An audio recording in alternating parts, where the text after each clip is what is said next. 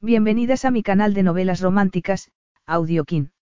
Antes de continuar, regálame un minuto de tu tiempo y comparte esta novela con familiares, amigas y conocidas. Me ayudarías a que otras personas conozcan este hermoso trabajo y cada día seguir creciendo.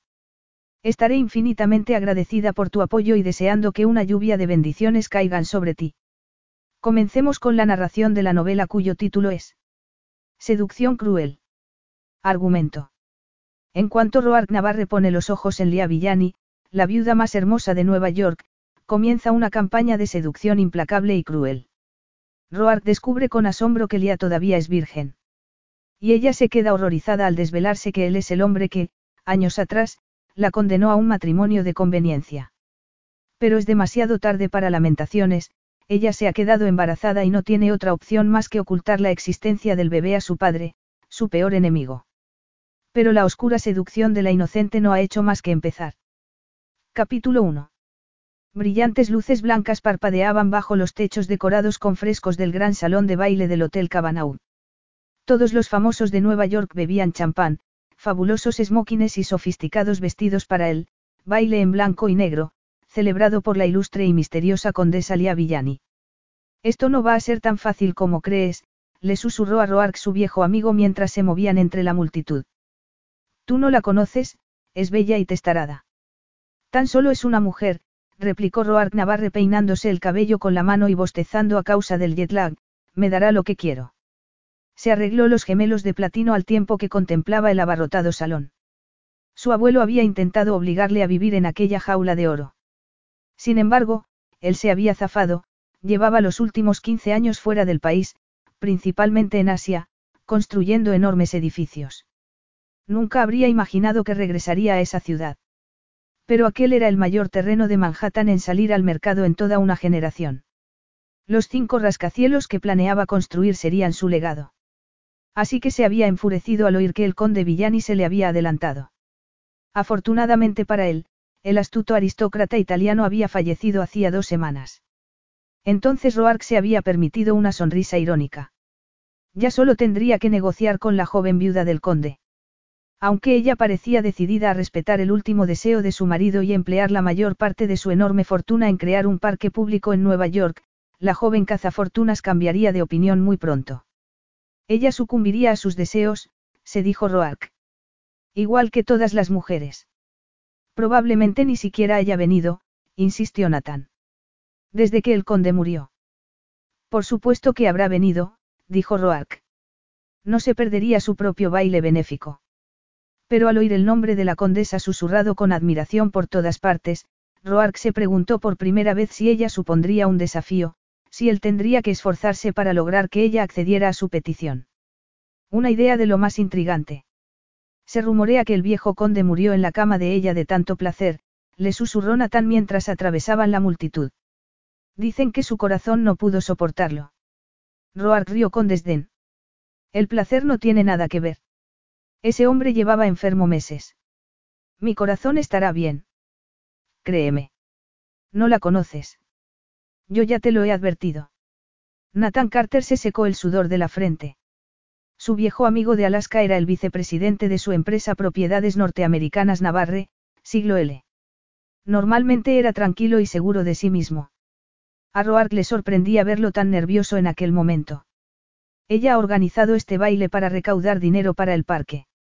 ¿Por qué crees que va a venderte a ti el terreno? Porque conozco a las de su tipo, gruñó Roark.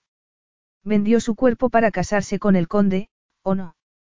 El abandonar este mundo con un grandioso acto de caridad que compensara sus años de negocios implacables, pero, una vez muerto él, ella querrá dinero.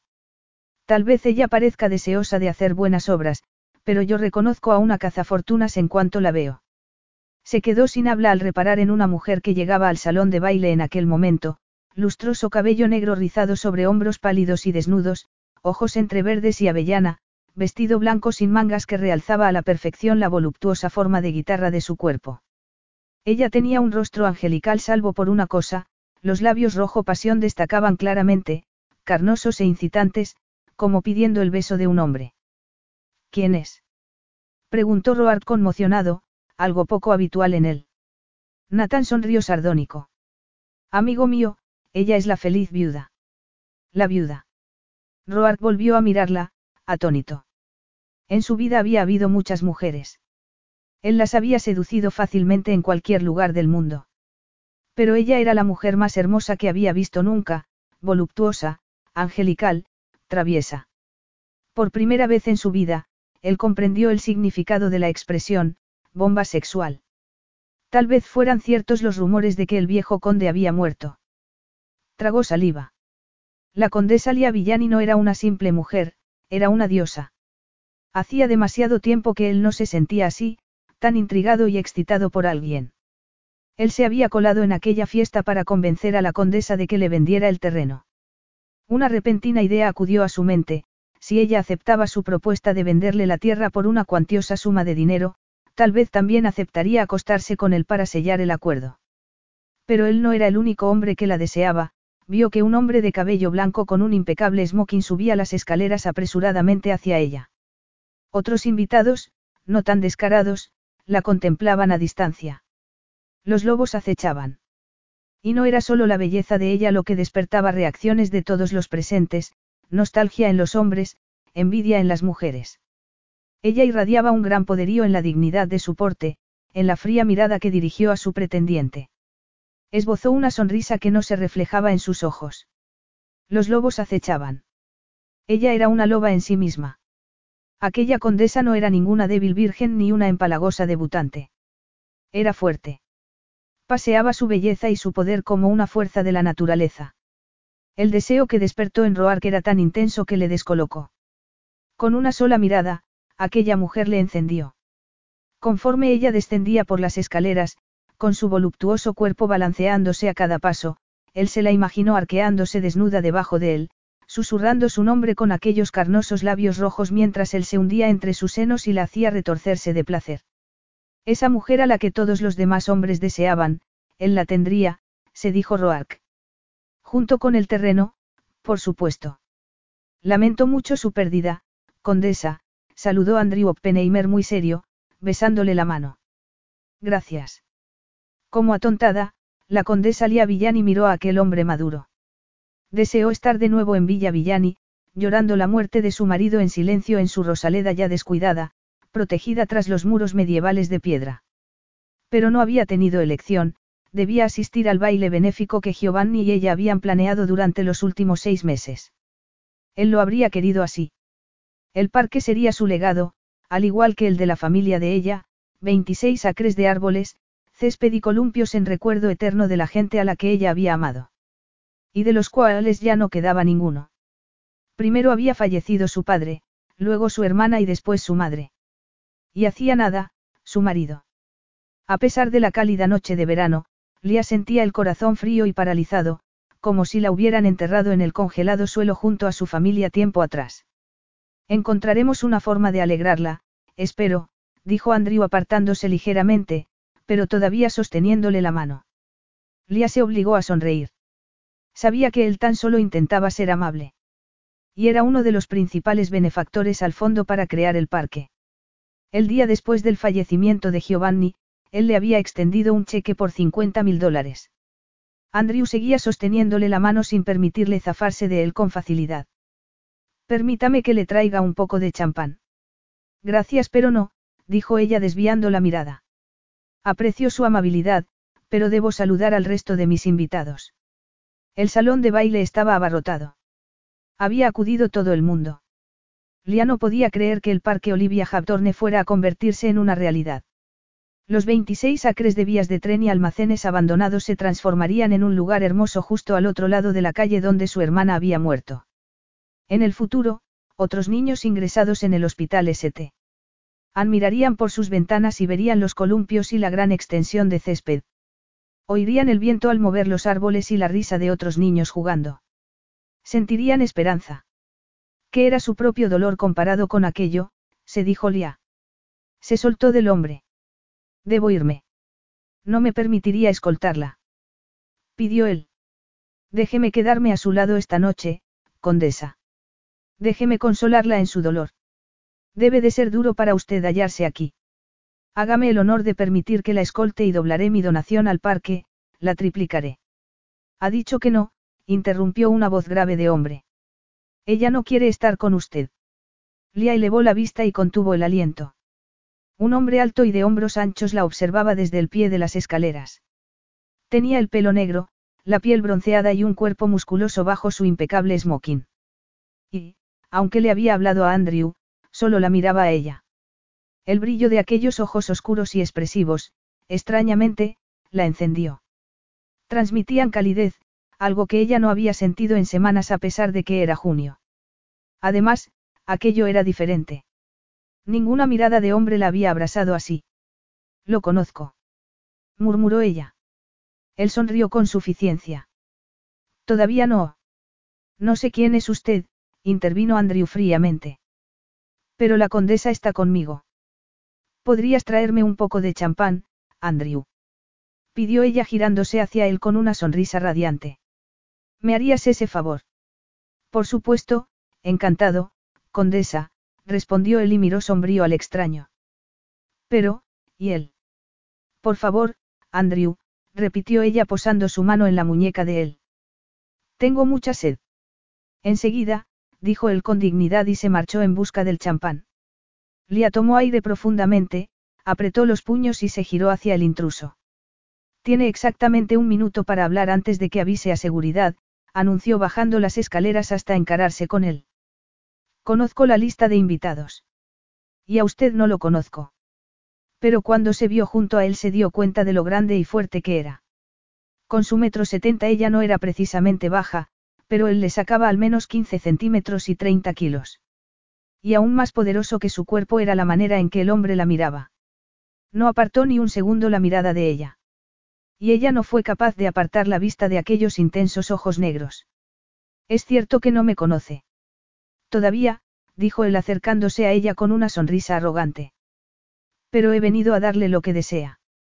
Luchando por controlar el calor que estaba invadiendo su cuerpo, Lia elevó la barbilla. ¿Y qué cree usted que deseo? Dinero, condesa. Ya tengo dinero. Va a gastar la mayor parte de la fortuna de su difunto marido en ese estúpido proyecto benéfico, señaló él con una sonrisa sardónica. Es una pena que desperdicie así el dinero después de lo duro que trabajó para ponerle las manos encima. Él estaba insultándola en su propia fiesta llamándola cazafortunas. Por más que eso fuera parcialmente verdad, ella contuvo las lágrimas ante el desprecio hacia la memoria de Giovanni y luego miró al extraño con tanta altivez como logró reunir. Usted no me conoce. No sabe nada de mí. Pronto lo sabré todo. Él alargó una mano y paseó su dedo por la mandíbula de ella. Pronto te tendré en mi cama, añadió en voz baja. No era la primera vez que un hombre le decía algo tan ridículo, pero aquella vez Lia no logró despreciar la arrogancia de aquellas palabras. No cuando el roce de aquel dedo sobre su piel había revolucionado su cuerpo entero. Yo no estoy en venta, afirmó ella. Él le hizo elevar la barbilla. Serás mía, condesa. Me desearás como yo te deseo. Ella había oído hablar de la atracción sexual, pero pensaba que había perdido su oportunidad de experimentarla.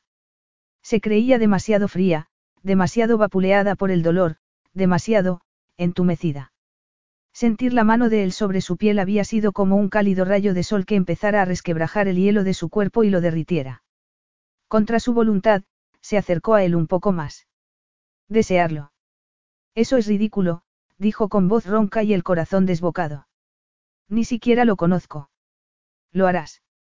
Él tomó su mano y ella sintió aquel extraño fuego subiéndole por el brazo hasta el centro mismo de su cuerpo. Ella llevaba congelada mucho tiempo, desde que en enero habían descubierto la enfermedad de Giovanni. Por eso, en aquel momento el calor provocado por aquel extraño le resultó casi doloroso. ¿Quién es usted? murmuró ella. Lentamente, él la abrazó y acercó su rostro a meros centímetros del de ella. Soy el hombre que va a llevarte a tu casa esta noche. Capítulo 2. Notar la mano de él envolviendo la suya provocó una explosión interior en Lia. Conforme él la tomaba en sus brazos, ella sintió aquellas manos sobre su espalda, el roce del elegante smoking contra su piel desnuda, la firmeza de aquel cuerpo contra el suyo. Comenzó a respirar entrecortadamente. Lo miró, desconcertada por la abrumadora sensación de deseo. Entreabrió los labios y... Y quiso irse con él. A donde fuera. Aquí tiene su champán, condesa. El repentino regreso de Andrew rompió el hechizo. Frunciendo el ceño al extraño, el millonario se interpuso entre ambos y entregó una copa de cristal Baccarat a Ella, de pronto, fue consciente de que los otros contribuyentes al parque intentaban que los atendiera, la saludaban discretamente con la mano o iban a su encuentro. Se dio cuenta de que 300 personas la observaban y esperaban hablar con ella.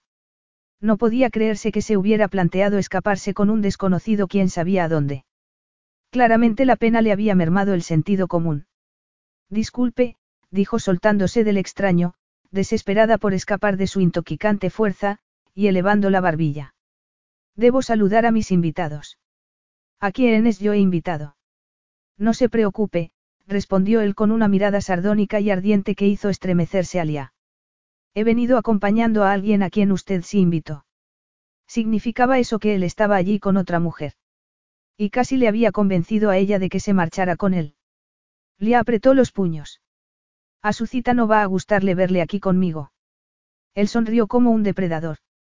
No he venido con una cita. Y me iré contigo.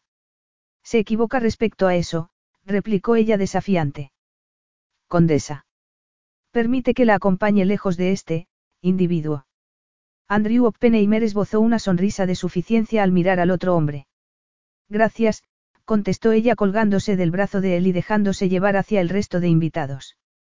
Pero mientras Lia bebía don Perignon y fingía sonreír y disfrutar de la conversación, conociendo a todo el mundo, sus ingresos y su posición en sociedad, no pudo ignorar su estado de alerta respecto al extraño. Sin necesidad de mirar alrededor, ella sentía la mirada de él sobre ella y sabía exactamente dónde se encontraba en el enorme salón. Se sentía embargada por una extraña y creciente tensión, el sentido común empezaba a derretírsele como un carámbano de hielo al sol. Ella siempre había oído que el deseo podía ser apabullante y destructor. Que la pasión podía hacer perder la cabeza. Pero ella nunca lo había comprendido. Hasta entonces. Su matrimonio había sido por amistad, no por pasión. A los 18 años se había casado con un amigo de la familia al que respetaba, un hombre que se había portado bien con ella. Nunca se había sentido tentada a traicionarlo con otro hombre. A sus 28 años, Lía todavía era virgen. Y ya había asumido que eso nunca cambiaría. En cierta forma había sido una bendición no sentir nada. Después de perder a todas las personas que le habían importado, lo único que había querido era seguir entumecida el resto de su vida. Pero la ardiente mirada del extraño le aceleraba el pulso y hacía que se sintiera viva contra su voluntad. Él era guapo, pero no con la elegancia y dignidad de Andrew y los otros aristócratas de Nueva York. No parecía alguien nacido entre oropeles. En la treintena, grande y musculoso, tenía el aspecto de un guerrero. Implacable, incluso cruel. Lía se estremeció. Una ansia líquida se extendía por sus venas aunque ella se oponía con todas sus fuerzas, diciéndose a sí misma que se debía al agotamiento. Que era una ilusión. Demasiado champán, demasiadas lágrimas y poco sueño. Cuando comenzó la cena, Lia advirtió que el extraño había desaparecido.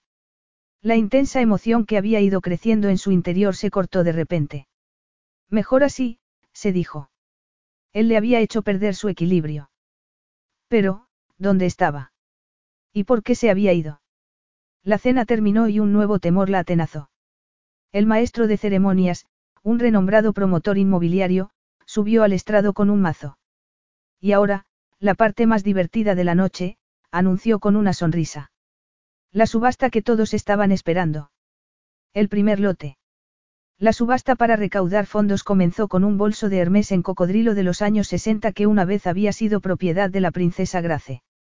Las ofertas, astronómicas y crecientes, deberían haber complacido a Lía, cada céntimo donado aquella noche se dedicaría a construir y mantener el parque. Pero conforme se acercaban al último lote, su temor aumentaba. Es una idea perfecta, había asegurado Giovanni con una débil risa cuando el organizador de la fiesta lo había sugerido. Desde su lecho de muerte, Giovanni había posado su mano temblorosa sobre la de Lia. Nadie podrá resistirse a ti, querida. Debes hacerlo. Y aunque ella odiaba la idea, había accedido. Porque él se lo había pedido. Pero nunca habría imaginado que la enfermedad de él se precipitaría tan rápido hacia lo peor. Ella no esperaba tener que enfrentarse a aquello sola. Después de que unos pendientes de diamantes Cartier se vendieran por 90 mil dólares, le oyó el golpe del mazo. Fue como la preparación final para la guillotina. Y llegamos al último artículo de la subasta, anunció el maestro de ceremonias. Algo muy especial. Un cañón de luz iluminó a Lía, de pie sola sobre el suelo de mármol. Se oyeron cuchicheos entre los invitados, que más o menos conocían el secreto a voces. Lía sintió la mirada ansiosa de los hombres y la envidia de las mujeres. Y más que nunca deseó encontrarse en su Rosaleda de la Toscana, lejos de todo aquello. Giovanni, se lamentó. ¿En qué me has metido? Un hombre podrá abrir el baile esta noche con nuestra encantadora anfitriona, la condesa Villani. La puja comienza en diez mil dólares. Apenas había pronunciado la cantidad cuando varios hombres empezaron a gritar sus ofertas. Diez mil, comenzó Andrew. Yo pagaré veinte mil, tronó un pomposo anciano. Cuarenta mil dólares por un baile con la condesa. Gritó un magnate de Wall Street cuarentón. La puja continuó ascendiendo lentamente y Lia se fue sonrojando cada vez más. Pero cuanto más humillada se sentía, más entera se mostraba. Aquello era una manera de conseguir dinero para el parque de su hermana, lo único que le quedaba en la vida en lo que todavía creía. Sonreiría y bailaría con quien realizara la mayor puja, independientemente de quién fuera. Le reiría las bromas y sería encantadora aunque eso la destrozara. Un millón de dólares, intervino una voz grave. Un susurro de sorpresa recorrió la sala. Lía se giró y ahogó un grito. Era el desconocido. Los ojos de él la abrasaban. No, pensó ella con desesperación. Apenas se había repuesto de estar en sus brazos. No podía volver a acercarse tanto a él, no, cuando rozarle le abrasaba el cuerpo y el alma. El maestro de ceremonias entornó los ojos para comprobar quién había lanzado una puja tan descabellada. Al ver al hombre, tragó saliva. De acuerdo. Un millón de dólares. ¿Alguien da más? Un millón a la una. Lia miró desesperada a los hombres que habían peleado por ella momentos antes. Pero los hombres se veían superados. Andrew Oppenheimer apretaba mandíbula furioso. Un millón a las dos. ¿Por qué nadie decía nada? O el precio era demasiado alto, o, era posible que temieran desafiar a aquel hombre. ¿Quién era? Ella nunca le había visto antes de aquella noche. ¿Cómo era posible que un hombre tan rico se colara en su fiesta en Nueva York y ella no tuviera ni idea de quién se trataba? Vendido. Abrirá el baile con la condesa por un millón de dólares. Caballero, venga por su premio. El desconocido clavó sus ojos oscuros en los de ella conforme atravesaba el salón. Los otros hombres que habían pujado se apartaron, silenciosos, a su paso. Mucho más alto y corpulento que los demás, él destilaba poderío. Pero Lía no iba a permitir que ningún hombre la acosara. Independientemente de lo que ella sintiera en su interior, no mostraría su debilidad. Era evidente que él creía que ella era una cazafortunas y que podía comprarla. Serás mía, condesa. Me desearás como yo te deseo.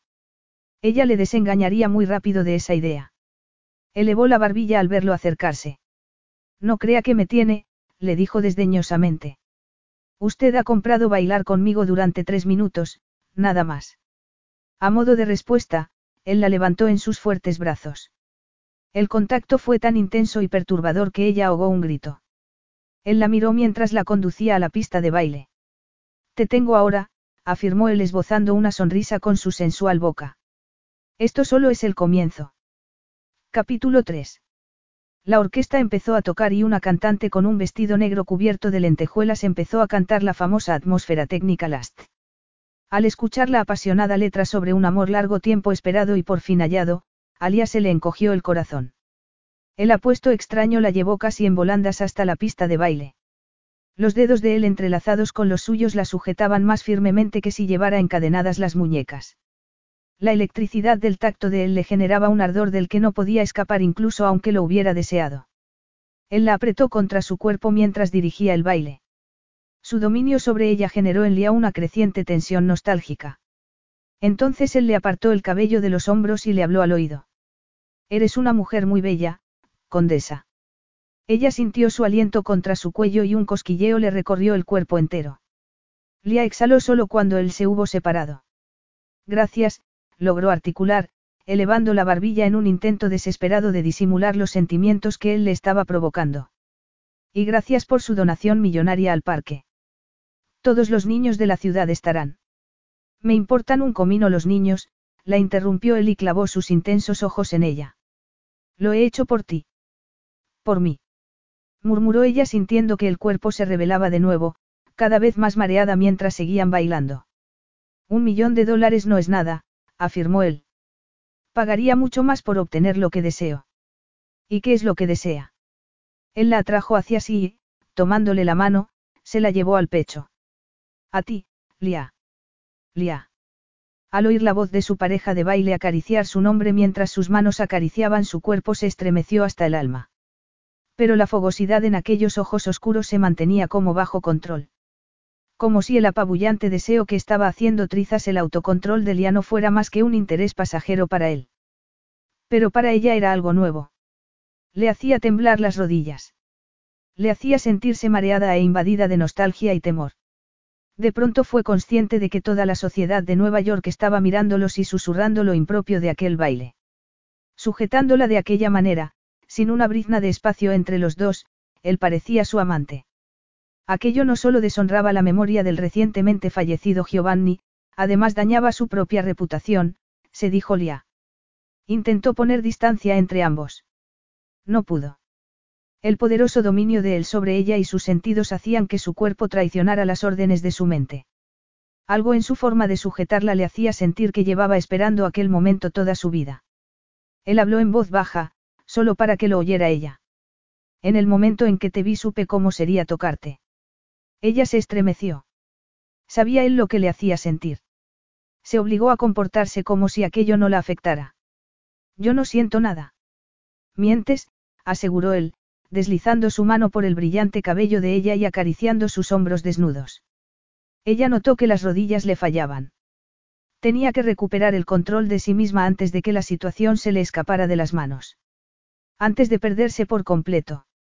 Esto solo es un baile, nada más, recordó en voz alta. Él se detuvo de pronto en mitad de la pista. Prueba tus palabras. Toda la bravuconería de ella la abandonó cuando vio la intención de la mirada de él. Allí, en la pista de baile, él pretendía besarla, clamar su dominio sobre ella delante de todo el mundo. No, se opuso ella entrecortadamente. Implacable, él acercó su boca a la de ella. Su beso fue exigente y hambriento. Le hizo arder hasta las entrañas. Contra su voluntad, ella se apretó contra él, rindiéndose a las dulces caricias de su lengua. Ella lo deseaba. Deseaba aquello. Lo necesitaba igual que una mujer ahogándose necesitaba aire. ¿Cuánto tiempo llevaba prácticamente muerta? Oyó el escandalizado cuchicheo y los murmullos de envidia de la multitud que los rodeaba. Caramba. murmuró un hombre. Yo habría pagado un millón de dólares por eso. Pero conforme ella intentaba separarse, él la sujetó más fuertemente, apoderándose de sus labios hasta que ella se derritió de nuevo en sus brazos. Ella olvidó su nombre. Olvidó todo salvo su deseo por mantener aquel fuego. Abrazó a aquel desconocido por el cuello y lo atrajo hacia sí mientras le devolvía el beso con el hambre voraz de una vida nueva y refrescante. Entonces él la soltó y el cuerpo de ella regresó al instante a su invierno. Lia abrió los ojos y contempló el rostro del hombre que tan cruelmente la había vuelto a la vida para luego deshacerse de ella. Esperaba ver arrogancia masculina. En lugar de eso, él parecía conmocionado, casi tan maravillado como se sentía ella. Sacudió la cabeza levemente como para quitarse la niebla de la cabeza. Entonces retornó a su expresión arrogante e implacable. Ilia dudó de si se habría imaginado aquel momentáneo desconcierto tan parecido al suyo. Horrorizada, se tocó sus labios aún palpitantes. ¿Qué le sucedía? Giovanni no llevaba ni dos semanas en la tumba. Con la poderosa exigencia de su beso, el apuesto extraño le había hecho olvidarse de todo, su dolor, su pena, su sensación de vacío, y entregársele completamente. No se parecía a nada de lo que había experimentado antes. Y quería más. Desesperadamente. Volvió a inspirar, ansiosa de aire, sentido común y control. Horrorizada, se llevó las manos a la cabeza al tiempo que se separaba de él. Él le sostuvo la mirada con unos ojos tan ardientes que la quemaban. El baile no ha terminado, dijo él con una voz grave que ordenaba regresar a sus brazos. Apártese de mí. Lía se giró rápidamente y casi tropezó con el bajo de su vestido en su desesperación por salir huyendo. Con las mejillas encendidas, atravesó la abarrotada sala apresuradamente. Tenía que escapar. Tenía que huir de aquel extraño y de los escandalosos deseos que él le provocaba.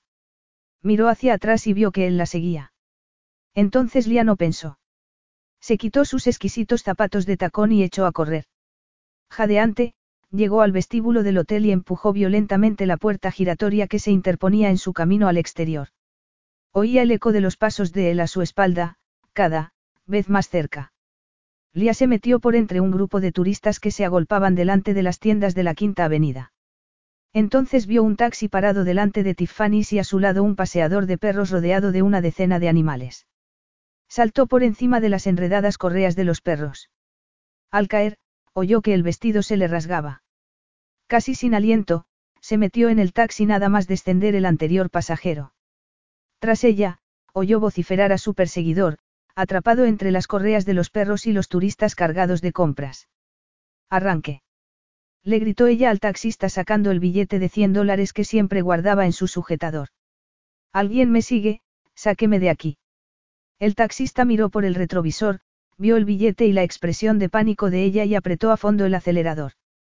Los neumáticos chirriaron, levantando el agua de una alcantarilla, y el coche se perdió en el tráfico nocturno. Girándose para mirar por la ventana trasera, Lia vio al extraño empapado, mirando hacia ella con furia reprimida y los labios apretados, y casi lloró de alivio.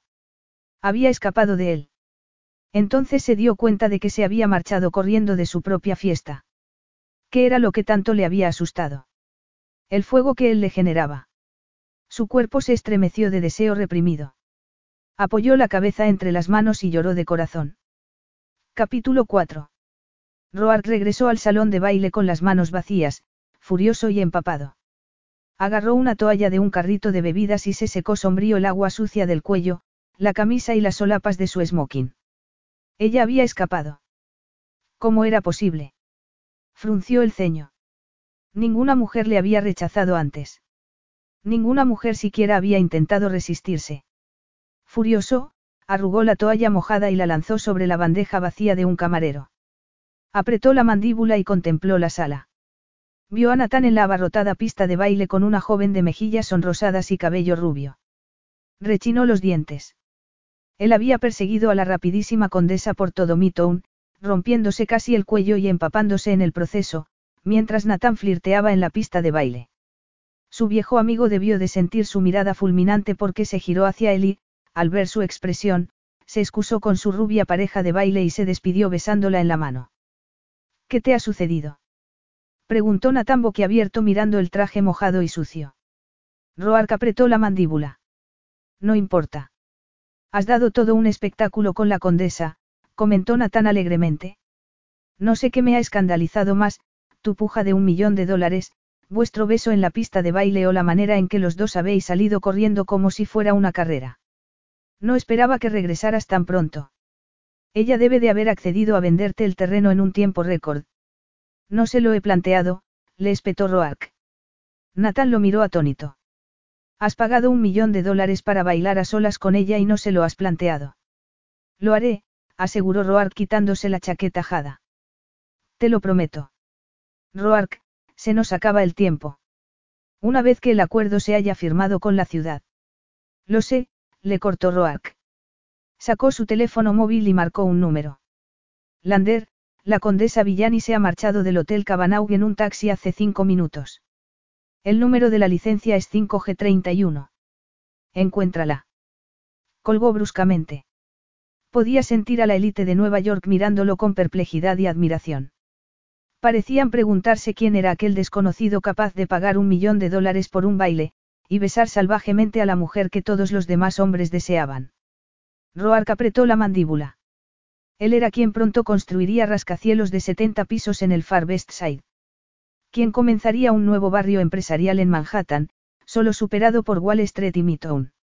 Yo lo conozco. Roark se giró y vio al aristócrata de cabello blanco que le había llevado champán a Debía de tener a los 60 años, pero seguía irradiando poderío. Usted es el nieto de Charles Kane, comentó el nombre arrugando la frente. Me apellido Navarre, precisó Roark mirándolo con frialdad. Cierto, comentó el hombre pensativo. Recuerdo a su madre. Se fugó con un novio, un camionero, cierto. Lamentable. Su abuelo nunca le perdonó que. Mi padre era un buen hombre, lo interrumpió Roark. Trabajó muy duro cada día de su vida y no juzgó a nadie por el dinero que tenía ni por el colegio en el que había estudiado. Mi abuelo lo odiaba por eso. Pero usted debería haber asistido a su funeral. Era su abuelo. Nunca quiso serlo, puntualizó Roark cruzándose de brazos, dio la espalda a aquel hombre. Entonces vio que el maestro de ceremonias de la subasta le hacía señas de que se acercara. Muchas gracias por su puja, señor Navarre, dijo. La Fundación del Parque Olivia Hawthorne le agradece su generosa donación. Justo lo que Roark necesitaba, que le recordaran que acababa de entregar un millón de dólares al mismo proyecto que intentaba destruir.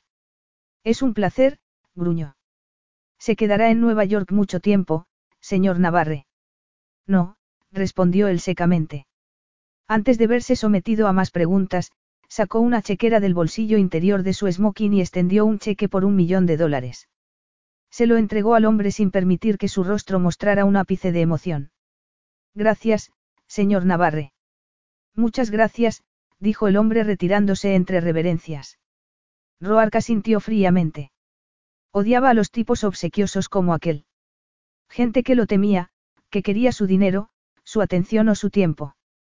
Contempló a las mujeres que lo miraban con deseo y admiración. Las a mujeres eran las peores. Excepto Lia Villani.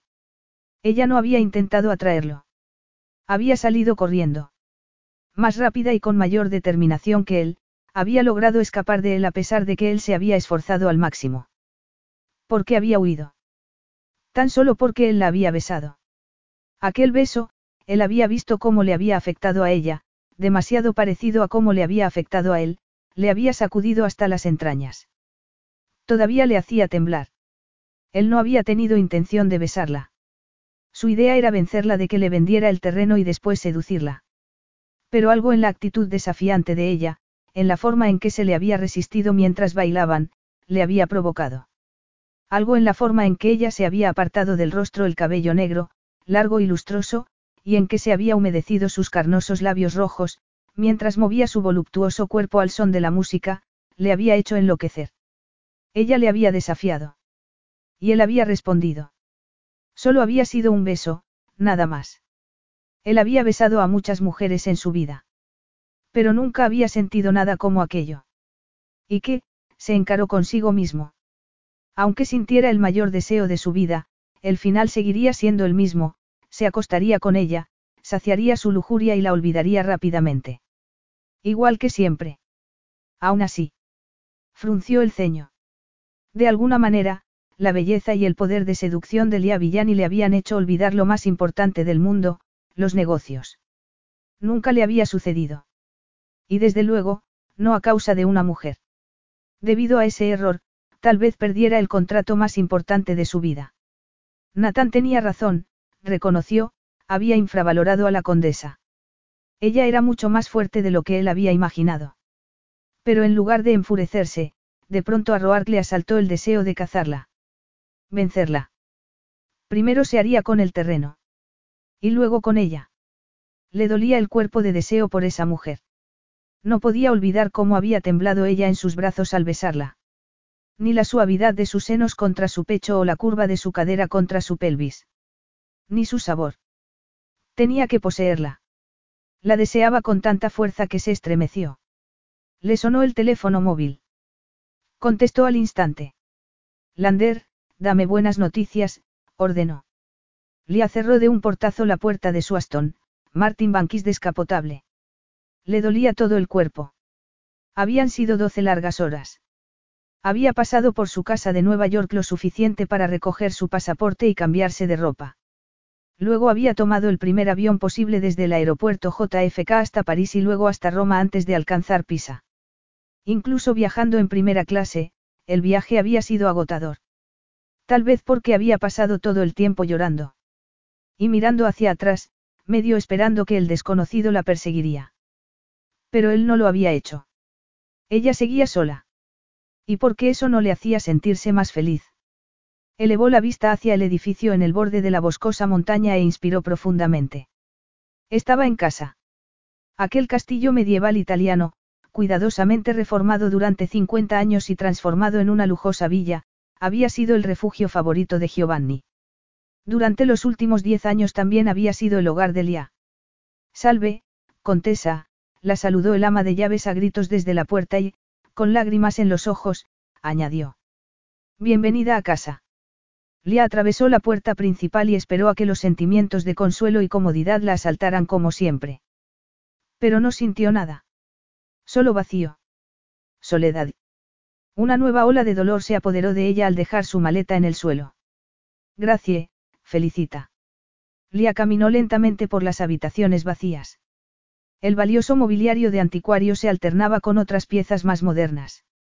Cada habitación había sido primorosamente limpiada. Cada ventana estaba abierta de par en par, permitiendo que entrara la luz del sol y el fresco aire matutino de las montañas italianas. Pero ella tenía frío. Como si estuviera envuelta en una bola de nieve, o en un sudario. El recuerdo del beso del desconocido le hizo estremecerse y se llevó la mano a los labios, reviviendo cómo la había incendiado el contacto con aquel hombre la noche anterior.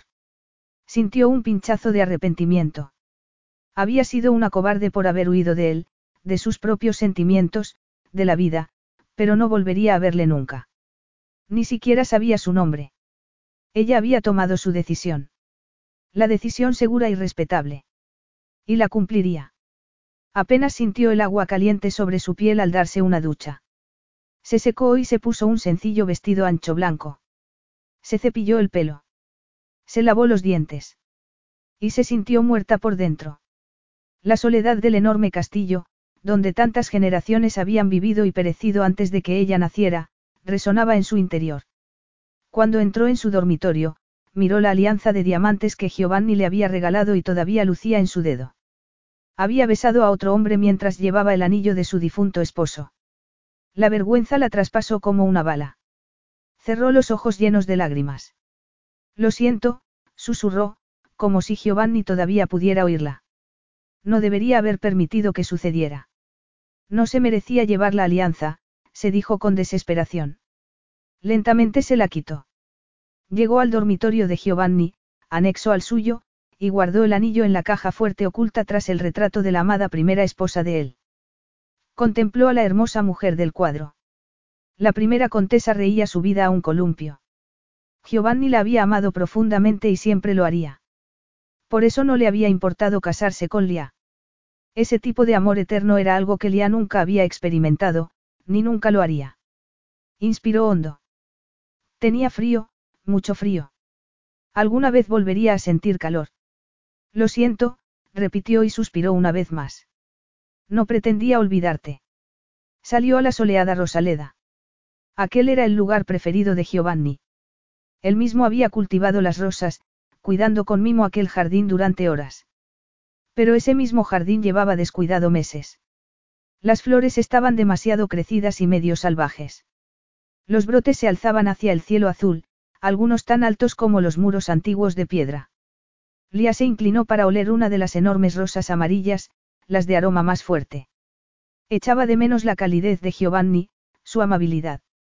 Se sentía tremendamente culpable por haberle olvidado, aunque solo hubiera sido un momento, el tiempo que había durado aquel beso. Cerró los ojos al tiempo que aspiraba la fragancia, escuchaba el viento entre los árboles y sentía el cálido sol de la Toscana sobre su piel. Hola, Lía, saludó una voz. Ella se giró sobresaltada. Era él. Sus ojos oscuros brillaban al otro lado del portón de hierro forjado.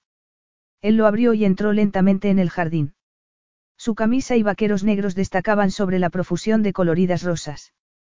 Él se acercó con aire de depredador, como un león al acecho. Lía sintió la intensidad de su mirada desde la cabeza hasta los pies. Él resultaba más apuesto allí que incluso en Nueva York, como era posible. Aquel hombre, de belleza tan masculina, era tan salvaje como el bosque que los rodeaba. Y los dos estaban solos. Él se colocó entre ella y la puerta del jardín. Aquella vez no habría taxi. No habría escape. Ella se cruzó de brazos instintivamente, intentando detener su temblor, al tiempo que daba un paso atrás. ¿Cómo me ha encontrado? No ha sido difícil. Yo no le he invitado. No. Dijo él con frialdad. Tomó uno de los rizos de ella entre sus dedos mientras le acariciaba el rostro con la mirada. ¿Estás segura? Ella no podía respirar. Oyó cantar a los pájaros a otro lado de las murallas medievales construidas para protegerse de los intrusos. Las mismas murallas que en aquel momento la aprisionaban en su interior. Por favor, déjeme, susurró ella. Temblaba de deseo por él. Por su calidez. Por sus caricias. Por la manera en que le hacía sentirse viva de nuevo, otra vez joven, otra vez mujer. Se humedeció los labios. Quiero que se vaya. No, no lo quieres, afirmó Eli, elevándole la barbilla, la besó. Los labios de él eran implacables, suaves y dulces. La fragancia de las rosas inundó los sentidos de ella y se sintió mareada. Estaba perdida, perdida en él. Y no quería que aquello terminara nunca. Él la apoyó contra una pared recorrida por glicinias. La besó de nuevo, más violentamente. Jugueteando con ella. Tomando. Exigiendo. Seduciéndola. El casto beso de Giovanni en la frente el día de su boda no había preparado a Lía para aquello. Durante toda la noche en el solitario viaje en avión atravesando el Atlántico, ella había intentado convencerse a sí misma de que su apasionada reacción al beso del extraño había sido un momento de locura, algo que nunca podría repetir. Pero el placer era mayor que antes, la dulce agonía aumentaba con la tensión de su deseo. Desaparecieron su pena, su soledad y su dolor.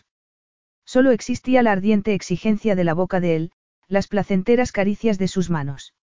Él obtenía lo que deseaba. Ella intentó resistirse. De veras. Pero era como querer apartar la vida lejos de ella. Aunque sabía que no debía, lo deseaba. Le devolvió los besos insegura al principio y luego un hambre similar. Se estremeció ante la desmedida fuerza de su propio deseo conforme él acogía cada una de sus temblorosas caricias. Advirtió que él le quitaba el vestido y luego el sujetador. Ahogó un grito cuando sintió sus pechos desnudos bajo el sol. Él gimió y acercó la boca al pezón de ella, arrancándole un grito. Entonces posó su otra mano sobre uno otro seno y lamió uno mientras acariciaba el otro. Luego deslizó sus manos hasta las caderas de ella, le bajó las bragas y las tiró sobre el césped. Ella no podía dejar de temblar. Lía, ¿cuánto me enciendes? Dijo él con voz ronca tomándola entre sus brazos. Ella contempló aquel bello rostro y sus intensos ojos oscuros. Y de pronto supo que aquel fuego podría consumirlos a los dos. Él la tumbó con cuidado sobre el mullido césped y cubrió el cuerpo de ella con el suyo, lentamente, ella gimió, deseando algo aunque no sabía el qué. Él se bajó la cremallera y entreabrió los muslos de ella con los suyos. Ella sintió el miembro de él exigiendo penetrarla y se estremeció, tensa y llena de deseo. Él la besó y ella le correspondió con igual pasión. Entonces él la penetró de una sola embestida. El dolor se apoderó de ella, haciéndole ahogar un grito. Él se detuvo en seco y la miró desencajado. ¿Cómo es posible? Eres virgen. Capítulo 5. Lía era virgen. Roark estaba conmocionado. Ella era la mujer más hermosa que había visto nunca. Todos los hombres la deseaban. Había estado casada diez años. ¿Cómo podía ser virgen? Pero las señales físicas no dejaban lugar a dudas. La actitud titubeante de ella ante el primer beso de él y su vergonzosa respuesta, que él había considerado muestra de su orgullo, tomaban otro cariz. Lía era inocente. O al menos lo había sido hasta que él la había poseído. Le invadió una poderosa sensación, tan intensa que le recordó a un salto en caída libre. La adrenalina que le invadía en aquel momento era la misma. Lía era peligrosa. Más de lo que él habría imaginado nunca. Pero saber que él era el único hombre que la había disfrutado le generó un feroz orgullo y actitud posesiva. Peligrosa o no, no podía dejarla marchar. Seguía dentro de ella. Sabía que debería retirarse. Nunca había estado con una mujer virgen, pero sabía instintivamente que aquello les había cambiado a ambos para siempre. Siempre estarían conectados por aquello y eso le asustaba. Ella se humedeció sus carnosos labios rojos. ¿Por qué no me lo avisaste? Preguntó él con los dientes apretados. No quiero que pares, susurró ella acariciándole la mejilla con una mano temblorosa. Contigo no siento frío. Te quiero dentro de mí. Él gimió. Se retiró lentamente y volvió a penetrarla, esa vez más profundamente. Sintió un inmenso placer y tuvo que hacer un gran esfuerzo por controlarse. Ahogó el segundo grito de ella con un feroz beso, seduciéndola hasta hacerla olvidar su miedo y derretirse en sus brazos de nuevo. Hasta que ella gimió de placer y echó la cabeza hacia atrás. Él le besó el cuello y el lóbulo de la oreja. Los senos llenos de ella botaban suavemente según él la penetraba con un agonizante cuidado. Ella le clavó las uñas en la espalda mientras él sentía crecer la tensión del cuerpo de ella. La penetró de nuevo moviendo las caderas de lado a lado. Le acarició la piel mientras la montaba sobre el verde césped, bajo el cálido sol y rodeados del aroma a rosas. Entonces la oyó tomar aire y la vio arquearse con un grito que parecía no terminar nunca. Ante aquello, él perdió el control. La embistió tres veces antes de que su mundo estallara en una miríada de colores. No se parecía a nada de lo que él había sentido nunca. Mantuvo los ojos cerrados mientras seguía dentro de ella, luchando por recuperar el aliento. Le pareció que transcurría una eternidad antes de regresar lentamente a tierra. Cuando por fin contempló el hermoso rostro de Lía, ella permanecía con los ojos cerrados. Tenía los labios entreabiertos y curvados en una dulce sonrisa, como si siguiera en el cielo. Él contempló su cuerpo desnudo. Eran tan exuberante, volvía a excitarse solo con mirarla. Entonces se dio cuenta de algo, no había utilizado preservativo. Acababa de arriesgarse a haberla dejado embarazada. Vociferó en voz baja. Furioso consigo mismo, salió de ella. Vio que ella abría los ojos y se ruborizaba. Roark inspiró hondo. Tomas la píldora. Ella lo miró como sin entender. ¿Cómo? Él repitió la pregunta. Ella negó con la cabeza. No, ¿por qué iba a hacerlo? ¿Por qué? Ciertamente. Un sudor frío recorrió a Roark. Se puso en pie y se arregló la ropa. Ni siquiera se había quitado los pantalones. No podía creer lo estúpido que había sido. Lia poseía un poder sobre el que él no comprendía. ¿Cómo podía él haber actuado de forma tan estúpida, igual que un toro enloquecido de lujuria? La abrumadora fuerza de su deseo por ella era demasiado peligrosa. Demasiado íntima. Él no quería volver a preocuparse por nadie. Le acometió el recuerdo de las llamas rojas, la nieve blanca y un desolado cielo negro. Los lloros. El crepitar de la madera ardiendo. Y luego, lo peor de todo, el silencio. Apartó esos pensamientos. Negocios, tenía que pensar en negocios. Vociferó en voz baja de nuevo. Todavía no le había pedido que le vendiera el terreno de Nueva York. El terreno de Nueva York, murmuró, pero se detuvo. ¿Qué ocurre con él? Él giró la cabeza y habló con voz ronca.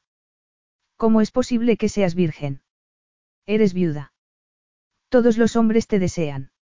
Se dice que el viejo conde murió de placer contigo. Ella se tensó. Eso no es cierto. Lo sé. La puso en pie. El cuerpo desnudo de ella era una visión para él e incluso entonces, cuando ya debería estar saciado, no podía dejar de mirarla. Pero estuviste casada. ¿Cómo puede ser virgen? Giovanni fue muy bueno conmigo, susurró ella. Era mi amigo. Pero nunca fue tu amante. No. De lo cual Roark estaba enormemente contento. ¿Por qué le importaba tanto haber sido su único amante? ¿Cuál era la diferencia? La vio inspirar hondo y humedecerse los labios. Era tan hermosa que se moría de ganas de llevarla al interior del castillo, encontrar una gran cama y, con tiempo, enseñarle lo mucho que podía durar el placer. Porque ella tenía un efecto tan extraño sobre él. Inspiró hondo, desesperado por recuperar el control sobre su cuerpo y su mente. Negocios. Pregúntale lo del terreno, se ordenó a sí mismo. Pero su boca no cumplía sus órdenes. No podía dejar de mirarla. Tenía que deberse a que ella todavía estaba desnuda. En cuanto se vistiera, él podría volver a pensar con claridad. Recogió el vestido y la ropa interior de ella del suelo y se la tendió. ¿Por qué se casó el conde contigo si no fue por tu cuerpo? Desorientada, ella lo miró con la ropa en la mano. Se casó conmigo para hacerme un favor. Roark se obligó a apartar la mirada. Le resultaba más fácil mantener la distancia si no la veía ni la tocaba. Ya, dijo sardónico. Por eso se casan los hombres, para hacer un favor.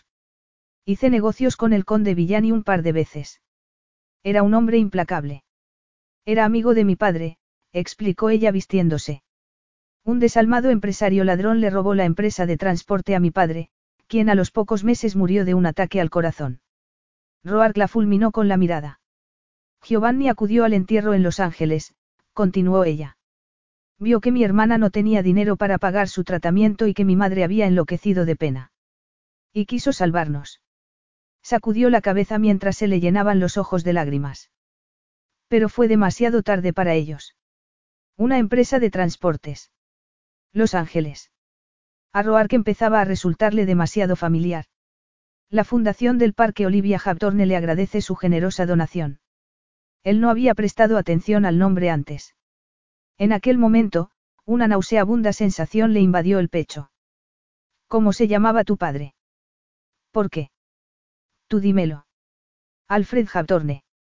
Roark vociferó en su interior. Como se temía, el padre de ella era el mismo hombre que, diez años atrás, se había hipotecado hasta el cuello intentando combatir la OPA hostil sobre su empresa de transportes por parte de Roark. Él había oído que el hombre había muerto unos pocos meses más tarde, seguido de su hija adolescente aquejada de un tumor cerebral. Y después la madre había suicidado con pastillas para dormir. Solo la hija mayor había sobrevivido. Amelia. Lia. Y ella acababa de entregarle su virginidad. Roark apretó los puños. Ella solo lo había hecho porque no sabía quién era él. Milagrosamente, él se las había apañado para no decírselo. Pero en cuanto descubriera, él ya no tendría ninguna oportunidad de que le vendiera el terreno de Nueva York. ¿Conocías a mi padre? Preguntó ella suavemente, mirándolo. No. Y en cierta forma era verdad. Él nunca había conocido realmente a aquel hombre. Tan solo se había adueñado de su empresa pobremente gestionada y la había hecho pedazos, destruyendo los muelles y vendiendo el valioso terreno frente al mar en Long a un complejo de apartamentos de lujo. Ojalá lo hubieras conocido. Creo que os hubierais gustado. Los dos, hombres poderosos persiguiendo el éxito. La diferencia estribaba en que él siempre ganaba, pensó Roark, mientras que el padre de ella había sido mi fracasado, el heredero en tercera generación de una empresa que no había sabido gestionar. Tenía que convencerla de que le vendiera el terreno de Nueva York antes de que ella descubriera quién era él. Se separó de ella y sacó unos papeles de un portafolios de cuero negro que había dejado a la entrada del jardín. Quiero que hagas algo por mí. Un favor aún mayor que entregarte mi virginidad. Bromeó ella sonriente. Él le dirigió su sonrisa más encantadora. Es un favor pequeño, respondió. Construye tu parque en algún otro lugar. Ella lo miró boquiabierta. ¿Cómo? Transfiéreme tu derecho de compra sobre el terreno. Haré que te merezca la pena. Te pagaré el 10% sobre el precio de salida. Considéralo una comisión, dijo él abriendo los brazos en un gesto expansivo. Construye el parque que honre a tu hermana en Los Ángeles. Deja que yo construya rascacielos en Nueva York. Ella lo miró fijamente, blanca como una pared. De eso se trataba todo esto. Por eso pagaste un millón de dólares por bailar conmigo en Nueva York. Por eso me has seguido hasta Italia. Él apretó la mandíbula. No era la única razón. Ella apoyó su mano en el pecho de él y lo empujó con fuerza mientras lo fulminaba con la mirada. Me has seducido para conseguir el terreno. Añadió echando chispas por los ojos y elevando la barbilla. Él estaba perdiendo el negocio. La miró y negó con la cabeza. Por supuesto que quiero el terreno. Más de lo que te imaginas. Puedo construir cinco rascacielos en esa propiedad que durarán cientos de años. Es el proyecto más grande que he emprendido nunca. Será mi legado, admitió e inspiró hondo. Pero eso no tiene nada que ver con haber tenido sexo contigo. Haberte poseído así ha sido, un momento de locura. Alargó la mano intentando volver a tomarla en sus brazos, a tenerla bajo su control. Si hubiera sabido que eras virgen. Conoces todo de mí, no es así. Mi nombre, mi familia. ¿Dónde vivo? dijo ella amargamente cerrando los puños con fuerza, y yo todavía no sé nada de ti. Ni siquiera sé cómo te llamas. Si ella conocía su nombre, todo estaba perdido. ¿Qué diferencia supone mi nombre? Piensa en el negocio que estoy ofreciéndote. Ella elevó la barbilla con los ojos echando chispas. Quiero saber cómo te llamas, cretino despiadado. Él no podía mentirle. Su honor era más importante que cualquier otra cosa, incluso que el negocio de su vida. Inspiró profundamente.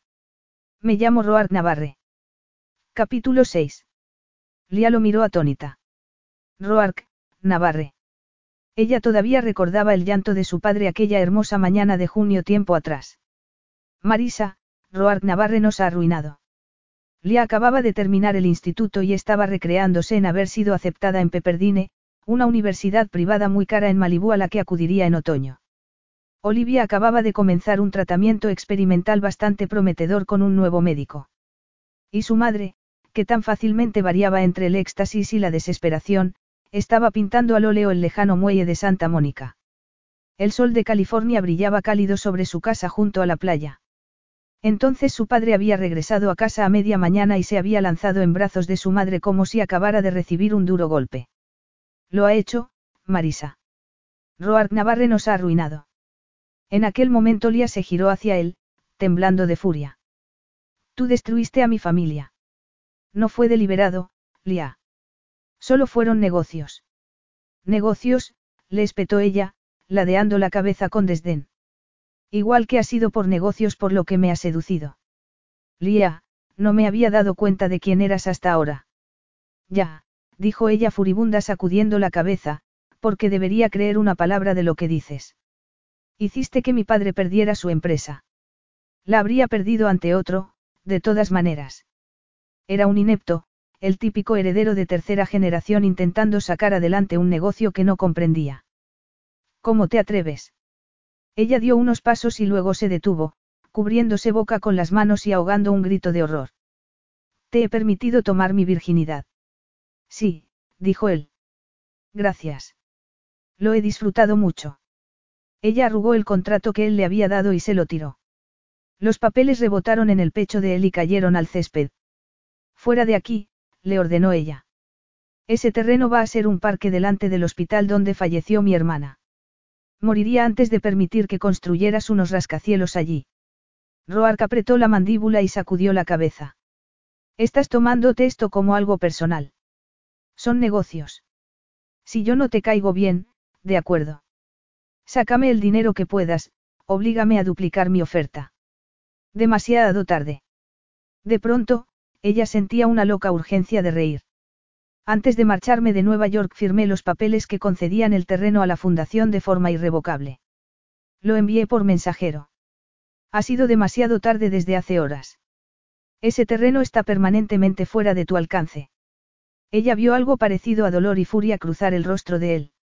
Supo que le había hecho daño. Le había impedido obtener algo que él deseaba realmente. Y estaba encantada. Deseó poder herirle una mínima parte de lo que él le había herido a ella.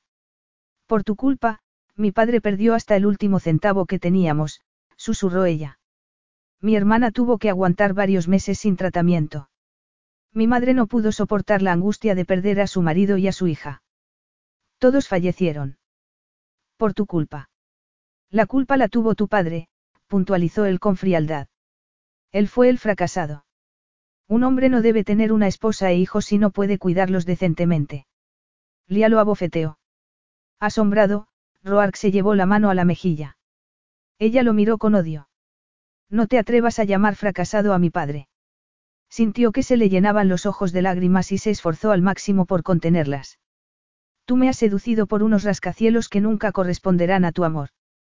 Y dices que mi padre fue un fracasado. Él nos amaba. Fue mejor hombre de lo que tú serás nunca. Roark se irguió y cerró los puños con fuerza a sus costados. Lía y él se sostuvieron la mirada unos segundos. Lía podía oír su respiración jadeante y angustiada y el canto de los pájaros alrededor. Entonces él apretó la mandíbula. Ya he poseído tu cuerpo, dijo. Y, ya que es demasiado tarde para comprar el terreno, no nos queda nada más que hablar. Nada acerca de ti es lo suficientemente interesante como para merecerse un segundo más de mi tiempo. Solo avísame si hay un bebé, de acuerdo. Agarró su maletín, se giró y salió por la puerta del jardín. Conmocionada, ella le oyó alejarse. Solo cuando se quedó sola en la Rosaleda de nuevo, se permitió derrumbarse entre sollozos. Tapándose la cara con las manos, cayó de rodillas sobre el césped y lloró. Por su familia. Por ella misma. Acababa de entregar su virginidad al hombre que había destruido a su familia. Cuatro meses después del horrible día en que lo habían perdido todo, su padre había fallecido de un ataque al corazón en el pequeño apartamento de dos dormitorios que habían alquilado después de vender su casa para pagar las deudas. Giovanni las había salvado, gracias a Dios. El gran amigo de su padre había viajado desde Italia para asistir al funeral. Había visto que Lía, con 18 años, intentaba sacar adelante a su hermana enferma y a su madre enmudecida y medio loca de pena. A la mañana siguiente le había propuesto matrimonio. Tu padre me salvó la vida una vez en la guerra cuando yo era poco mayor que tú. Ojalá me hubiera enterado de vuestros problemas, ojalá él me los hubiera contado, dijo con lágrimas en los ojos. Puedo cuidar de vosotras. Cásate conmigo, Amelia. Conviértete en mi condesa. Que me case contigo. Había exclamado ella ahogando un grito. Por muy amable que era el conde Villani, le triplicaba la edad. Solo de forma nominal, aclaró él ruborizándose. Mi esposa durante 50 años falleció el año pasado. Nadie podrá reemplazar a Magdalena en mi corazón. Nunca te pediré nada más que tu compañía, tu amistad y la oportunidad de devolverle el favor a mi amigo difunto. Tu madre es demasiado orgullosa para aceptar mi ayuda, pero si ella creyera que esta ha sido una elección deliberada tuya. Así que Lía se había casado con él y nunca había encontrado razones para arrepentirse. Había sido feliz con él. Él había sido un buen hombre. Pero su matrimonio no había logrado salvar a su hermana ni a su madre. Había sido demasiado tarde para someterse al tratamiento experimental en Los Ángeles, así que se habían trasladado a Nueva York donde Olivia podía ingresar en St. Ann, el mejor centro de tratamiento de cáncer cerebral en niños de todo el país. A pesar de su determinación y valor, Olivia había fallecido con 14 años. Una semana después, su frágil madre había muerto de una sobredosis de somníferos. Si Roark no le hubiera abarrotado el negocio a su padre despiadadamente, dejándolo en la ruina con un océano de deudas, tal vez su padre habría salvado la empresa. Y Olivia podría haber continuado con su tratamiento experimental que tal vez habría funcionado. O tal vez no. Pero ya nunca lo sabría. La ira le hizo apretar los puños, destrozando una rosa roja entre sus dedos. Una espina le hizo sangre en un dedo. Por si él no le hubiera causado suficiente daño, le había arrebatado la virginidad para conseguir un negocio. ¿Acaso ese hombre no tenía conciencia? No tenía alma. Condenado cretino. Vociferando en voz baja, Lía se chupó la sangre de la herida en el dedo. Luego entró en el castillo y se dio una ducha, desesperada por borrar de su piel el olor a él. Intentó no recordar la sensación de aquel cuerpo desnudo contra el suyo. O su voz ronca susurrando. Lía, ¿cómo me pones? Apoyó la cabeza en los frescos azulejos. Bajo la ducha de agua tan caliente que casi le quemaba la piel, se sintió abrumada de culpa y vergüenza. Había traicionado la memoria de Giovanni de la peor forma posible. Y entregándose al placer en brazos de Roark había traicionado a toda su familia. Aquel era el peor momento de toda su vida. Se equivocaba. Tres semanas después, descubrió que estaba embarazada. Capítulo 7. Dieciocho meses después. Roark no podía creerlo, Nathan iba a casarse. Se conocían de cuando ambos eran estudiantes en Alaska. Durante 15 años habían disfrutado del estilo de vida de los solteros con fobia al compromiso y adictos al trabajo, ganando auténticas fortunas y saliendo con una interminable sucesión de mujeres bellas. Él nunca hubiera creído que Natán se asentaría. Pero se había equivocado, su amigo iba a casarse ese mismo día. Roark le esperaba en una mesa en el bar del Hotel Cabanau, donde llevaba diez minutos apurando lentamente su whisky. Sería demasiado tarde para convencer a Natán de que no se casara de agarrar al pobre estúpido y obligarle a salir corriendo antes de que fuera demasiado tarde. Roark se frotó la nuca con la mano, todavía bajo los efectos del jet lag tras su largo vuelo desde Ulaanbaatar. Terminado su proyecto en Mongolia el día anterior, había aterrizado en Nueva York hacía una hora. Era su primera vez en la ciudad en más de un año y medio, y a punto había estado de no acudir. Pero no podía permitir que su viejo amigo se enfrentara solo al pelotón de fusilamiento. Faltaba una semana para Navidad y el moderno bar del hotel se hallaba repleto de hombres de negocios con trajes oscuros de buen corte y muy caros. También había algunas mujeres, unas pocas con traje de chaqueta, pero la mayoría con vestidos ceñidos y pintalabios rojo tan falso y cuidadosamente dispuesto como sus radiantes sonrisas de flirteo. Podría ser cualquier otro bar caro en cualquier hotel de cinco estrellas del mundo. Roark bebió otro trago de su delicioso Glenlivet de 40 años y se sintió desconectado de todo y todos. Contempló su vaso medio lleno. El whisky solo era un año mayor que él. Dentro de un año él tendría 40. Y, aunque se decía a sí mismo que la vida solo le iba mejorando, había veces en que oyó la risa forzada de una rubia pechugona ante la broma de un hombre bajo y calvo a su lado. Los contempló beber champán rosado y fingir que estaban enamorados. Qué falso todo. Roark no podía creerse que estuviera otra vez en Nueva York. Desearía seguir en el terreno en construcción, durmiendo en un jergón dentro de una tienda de campaña en Mongolia. O trabajando en Tokio. O en Dubái. O incluso regresar a Alaska. Cualquier lugar menos Nueva York. Estaría ella allí por Navidad. La pregunta se coló en su mente de pronto y no fue bien recibida. Roark frunció el ceño y bebió otro trago de whisky. Durante el último año y medio había trabajado sin descanso para intentar olvidarla.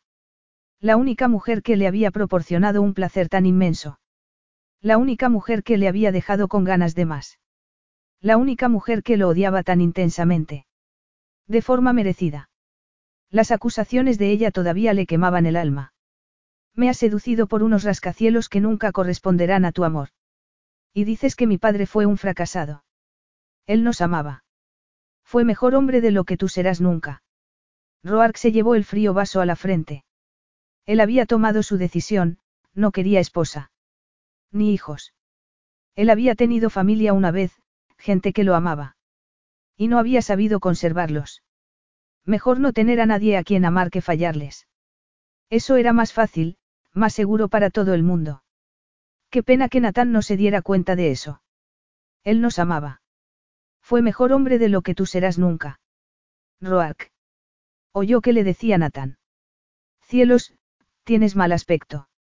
Aliviado por la interrupción, Roark elevó la vista y vio a su viejo amigo junto a la mesa del bar. Natán le sonreía y tenía un aspecto de lo más saludable con sus vaqueros y un suéter. Y yo nunca te había visto tan feliz, admitió Roark extendiendo la mano. Incluso has engordado. Nathan le estrechó la mano con una sonrisa. Se sentó a la mesa y se dio unas palmaditas sobre la tripa con gesto de arrepentimiento. Emily me alimenta bien. Y después de hoy, solo irá a más. Roark lo miró fijamente. Pues sal corriendo. El mismo Roark de siempre, dijo su amigo con una carcajada y sacudió la cabeza. Me alegro de que hayas venido. No esperaba que te desplazaras desde Mongolia. De haberlo sabido, te habría nombrado mi padrino. Es mi última oportunidad para convencerte de que no te cases. Que sigas siendo libre. Créeme, cuando encuentras a la mujer adecuada, la libertad es lo último que deseas. Roark resopló.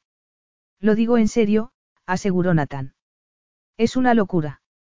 Solo conoces a la chica desde hace cuánto, seis meses. Un año y medio. Y acabamos de conocer una noticia que aumenta la felicidad de este día, anunció Nathan y se acercó más a él con una sonrisa, Emily está embarazada. Roark se lo quedó mirando. Nathan rió al ver su expresión. No vas a felicitarme. Su viejo amigo no solo iba a casarse, además iba a ser padre. Roark sintió cada uno de sus 39 años. ¿Cuál era su condenado problema? Él llevaba una vida perfecta como soltero, la vida que él deseaba. Enhorabuena, dijo Roark sin ninguna efusividad. Estamos buscando casa en Connecticut. Yo iré a la ciudad todos los días para trabajar, pero seguiremos teniendo una bonita casa con jardín para los niños. Emily quiere un jardín. Un jardín. Roark recordó de pronto un jardín italiano repleto de rosas escondido del mundo tras unos muros de piedra de dos metros y medio de alto. El sol calentando la piel, el zumbido de las moscas y el viento moviendo los árboles. Y el sabor de la piel de ella. Aquel sabor dulce. Y pensar que no hubiera conocido a Emily de no ser por aquel terreno del Far West Side, añadió Nathan. ¿Lo recuerdas? Recuerdo que lo perdimos. Él todavía no se había recuperado de aquella pérdida. Era la única vez en su vida que no había logrado algo. No, había habido otra vez, cuando él tenía siete años y su madre le había sacado a la nieve en mitad de la noche. Ella tenía el rostro cubierto de hollín y empapado de lágrimas de terror. Luego ella había regresado a la cabaña en busca de su marido y su hijo mayor. Roark había esperado, pero ellos no habían salido. Conocí a Emily en el baile benéfico, en blanco y negro, le informó Nathan dando las gracias a la camarera que acababa de traerle su copa. Trabaja para la condesa Villani. Recuerdas a la condesa, ¿verdad? Es una mujer a la que ningún hombre puede olvidar. Sí, la recuerdo, murmuró Roark. Por más que había intentado olvidarla, la recordaba. Recordaba la forma en que la había sostenido entre sus brazos al besarla en el salón de baile. Recordaba el temblor de su virginal cuerpo cuando la había poseído en el jardín. Recordaba la explosiva manera en que la había deseado. Y la forma en que ella le había mirado, maravillada, mientras hacían el amor, y con odio cuando ella había descubierto quién era él. Ella era la única mujer que se había negado a sus deseos. Él no quería recordar esas cosas. Llevaba el último año y medio intentando olvidarlas. Pero, ¿cómo hacerlo cuando Lia era la mujer a quien todos los hombres deseaban y él había sido el único que la había tocado? Al menos el primero. De pronto se preguntó con cuántos hombres se habría acostado ella en el último año y medio. Agarró su copa con fuerza. Aunque la condesa no puede compararse con mi mujer, puntualizó Nathan. Emily es cálida y amorosa. La condesa es muy guapa, no hay duda, pero tan fría. Fría. murmuró Roark. Yo no la recuerdo así. Ella había sido puro fuego, desde la pasión de su primer beso hasta la feroz intensidad de su odio. Te atrapó en su red, cierto. Roark elevó la vista y vio a Nathan mirándolo divertido. Por supuesto que no, replicó. Tan solo es la mujer que decidió poner un parque donde deberían haber estado mis rascacielos. Aparte de eso, no significa nada para mí. Me alegra oírte decir eso, comentó Nathan con gravedad. Porque es evidente que ella te ha olvidado. Lleva viéndose con el mismo hombre desde hace meses. Se espera que cualquier día anuncie su compromiso de boda. Una ola helada se apoderó del cuerpo de Roark. Lia, comprometida. ¿Quién es él? Un rico abogado de una acomodada familia de Nueva York. Andrew Oppenheimer. Era el poderoso hombre de pelo blanco que había conocido al abuelo de Roark. Él iba a convertirse en marido de Lia. Roark sabía que ese matrimonio no sería célibe como el primero. Oppenheimer la deseaba, igual que todos los hombres, igual que él, reconoció Roark.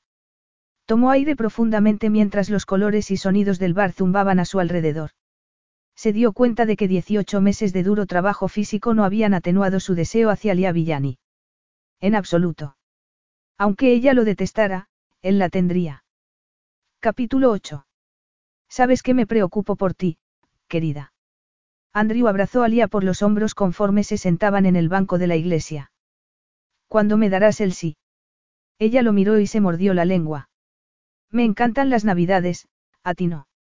Murmuró él cambiando de tema con diplomacia. Los regalos, la nieve, ¿no te parece romántico este lugar con las velas y las rosas?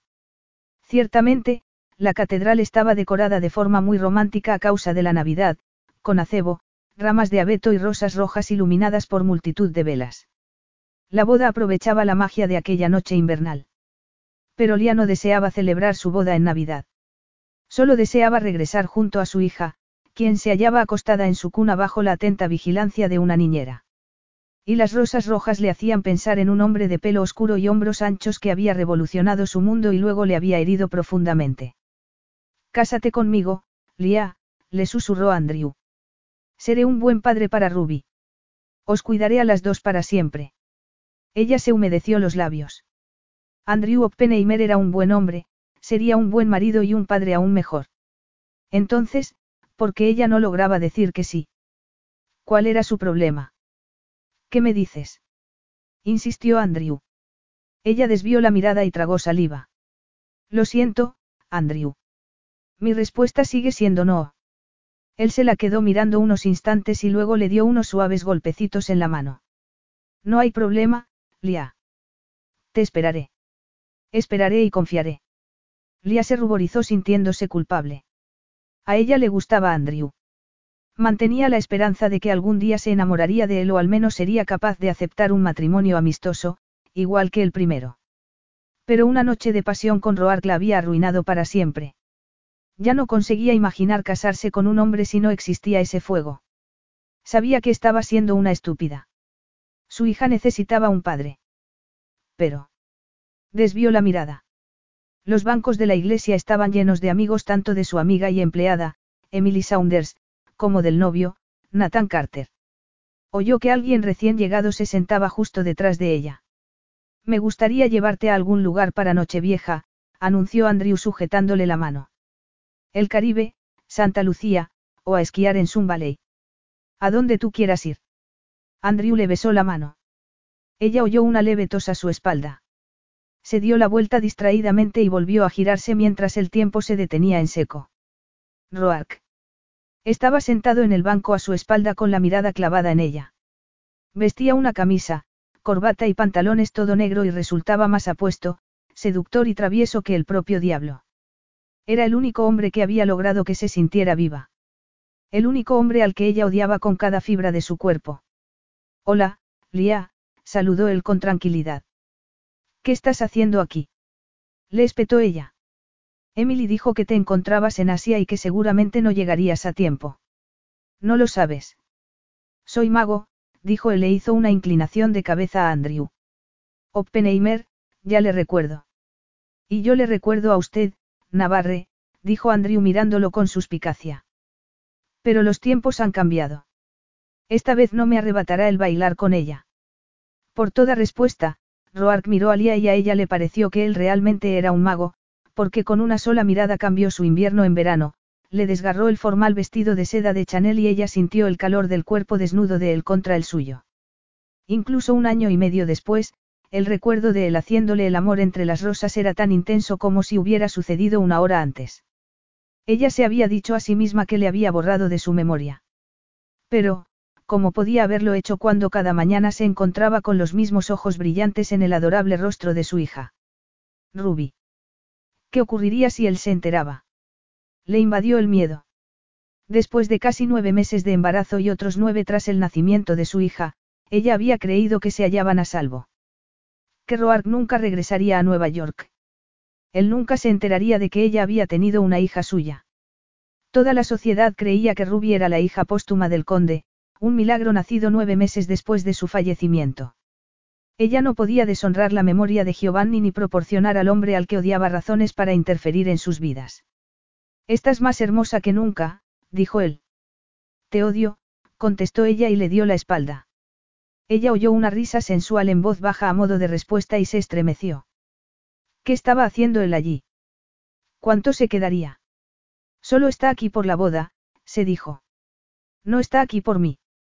Pero aquella manera en que la había mirado. Había sido como un vikingo contemplando un tesoro largo tiempo perseguido y que había acudido a rescatar. La había mirado como si tuviera intención de poseerla. De hacerla gemir y retorcerse bajo él una y otra vez hasta que ella gritara por la intensidad de su placer indeseado. La arpista comenzó a tocar la marcha nupcial y los invitados se pusieron en pie y giraron la cabeza para ver a la novia recorriendo el pasillo. Alia le temblaron las piernas al levantarse. Emily estaba radiante con su vestido de tul blanco con velo, caminando del brazo de su padre. Ambos sonreían abiertamente. Durante los últimos dos años, Emily Saunders había sido más que la secretaria de la Fundación para el Parque, se había convertido en una buena amiga. Pero incluso mientras sonreía a Emily, Lia no pudo dejar de advertir la presencia de Roark tras ella. Su calidez. Su fuego. Nada más que el banco de madera le separaba de él. Podría haberle tocado con solo haber elevado unos centímetros la mano. Pero no necesitaba tocarlo para sentirle con todo su cuerpo.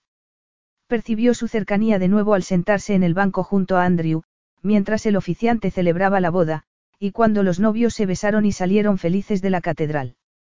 Al verlos marcharse y comenzar su nueva vida juntos, Lia sintió una repentina punzada de dolor en el corazón. Se alegraba profundamente por Emily. Pero aquel amor solo aumentaba su sensación de soledad. Ella quería amar así. Quería que su preciosa hija tuviera la familia que se merecía, un hogar y un padre amorosos. Mejor no tener padre que un cretino de corazón de hielo como Roark Navarre, se dijo a sí misma con fiereza. ¿Qué haría él si descubría que ella había tenido una hija suya? Exigiría pasar tiempo con Ruby, entrometiéndose en sus vidas. Usaría la custodia de su preciosa hija como un arma contra ella. Presentaría a la pequeña a su interminable sucesión de novias y amantes. Él ya había destruido a sus padres y su hermana, pensó Lia. Ella no le daría la oportunidad de destruir también la vida de su bebé. No podía permitir que él conociera la existencia de Ruby. Especialmente porque él sabría que no podía ser hija de Giovanni. Andrew tomó a Lia de la mano y la condujo por el pasillo hacia el exterior de la catedral. Ella vio a Roark y una repentina cobardía se apoderó de ella, haciéndola esconderse tras la delgada figura de Andrew. Roark se detuvo delante de ellos. Sus ojos oscuros pasaron por encima de Andrew y se fijaron en los de Lia. Te acompañaré al banquete, Lia. Aparta, Navarre, dijo Andrew. ¿No ves que está conmigo? ¿Es eso cierto? Preguntó Roark sin desviar la mirada de ella. ¿Estás con él? Ella llevaba varios meses saliendo con Andrew y todo lo que él había hecho había sido besarle la mano y la mejilla. Había deseado más, pero ella no se lo había permitido. Ella había mantenido la esperanza de que algún día querría que él la besara, de que sentiría algo de pasión. Ella sabía que él sería un buen esposo. Un buen padre. Exactamente lo que Ruby necesitaba. Pero no tan exactamente. Lia tragó saliva. Sí, estoy con Andrew, dijo agarrando la mano de su acompañante con más fuerza. Así que, si nos disculpas. Para su sorpresa, Roark los dejó marchar. Pero ella acababa de recuperar el aliento en el banquete celebrado en el Hotel Cabanau cuando vio que él la observaba desde el otro extremo del salón de baile. El mismo salón de baile decorado con las mismas luces blancas, aunque al ser Navidad la decoración consistía en poinsettias rojas y árboles de Navidad. Ella tomó a Andrew de la mano cuando los recién casados hicieron su entrada en la sala, se sentó con él durante la cena, le apretó la mano suavemente cuando Emily y Nathan compartieron su primer baile como marido y mujer. Y lo único en lo que Lia pudo pensar durante todo el tiempo fue en la anterior vez que había estado en aquel salón de baile. El hombre que la había besado, y que estaba de nuevo allí. No debería agarrarme a Andrew así, se regañó. No, cuando no podía dejar de pensar en el peligroso hombre que no dejaba de mirarla. El hombre a quien ella odiaba. El hombre a quien deseaba desesperadamente. Bailamos. Le invitó Andrew. Lia casi dio un respingo. A pesar de que tenía agarrada su mano, casi se había olvidado de que Andrew se hallaba a su lado. Temiendo que su voz la delataría, asintió y se dejó conducir por él a la pista de baile. En todo momento sintió que Roark la miraba que la deseaba. Que pretendía poseerla. La orquesta comenzó a tocar una nueva canción y Alia le dio un vuelco el corazón al reconocer el comienzo de Atmósfera Técnica Last, la misma canción que Roark y ella habían bailado juntos durante el baile benéfico. La canción que sonaba cuando Roark la había besado delante de todo el mundo. ¿Cuántos hombres habrían sido tan descarados y tan implacables de desear a una mujer y besarla sin más? Sintió a Roar comiéndosela con la mirada desde el borde de la pista y supo que él también estaba recordando. Se ruborizó. Y se detuvo en mitad del resto de parejas danzantes. ¿Qué ocurre, Lia? Preguntó Andrew preocupado. No tienes buen aspecto. Ella se apartó.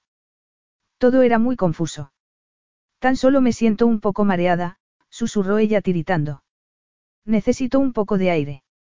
Iré contigo. No, gracias. Necesito un minuto, a solas.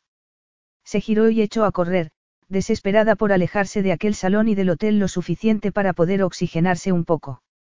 Necesitaba que el aire helado enfriara sus ardientes mejillas y congelara su enardecido corazón hasta como estaba antes de que Roark regresara a Nueva York.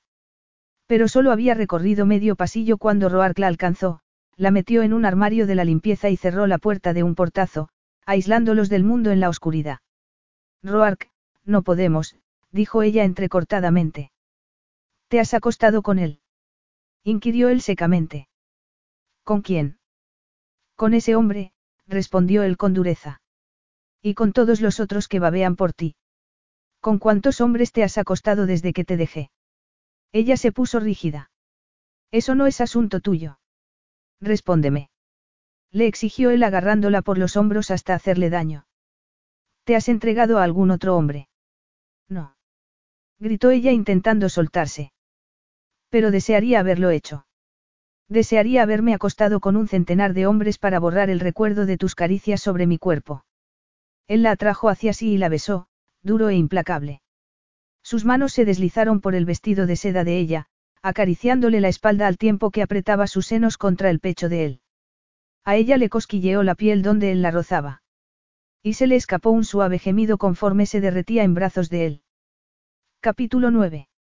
Había deseado ella tanto a alguien alguna vez. Había deseado tanto algo en su vida. Conforme él la besaba con insaciable fervor, Lia quiso más. Lo abrazó por el cuello y lo apretó contra sí y él respondió jugueteando con su lengua y besándola más profundamente. Ella sintió la fuerza del cuerpo de él en aquella oscuridad y se sintió flotar. Lo deseaba tanto que se moriría si él dejara de besarla en aquel momento. No puedo soportarlo, Lia, le susurró él al oído. No puedo soportar estar sin ti. Ella sentía sus senos duros, con los pezones contra el pecho de él. Cada leve movimiento de él provocaba una nueva explosión de placer en sus senos y su entrepierna. Advirtió que él estaba preparado para ella. Cerró los ojos y se rozó con él. Era como si ella llevara dormida toda su vida, esperando aquello. Su cuerpo entero estaba explotando como una hoguera. Llevaba esperando a Roark desde que había nacido. Dime que eres mía, dijo él con voz ronca. Solo mía. Lia abrió los ojos. ¿Qué estaba haciendo en brazos de Roark? ¿Cómo estaba permitiéndole que la tocara, que la besara encerrados en un armario de la limpieza? Había perdido la cabeza. Andrew estaba esperándola en el banquete de bodas al final del pasillo. Suéltame. Gritó esforzándose por soltarse. No te deseo. Él la obligó a callar con un beso hambriento. Cuanto más trataba ella de resistirse, más fuerza empleaba él para convencerla. Hasta que el odio de ella se transformó en una fiera pasión y una necesidad mutua. Lo abrazó por la espalda y lo besó con toda la ira y nostalgia acumuladas durante los últimos 18 meses. Te odio, le susurró ella. Te odio tanto. Estoy cansado de desearte. Cansado de ansiar lo que no puedo tener, murmuró él en la oscuridad. He pasado el último año y medio intentando olvidar tu cuerpo junto al mío. Odiame cuanto quieras, pero voy a poseerte igualmente. Le besó lentamente el cuello al tiempo que movía las manos sobre sus senos cubiertos por el sedoso vestido. Entonces ella advirtió que él se arrodillaba ante ella. Durante un instante no la tocó y ella se sintió a la deriva en la oscuridad. Y de pronto las manos de él comenzaron a moverse lentamente sobre sus muslos desnudos. Ella se estremeció. Roark, ¿qué estás? Él le hizo callar y le acarició los muslos hasta llegar a la cadera. Recorrió el borde de sus bragas de seda con un dedo. Le levantó la falda del vestido. Y ella sintió el cálido aliento de él en su entrepierna. Roark. exclamó ella ahogadamente. Él comenzó a besar y lamer sus muslos. Luego sus besos ascendieron. Acercó su mano a las bragas de ella y acarició su entrepierna. La besó a través del tejido y lo apartó suavemente con los dientes. Ella contuvo el aliento. Él le bajó las bragas y la acarició con los dedos hasta que ella estuvo empapada. Y entonces la saboreó por primera vez. Ella ahogó un grito y se arqueó contra la pared del armario. Se agarró fuertemente a los hombros de él. No puedes, no debemos. Pero él no escuchó. No se detuvo.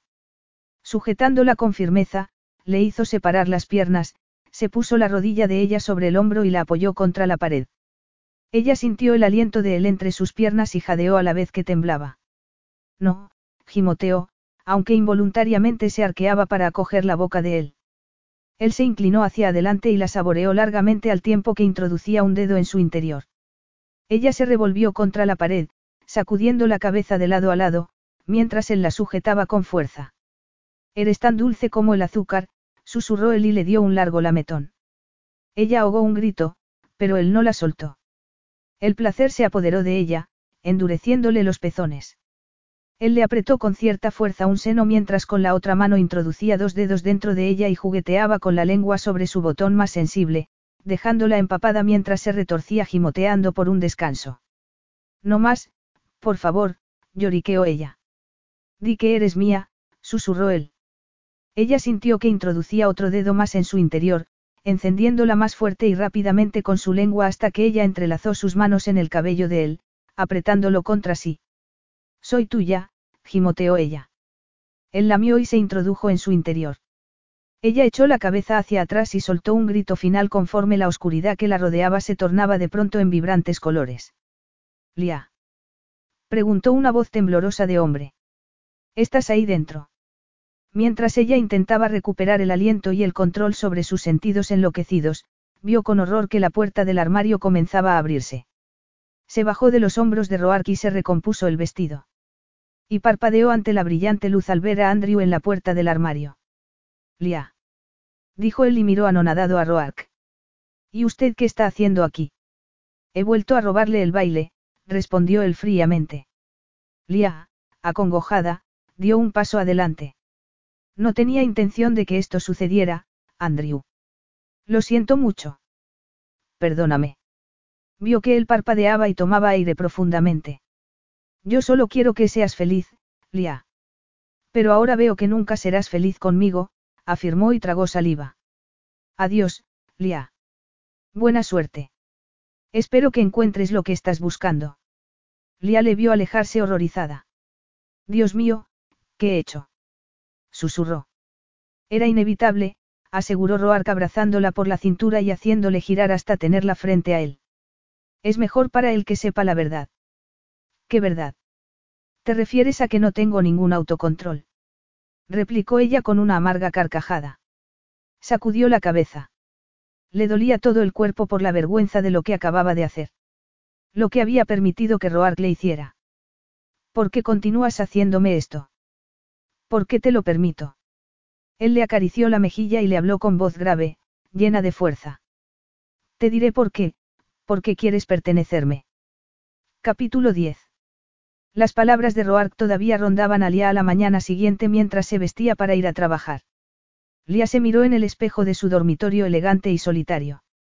Solo recordar lo que él le había hecho la noche anterior hizo que le temblaran las manos conforme se abrochaba su chaqueta de Armani. Llevaba el cabello recogido en un lustroso moño y, con su traje negro, medias oscuras y botas de tacón parecía una mujer de negocios muy capaz a punto de salir hacia su trabajo. Solo las ojeras la delataban. No había dormido en toda la noche. Había salido del armario de la limpieza a toda prisa. Se había marchado de la boda sin ni siquiera despedirse de Emily y había detenido un taxi con el mismo pánico que en el baile de 18 meses antes. ¿Qué tenía ese Roar Navarre que la convertía en una cobarde así? Sí, una cobarde, dijo acusadoramente a la mujer aparentemente serena del espejo. Un fraude total. Todavía podía sentir las manos de Roark sobre su cuerpo. Todavía podía sentir su aliento y la fuerza posesiva de su lengua. Lía se miró el rostro, se había ruborizado. Odiaba a ese hombre. Pero eso no le impedía desearlo. ¿Cuál era su problema? Sabiendo lo que él le había hecho a su familia, conociendo el tipo de hombre que era, ¿cómo era posible que lo deseara?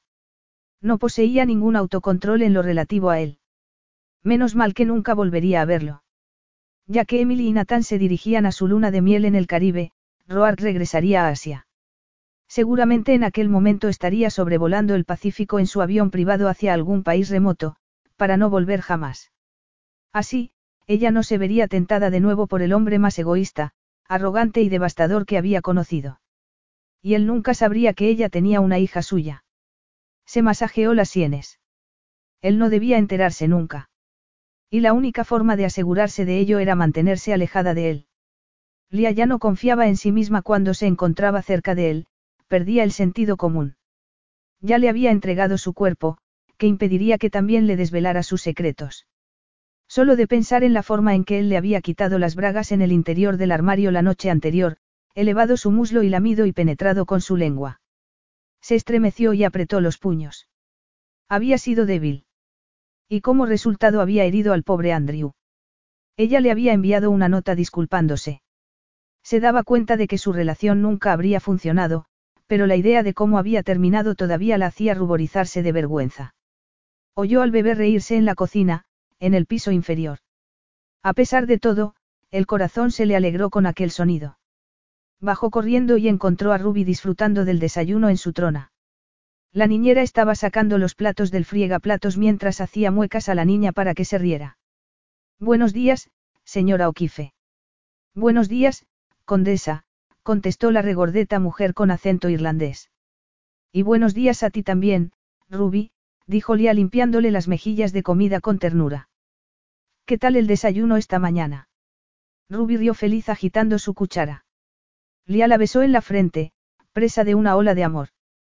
Como siempre, odiaba la idea de apartarse de su hija aunque fueran unas pocas horas. Aunque se debiera a una buena causa. No se preocupe por ella, querida, dijo la señora O'Keefe con una sonrisa. La mujer, viuda, había cuidado de ella desde antes de que naciera Ruby y se ocupaba de la gestión de la casa como si fueran su hija y su nieta. Pasaremos una mañana estupenda leyendo cuentos y jugando, luego hará la siesta matutina. Usted no estará fuera mucho tiempo. Ella no tendrá tiempo de echarla de menos. Lo sé, dijo Lía como atontada. Ruby estaría bien. Era ella quien siempre lo pasaba mal lejos de su pequeña. Es solo que ya me aparté de ella anoche durante la boda. La señora O'Keefe le dio unas palmaditas en el hombro. Me alegro de que saliera por ahí. Ya era hora, creo yo. Su marido fue un buen hombre. Yo también lamenté perder al mío. Pero usted ya ha llorado su pérdida durante suficiente tiempo. Al conde no le gustaría verla así. Usted es una mujer joven y hermosa con una hija adorable. Se merece salir una noche a divertirse. A divertirse. Lia recordó a Roark separándole las piernas, su cálido aliento sobre sus muslos, su lengua saboreándola. Un estremecimiento le recorrió el cuerpo mientras intentaba apartar ese pensamiento. Se acabó, se dijo con desesperación. Él se ha marchado. Nunca volveré a verlo. Pero no podía dejar de temblar. Había pasado diez años siendo fiel a Giovanni en un matrimonio convenido. Fallecido él, ella había descubierto que estaba embarazada de Roark y no había tenido la oportunidad, ni tampoco la inclinación, de acostarse con nadie más. Tenía 29 años y solo había tenido una experiencia sexual en toda su vida. Solo un amante. Roark. No le extrañaba que él ejerciera tanto poder sobre ella. Lia se puso su abrigo blanco con manos temblorosas. Aunque lo odiaba, no podía resistirse a él. Aquel fuego por él llevaba ardiendo en su interior durante demasiado tiempo, sin ser avivado, pero con las brasas aún calientes bajo las cenizas. Su única esperanza era que no lo vería más. Lia se puso sus guantes y bufanda y abrazó a su deliciosa pequeña. Estaré de regreso antes de mediodía.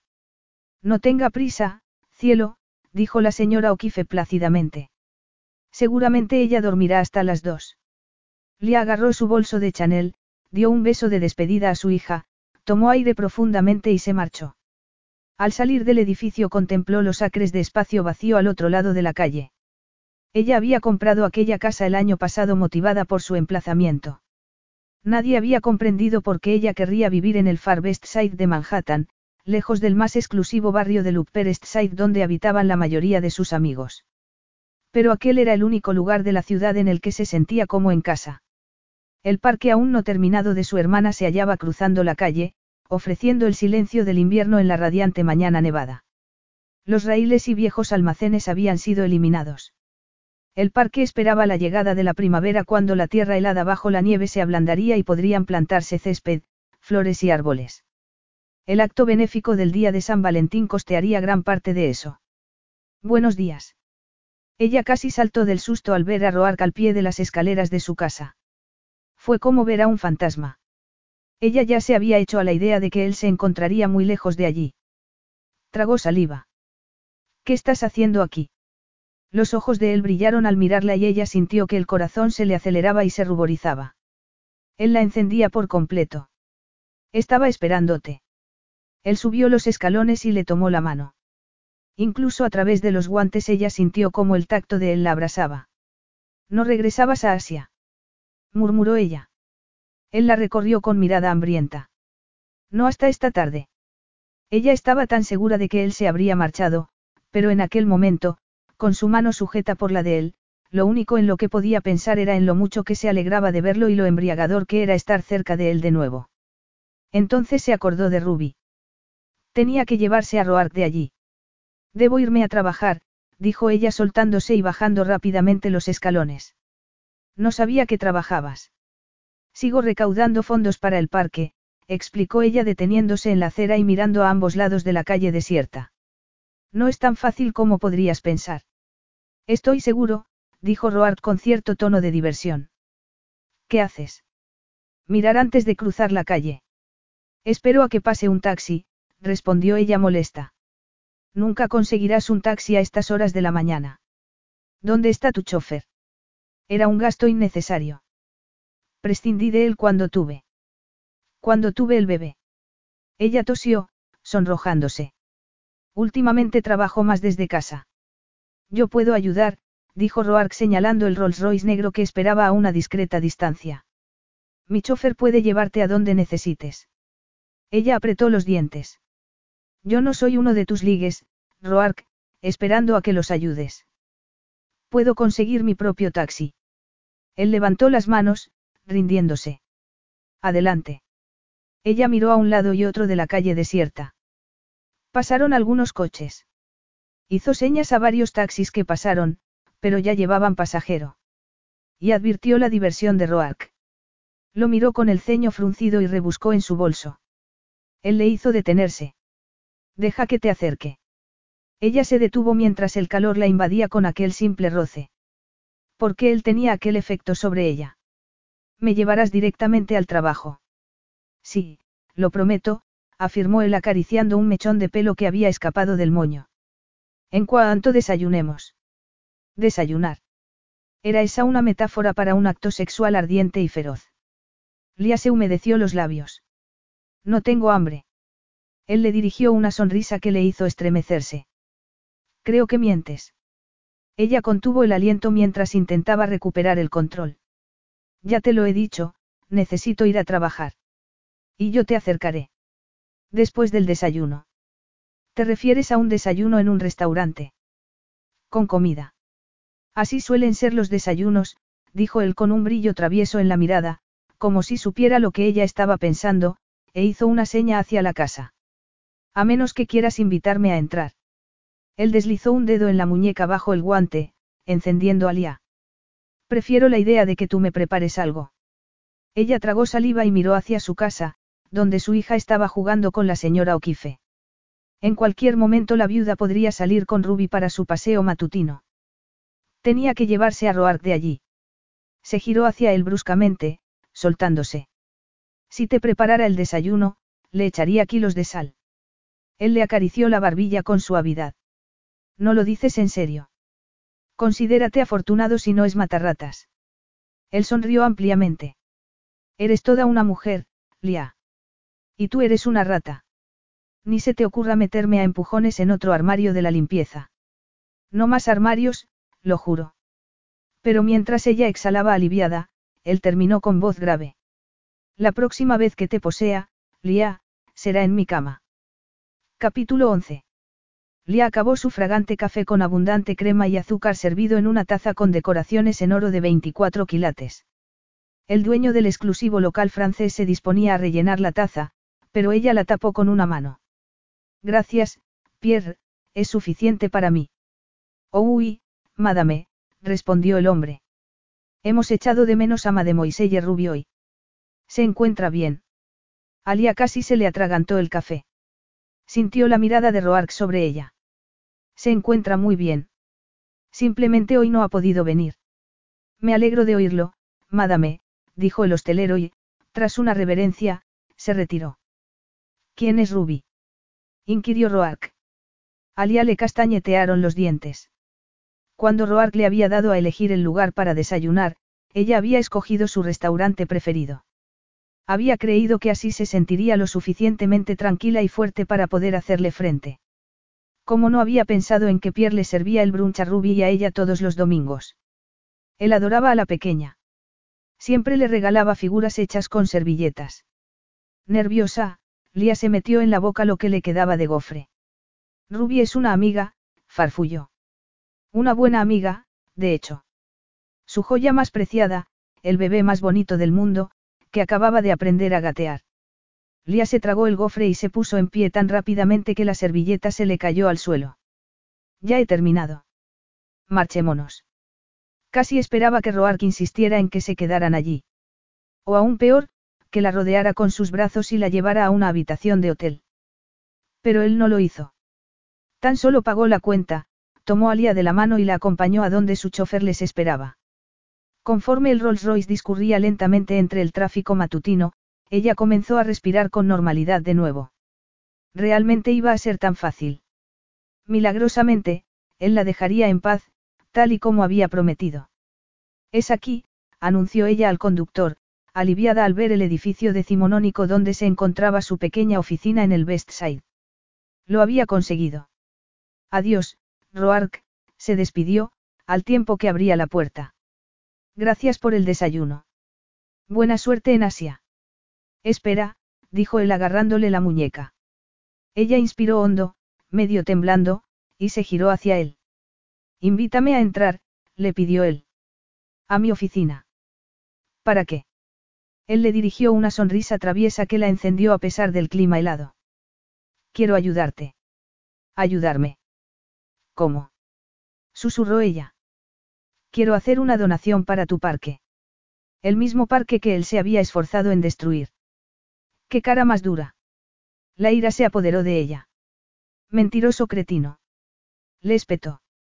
Realmente me consideras tan estúpida que creo que quieres ayudarme. Él resopló y esbozó una medio sonrisa. Ahora entiendo por qué no te está resultando fácil recaudar fondos. A los auténticos donantes no les hablo así, como comprenderás. Pero tú no hablas en serio. Él clavó la mirada en la de ella sin asomo de sonrisa. ¿Qué necesitarías para convencerte de que sí hablo en serio? Ella se mordisqueó un labio. Necesitaba fondos para el parque. Aún les faltaban 20 millones y sería un milagro si ella conseguía reunir esa cantidad para marzo, cuando se decidiría la empresa que se ocuparía de llevar a cabo el proyecto. Pero más importante que conseguir dinero para el parque era que Roark se marchara de Nueva York antes de que descubriera que ella tenía una hija suya. Por supuesto que podía rechazarle. Pero cada vez que había escapado de él solo había conseguido que él la persiguiera con más ahínco. ¿Y si ella no salía corriendo? ¿Y si, al contrario, le daba exactamente lo que él quería? ¿Acaso no perdería el interés? La única razón por la cual él continuaba persiguiéndola era porque ella se le resistía. Acostumbrado a que todas las mujeres se rindieran a sus pies, su odio debía de resultarle una intrigante novedad. Pero si ella hubiera querido ser su novia, Roark habría puesto pies en polvorosa al instante. Lanzarse en sus brazos sería la manera más fácil de librarse de él. Pero esa idea la aterrorizaba. No podía hacerlo. Tendría entonces que aplacar las sospechas de él, aceptar su dinero y rezar para que se marchara, decidió. De acuerdo, dijo ella. Puedes entrar en mi oficina el tiempo necesario para extender tu cheque. Muy generoso por tu parte, comentó él saliendo del Rolls Royce. Ambos subieron a la tercera planta, que le había alquilado para su fundación. Albergaba dos despachos, uno para Emily y otro para Lía, y una recepción con sala de espera. Sara, la recepcionista, se quedó sin aliento cuando vio a Roark. Él le sonrió con desenfado y Lía pudo ver el efecto que provocaba en la joven, como si no hubiera visto un hombre en su vida. Por alguna razón, eso incomodó a Lia. Buenos días, Sara, saludó. Tienes la lista preliminar. Transcurrieron unos segundos hasta que la recepcionista advirtió su presencia. ¿Cómo? Sí que la tengo, Lia. Aquí está. Este es Roard Navarre, anunció Lia antes de encaminarse a su despacho con la lista en la mano. Ha venido a extender un cheque, luego se marchará. Hola, señor Navarre, saludó Sara con una risa tonta. Lia quiso abofetearla. Sara Bod tenía una carrera universitaria en económicas por Barnard, pero con una simple sonrisa de Roark se había transformado en una tonta babeante. ¿Necesita un bolígrafo? No, gracias, señorita. Llámeme Sara, dijo la guava rubia con un suspiro. No, gracias, Sara. He visto un bolígrafo un poco más allá. Lia entró en su despacho y tiró su abrigo, bufanda y guantes sobre el sofá de cuero. Se obligó a desviar su atención de Roark y Sara y leer los nombres de la lista. Para empezar, tenía que llamar a la señora Van Deusen y la señora Olmstead, las dos expertas en sociedad se ofenderían si no lo hacía. Oyó a Sara reír tontamente de nuevo. Lia rechinó los dientes y sujetó sus papeles con más fuerza. Si oía a Sara tontear una vez más con Roark, no se haría responsable de las consecuencias. ¿Por qué tienes un parque para bebés aquí? Lia se giró de un respingo y vio a Roark en su puerta observando el parque en una esquina de la habitación. Cielos. Antes de aprender a gatear, Ruby había desarrollado un intenso rechazo a estar confinada y Lia se la había llevado a la oficina algunas horas a la semana. Había olvidado que el parque seguía allí, y lleno de juguetes. Roark entró en el despacho y observó todo con curiosidad. Es para Emily. Desde luego, no pierdes el tiempo. Ayer descubrieron que ella está embarazada. Lia se enjugó el sudor de la frente. Emily. Sí, claro, es para su bebé. Y no era mentira, ya que el lujoso y apenas usado parque sería trasladado al despacho adyacente una vez que Emily regresara de su baja por maternidad. Si regresaba. Si no decidía quedarse de ama de casa y madre en su encantador hogar en Connecticut con un marido que la amaba y cuidando de su numerosa familia. Lia. Ella parpadeó mientras aquellos pensamientos se evaporaban. ¿Qué? Él sostenía la chequera en una mano. ¿Cuánto necesitas? ¿Para qué? Para el parque. Ella lo miró de hito en hito. Cierto. Exclamó e inspiró hondo. Nuestro próximo acto para recaudar fondos es un baile de disfraces el día de San Valentín. Tú ya no estarás en Nueva York, por supuesto. Y menos mal, pensó ella. Pero si quieres comprar una entrada y donar tu asiento, serían mil dólares. O si quisieras patrocinar una mesa entera. No lo has entendido, la interrumpió él posando sus manos sobre los hombros de ella. ¿Cuánto necesitarías para terminar con esta actividad de recaudar fondos? ¿A qué te refieres? ¿Qué cantidad cubriría lo que falta? Ella negó con la cabeza. Pero a ti no te importa este parque. Me lo dijiste tú mismo. Dijiste que los niños te daban igual. Y así es. Entonces, ¿por qué lo haces? Tú simplemente dime lo que necesitas para ser libre. Dame una cifra. Ella se humedeció los labios, repentinamente secos. Estás intentando comprarme, Roark. Funcionaría. Ella tragó saliva. No. Entonces parece que no me queda otra alternativa que ser honesto, dijo él y le acarició la mejilla. Quiero que te marches de Nueva York. Conmigo. Marcharse, con él. Le notó que se le disparaba el corazón. ¿Y por qué querría yo hacer eso? Estoy cansado de intentar olvidarte, Lia, admitió él suavemente. Cansado de perseguirte en sueños. Te quiero a mi lado. Y ya que yo no puedo quedarme, debes venir tú. Eso es una locura, Roark. Nosotros no nos soportamos. Él la hizo callar con un beso al tiempo que la apretaba fuertemente contra sí. Lia sintió que el suelo se movía bajo sus pies. Cuando él se retiró por fin, ella estaba tan mareada que lo único que sabía era que quería seguir para siempre en brazos de él. Seguir para siempre en brazos de él. ¿Qué le ocurría? se reprendió. Ella odiaba a Roark. Él había destruido a su familia. Iba a darle la oportunidad de que arruinara también la vida de su bebé. ¿Dónde estaba su lealtad? Y su sentido común. Además, si él descubría la existencia del bebé, nunca la perdonaría. Tal vez incluso intentara quitarle a Ruby. No, gracias, dijo ella poniéndose rígida y dando un paso atrás para crear distancia. No me interesa viajar contigo. Me gusta estar en mi casa.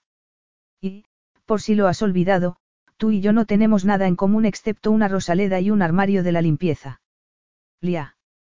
Márchate, Roark, insistió ella dándole la espalda a pesar de que el corazón le dolía de nostalgia. Mi respuesta es no. Él se quedó de pie en silencio unos instantes y luego dio media vuelta y salió. Lia le oyó hablar con Sara, quien sin duda habría seguido su conversación con detalle. Lia se ruborizó. Seguramente había oído que Roark la había besado. Oyó que él empleaba su voz más seductora. Sara, ¿cuánto dinero necesita tu jefa para terminar el parque Olivia Hawthorne? Unos 20 millones, respondió la joven cautelosamente. Diez para crear los jardines y otros diez como capital para el mantenimiento futuro al que nos hemos comprometido. Me gustaría mucho ver el parque, anunció Roark. Si alguien me lo enseñara, estaría deseando donar 20 millones de dólares para cubrir todos los gastos. Por el bien de la infancia de Nueva York. Lia sintió los ojos de él sobre ella y se ruborizó. Él continuó suavemente. Solo necesito a alguien que me enseñe lo que estoy sufragando. Y tal vez que coma conmigo. 20 millones de dólares por comer y un paseo. ¿Te parece un buen trato, Sara? La joven casi se cayó de su asiento. Voy por mi abrigo, farfulló la chica. Se lo enseñaré todo, señor Navarre. Le serviré personalmente la comida. Incluso si me ocupa toda la noche, todo el día, quiero decir. De pronto Lia explotó de irritación aunque no sabía exactamente por qué. Permitir que Sara acompañara a Roark en su lugar habría sido la solución perfecta a la evidente manipulación de él. Aún así, no podía permitirlo. Y no porque tuviera celos, se dijo a sí misma. Tan solo quería asegurarse de que él pagaba los 20 millones de dólares.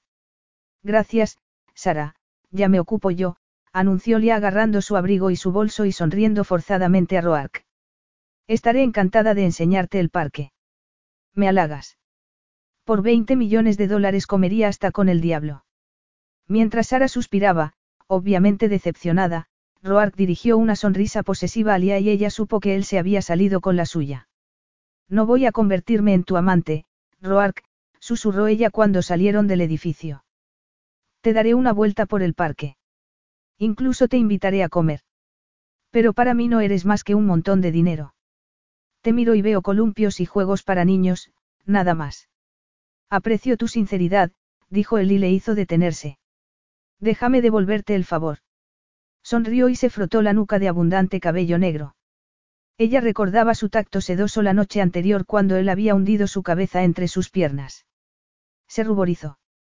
Él la miró. Entonces ella no vio a los transeúntes, ni oyó el claxon de los coches que pasaban. No vio más que el hermoso rostro de él.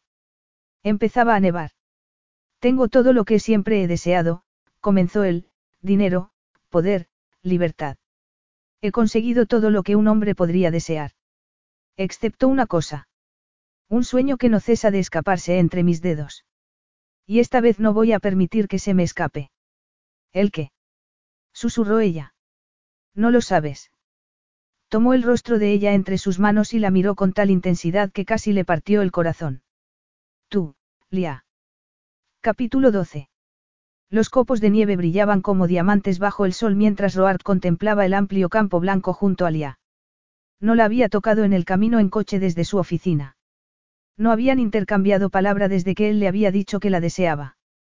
En aquel momento, él tenía las manos metidas en los bolsillos de su abrigo negro de lana para contenerse de atraerla hacia sí y besarla. Pero la luminosidad de la nieve y del cielo azul cincelaban su rostro bronceado, su nariz recta y sus pómulos marcados. Cada vez que Lía lo miraba se encontraba con los ojos de él y se le aceleraba el pulso. Pero él no la tocaba. A cada momento, ella sentía que el espacio entre ambos se reducía y los acercaba inevitablemente. ¿Cuánto tiempo más podría resistir aquello? se preguntó. Desvió la vista recordándose la lealtad a su difunta familia y su necesidad de proteger a su hija. Roark no quería asentarse y criar una familia. Quería una amante que dejara de lado todo para dedicarse a disfrutar de los placeres de la vida alrededor del mundo. Ella se imaginó cómo sería esa vida, el lujo, la libertad de no tener ninguna responsabilidad, una vida de aventuras sin límite, dormir en la cama de él cada noche. Tragó saliva y se obligó a desechar esos pensamientos. Ella era madre. Y aunque no lo hubiera sido, no habría aguantado ese tipo de vida durante mucho tiempo. Ella necesitaba un hogar, un lugar en el mundo al que considerar suyo. Recordó las palabras de él. He conseguido todo lo que un hombre podría desear. Excepto una cosa. Un sueño que no cesa de escaparse entre mis dedos. Y esta vez no voy a permitir que se me escape. Es muy hermoso. Sobresaltada, Lia miró a Roark. Sobre la cara norte de una colina nevada, él contemplaba la amplitud vacía del parque. A lo lejos refulgía el río Hudson. Aunque no tanto para ti como 10 millones de metros cuadrados de oficinas, ¿verdad? Le provocó ella. Él la fulminó con la mirada. No tanto para mí como tú, puntualizó él en voz baja. Lo decía en serio, quiero que estés conmigo. Lia. Hasta que nos hartemos el uno del otro. Da igual cuánto tiempo sea eso. Quién sabe, podría ser para siempre. A ella se le aceleró el corazón. Y justo cuando creía que no podría soportar un segundo más la intensa mirada de él, él la apartó. Nunca me ha gustado esta ciudad. Pero tu parque, añadió él e inspiró hondo. Casi se siente uno como en casa. ¿Tienes un hogar? Le preguntó ella sin pensar. Él la miró y soltó una carcajada seca. No, no lo tengo. Pero el lugar en el que estoy pensando se halla en el norte de Canadá, respondió él volviendo a contemplar el parque helado. Mi padre era transportista, repartía suministros atravesando ríos y lagos helados en invierno. Mi madre lo conoció una vez que hizo el esquí. Salieron tres veces y no necesitaron más. Ella era canadiense. Estadounidense. La única hija de una rica familia de Nueva York, respondió él y frunció los labios como conteniendo alguna emoción intensa. Cuando yo tenía siete años vine aquí a vivir con mi abuelo. Ella lo miró atónita. ¿Creciste en Nueva York? El río forzado. Sí. Crecí muy rápido. Mi abuelo era una persona fría. Desheredó a mi madre a los 19 años por haberse fugado con mi padre. Nunca le perdonó que se casara con un camionero. Ni tampoco me consideraba a mí digno de ser nieto suyo. Pero él era tu abuelo. exclamó Lia. Seguro que te quería. Roard clavó la vista en el parque nevado. Él decía que había malcriado a mi madre y que no cometería el mismo error al criarme a mí. Despedía a una nueva niñera cada seis meses porque no quería que yo me encariñara demasiado con nadie del servicio. Temía que me ablandara o que revelara mis orígenes de clase baja. Aquellas palabras, dichas sin asomo de emoción, conmocionaron a Lia. Roark. Él se encogió de hombros. No importa. Yo he reído el último. He desarrollado una fortuna diez veces mayor a la que él entregó a la beneficencia cuando murió. Me desheredó, por supuesto. El día en que cumplí 18 años me marché de Nueva York y él se enfureció. Dijo que había perdido su tiempo educándome, que estaba deseando enviarme de regreso a la cloaca a donde yo pertenecía. No hablaría en serio. ¿Eso crees? Dijo él esbozando una sonrisa sin humor. Dijo que yo debería haber muerto junto con el resto de mi familia. Que debería haber ardido en el fuego. Así murieron tus padres. Quemados. Susurró ella. Por un momento Lia creyó que él no iba a contestar. Pero él se giró hacia ella. No solo mi padre. También mi hermano. Las cortinas comenzaron a arder al contacto con la estufa en mitad de la noche. Mi madre me despertó y me sacó de casa. Se suponía que mi padre iba a despertar a mi hermano mayor. Como no salían, mi madre regresó a buscarlos. Lía contuvo el aliento. Sin pensarlo, posó su mano sobre la de él para ofrecerle consuelo. Él no movió la mano, pero sí desvió la mirada. Fue hace mucho tiempo. Ya no importa. Sí que importa. Sé cómo te sientes, dijo ella conteniendo las lágrimas. Lo siento mucho. Él miró la mano fuertemente agarrada a la suya. Soy yo quien lo siente, Lía, aseguró él. Nunca pretendí hacer daño a tu familia cuando me hice con la empresa de tu padre. De haberlo sabido. Soltó una amarga carcajada y retiró la mano de la de ella. ¿Qué? Tal vez aún así me hubiera hecho con la empresa. Tienes razón, soy un cretino egoísta. Al verlo tan compungido Alia se le encogió el corazón. Ni siquiera podía hablar. Pero tienes que saber una cosa, hacerte el amor en Italia no fue una cuestión de negocios. Tan solo te deseaba. Te deseaba más allá de todo sentido común. Siempre he sabido que no quería tener hijos, pero perdí tanto la cabeza contigo que se me olvidó usar preservativo. Él sacudió la cabeza con fiereza. Sabías que durante los meses posteriores a dejarte estuve esperando que me llamaras para anunciarme que habíamos concebido un hijo. Alia se le aceleró el pulso. Quería decírselo. Tenía que hacerlo. Inspiró hondo. Tan terrible habría sido si yo me hubiera quedado embarazada de ti. Susurró. Él se pasó la mano por el cabello y soltó una amarga carcajada. Habría sido un desastre. Yo no sería un buen padre. Tanta responsabilidad, tanta presión, qué suerte para los dos que no te quedaras embarazada, ¿verdad? Ella reprimió la ridícula esperanza que se había formado en su corazón. Sí, una suerte, dijo como atontada. Él contempló la brillante nieve y el interminable campo sin árboles. Sé que esto entre nosotros no puede durar. Tienes razón, no somos parecidos. Tú quieres un hogar y yo necesito mi libertad.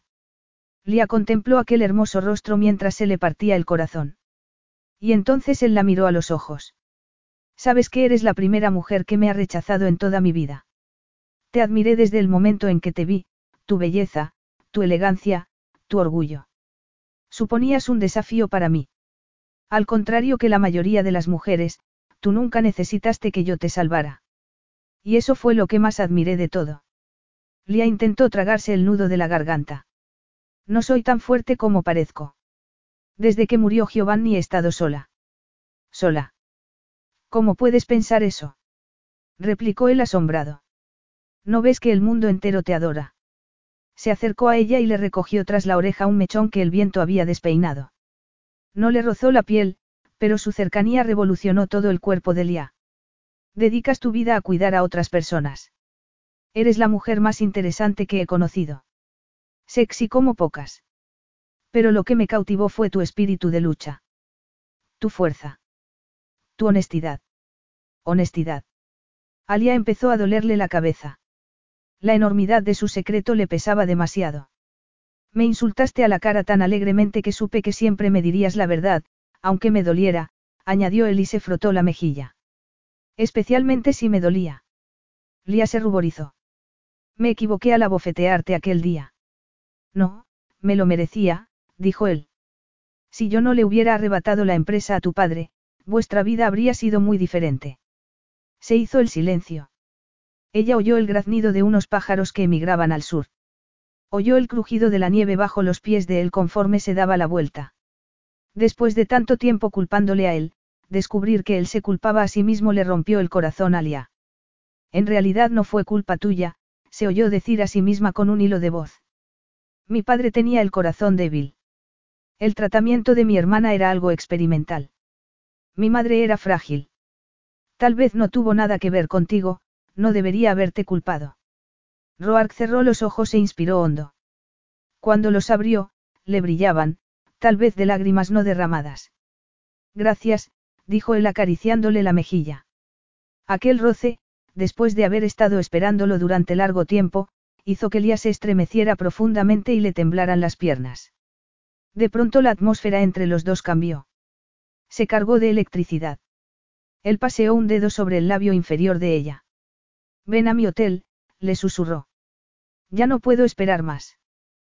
Te necesito ahora. Sí, pensó ella desesperada. Pero entonces se acordó de Ruby y se apartó. No puedo.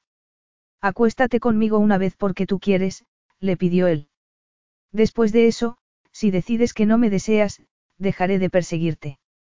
Pero dame una oportunidad para convencerte, para mostrarte cómo podría ser una vida juntos. Ella lo miró embelesada por sus seductoras caricias. Se sentía mareada, superada. Y sabía que no podría soportar que él se marchara. Todavía no. No podría soportar la idea de volver a quedarse sola en el frío invierno. Antes necesitaba sentir aquella calidez una vez más. Si me acuesto contigo, me dejarás marchar. Sí, aseguró él con un hilo de voz. Si es tu verdadero deseo. Pero voy a hacer todo lo posible para convencerte de que te quedes conmigo, que seas mi amante. Tu amante. Repitió ella suavemente. No te ofrezco amor, Lia. Ni matrimonio. Sé que este fuego entre nosotros no puede durar, añadió él tomándola en sus brazos. Simplemente, disfrutemos de cada momento que tengamos. Ella cerró los ojos y apoyó el rostro sobre el abrigo de él. Sentía el viento frío contra su cara, pero el resto de su cuerpo estaba ardiendo. Él quería placer a largo plazo. Sin compromisos. Sin enredos emocionales. Pero eso no era lo que ella quería de un hombre. No de un marido y menos aún del padre de su hija. Y a pesar de todo. Una tarde en la cama con él. Luego él regresaría a Asia y Ruby estaría a salvo para siempre. Él no tenía por qué saber que tenía una hija. Así nunca sentiría la carga de una responsabilidad que no deseaba, ni interferiría en su vida ni en la de su hija. Él podría continuar sus interminables viajes sin volverse a mirar atrás. No tendría la oportunidad de fallar a Ruby como padre. Y ella no se vería obligada a ver cómo él la reemplazaba en su vida con una sucesión de nuevas amantes cuando se cansara de ella. No estaban hechos el uno para el otro, eso era evidente. Ella quería una familia y un hogar. Quería un hombre que la amara a ella y a sus hijos para siempre. Ella quería una vida como la de Emily. Pero dado que no podía tener eso. Una tarde en la cama con Roark. Una oportunidad para saciar sus ansias de él y luego ella le olvidaría y comenzaría una vida nueva con su hija. Ella le olvidaría. El corazón le latía desbocado cuando elevó el rostro y miró a Roark a los ojos. Él la embriagaba, su poder y belleza masculinos la cegaban. Y se oyó susurrar. Necesito estar en casa hacia las dos. Él inspiró hondo y la abrazó con fuerza mientras le besaba la frente y el cabello. No te arrepentirás, le prometió. Voy a asegurarme de ello. Solo serán unas pocas horas, se dijo Lia. Y cuando él la besó apasionadamente ella supo que grabaría cada caricia en su memoria. Aquellas pocas horas le durarían para siempre. Y luego, ella le dejaría marchar. Capítulo 13. Conforme subían en el ascensor del Hotel Cabanaug hacia la suite presidencial de 20 mil dólares la noche, Roark se dio cuenta de que estaba temblando. Nunca había deseado tanto a una mujer. ¿Acaso alguna vez había deseado algo tanto? Se detuvo delante de la puerta de la habitación y miró a Lía, cuyos ojos castaños albergaban una mirada limpia y tranquila. Sin dejar de mirarla, la tomó en brazos y traspasó así el umbral. Una vez dentro, cerró la puerta de un puntapié. Atravesó con ella en brazos el vestíbulo de suelo de mármol y una enorme araña de cristal, los seis dormitorios secundarios y llegó al dormitorio principal. Allí la dejó suavemente en el suelo. A través de los amplios ventanales se colaba la belleza nevada de Central Park. Él se quitó el abrigo y le quitó a ella el suyo, la bufanda y los guantes, tirándolos al suelo. Empezó a quitarse la camisa negra, pero se distrajo cuando ella empezó a imitarle. Con la vista clavada en él, Lía se desabrochó lentamente su chaqueta negra, revelando un sujetador de encaje negro. Luego se bajó la cremallera de la falda, que cayó al suelo dejando al descubierto unas bragas de encaje negro y medias negras sujetas con liguero. Roark la contempló maravillado. Aquella mujer era joven, moderna, una condesa, y al mismo tiempo una fantasía de tiempos antiguos. Cuanto más tiempo pasaba junto a ella, más la deseaba. Entonces se dio cuenta de que la quería a su lado más de una noche. Por primera vez en su vida, quería que una mujer le acompañara en sus viajes.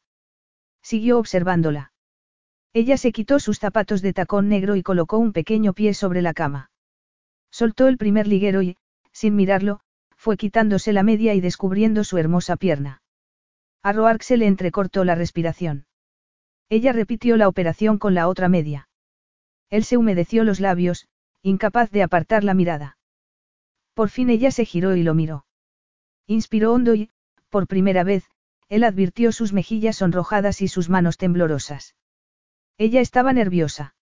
Aquello resultaba lo más sexy de todo. Ella entrelazó las manos tras su espalda y lo miró con una sonrisa sensual y un brillo travieso en la mirada. A él se le aceleró aún más el pulso. ¿Cómo era posible que él hubiera sido el único hombre que había tocado a aquella mujer, la más deseable del mundo? Una mujer con tanta fuerza y al tiempo tan vulnerable. Tan orgullosa y misteriosa y a la vez tan sincera. ¿Qué hago ahora? inquirió ella con timidez. Era toda la invitación que él necesitaba. Se quitó el resto de su ropa y, con un gemido, la tomó en brazos. Ya sigo yo desde aquí. La depositó suavemente sobre la cama y la besó en la boca mientras le acariciaba los brazos desnudos. Siguió besándole el cuello y recorriendo cada centímetro de su piel con las manos. Ella le devolvió las caricias, al principio con timidez y gradualmente con más confianza. Él se entusiasmó. Pero después de 18 meses de deseo frustrado quería tomarse su tiempo, disfrutar de ella al máximo. Poseerla lentamente, hasta que se sintiera completamente saciado de aquella mujer complicada, sexy y misteriosa. ¿Cuánto llevaría eso? Ella debía acompañarle a Hawái y Tokio. La convencería, no le quedaba otra opción. Un día no iba a ser suficiente. Y se enfrentaría a cualquier hombre que intentara arrebatársela. Continuó acariciándola y besándole los hombros y el vientre. Le acercó los senos y hundió el rostro entre ellos. Ella gimió suavemente bajo él. Él le quitó el sujetador de encaje negro y el liguero. Lentamente, le bajó las bragas y las tiró al suelo. Ella cerró los ojos. Él la sintió estremecerse bajo sus manos. Ella estaba en su poder. Aquella idea lo embriagó. Él la había hecho suya brutalmente en Italia. En ese momento tenía una segunda oportunidad para ser el amante que ella merecía. Él le mostraría lo bueno que podía ser hacer el amor. La besó ferozmente y ella le correspondió con igual pasión. Luego él se apartó y, tras humedecerse los dedos, los acercó a los senos de ella y comenzó a rodear los pezones hasta llegar a su centro, haciendo que ella ahogara un grito de placer. Entonces él acercó su boca y saboreó cada seno. Luego continuó hacia el vientre de ella mientras con las manos le acariciaba el interior de los muslos haciéndola estremecerse. Roark, farfulló ella. Él la sujetó por la espalda y la atrajo hacia sí. Le hizo separar las piernas y hundió su lengua dentro de ella, disfrutando al verla retorcerse y jadear. Sonrió. Entonces se puso un preservativo y se colocó sobre ella.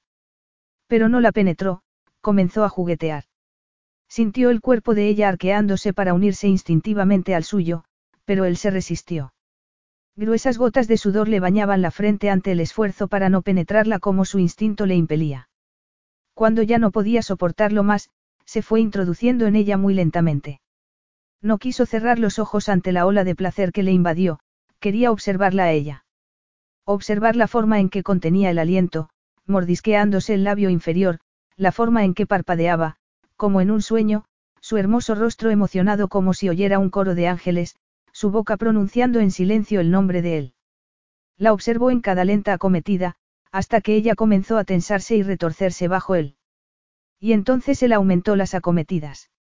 Cada vez más profundamente, más rápidamente. Sin apartar la vista de ella un solo instante. Cuando ella gritó al alcanzar el orgasmo, sus miradas se encontraron y un relámpago inundó el cuerpo de Roark, haciéndolo explotar de placer. Su ángel. Estar con ella no se parecía a nada de lo que había conocido en su vida. Al terminar, la abrazó y la acarició mientras ella se adormecía sobre su pecho. Era la primera vez que él deseaba que una mujer pasara la noche en su cama. Él mismo se vio incapaz de dormirse porque quería contemplar a la mujer con la que acababa de acostarse. La belleza, la fuerza y la bondad de ella le retenían. Observó sus ojos cerrados y sus labios esbozando una sonrisa bajo el cálido sol del mediodía. Ella era perfecta, pensó, la mujer perfecta, la amante perfecta, la esposa perfecta. Esposa.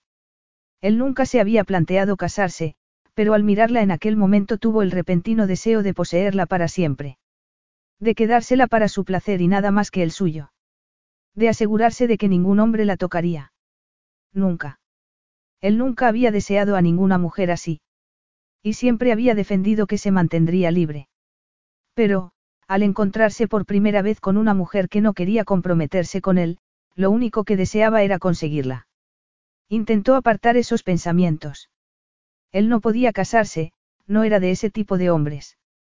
Y aunque lo fuera, ella no querría casarse con él. Ella deseaba un hogar, hijos, amor. ¿Qué podía ofrecerle él para compensarla por todo lo que no podía darle? Lía, susurró, acariciándole los brazos desnudos. Ella abrió los ojos y sonrió al verlo. Roark sintió que el corazón se le aceleraba. Cásate conmigo, pensó él. Renuncia a tu deseo de un hogar, una familia y amor. Entrégate a mí. Sí. Preguntó ella acariciándole la mejilla y mirándolo con ternura. Pero él no lograba pronunciar las palabras. Casarse, él. Era una idea ridícula. Llevaba toda su vida adulta evitando el compromiso y los lazos emocionales. No renunciaría a eso por cierta lujuria momentánea. Pedirle a Lía que le acompañara en sus viajes era más de lo que le había pedido nunca a una mujer. Eso sería suficiente. Tenía que serlo. Se inclinó sobre ella y la besó. Lía apenas se había recuperado de su sesión de sexo cuando él la despertó. Mientras la besaba y acariciaba de nuevo sus senos desnudos, ella sintió que el deseo la inundaba de nuevo. Notó que él estaba excitado de nuevo y acercó tímidamente una mano. Él se estremeció al notar sus caricias, gimió y la elevó como si no pesara nada. Se incorporó en la cama y la sentó a ella en su regazo, de frente a él. Se puso un preservativo y, elevándola con sus brazos, hizo que descendiera sobre él, abrazándolo de la forma más íntima. Lía le rodeó el cuerpo con las piernas. Él se balanceó adelante y atrás, haciendo que los senos de ella se rozaran con su fuerte pecho y el centro más sensible de ella con su pelvis. Casi al instante, ella se tensó y gritó. Treinta segundos, dijo él con diversión apartándole el cabello de la frente sudorosa. A ver si conseguimos que dures algo más. Durante la hora siguiente, la torturó de placer.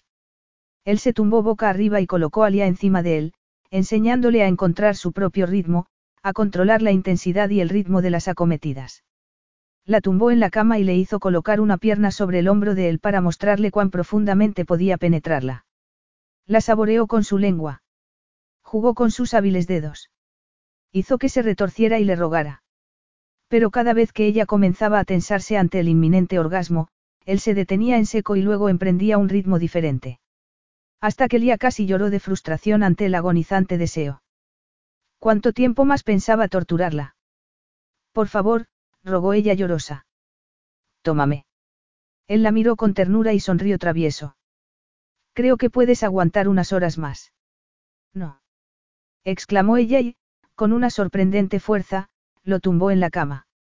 Se colocó encima de él, inmovilizándole las muñecas, y lo acogió en su interior. Él ahogó un grito.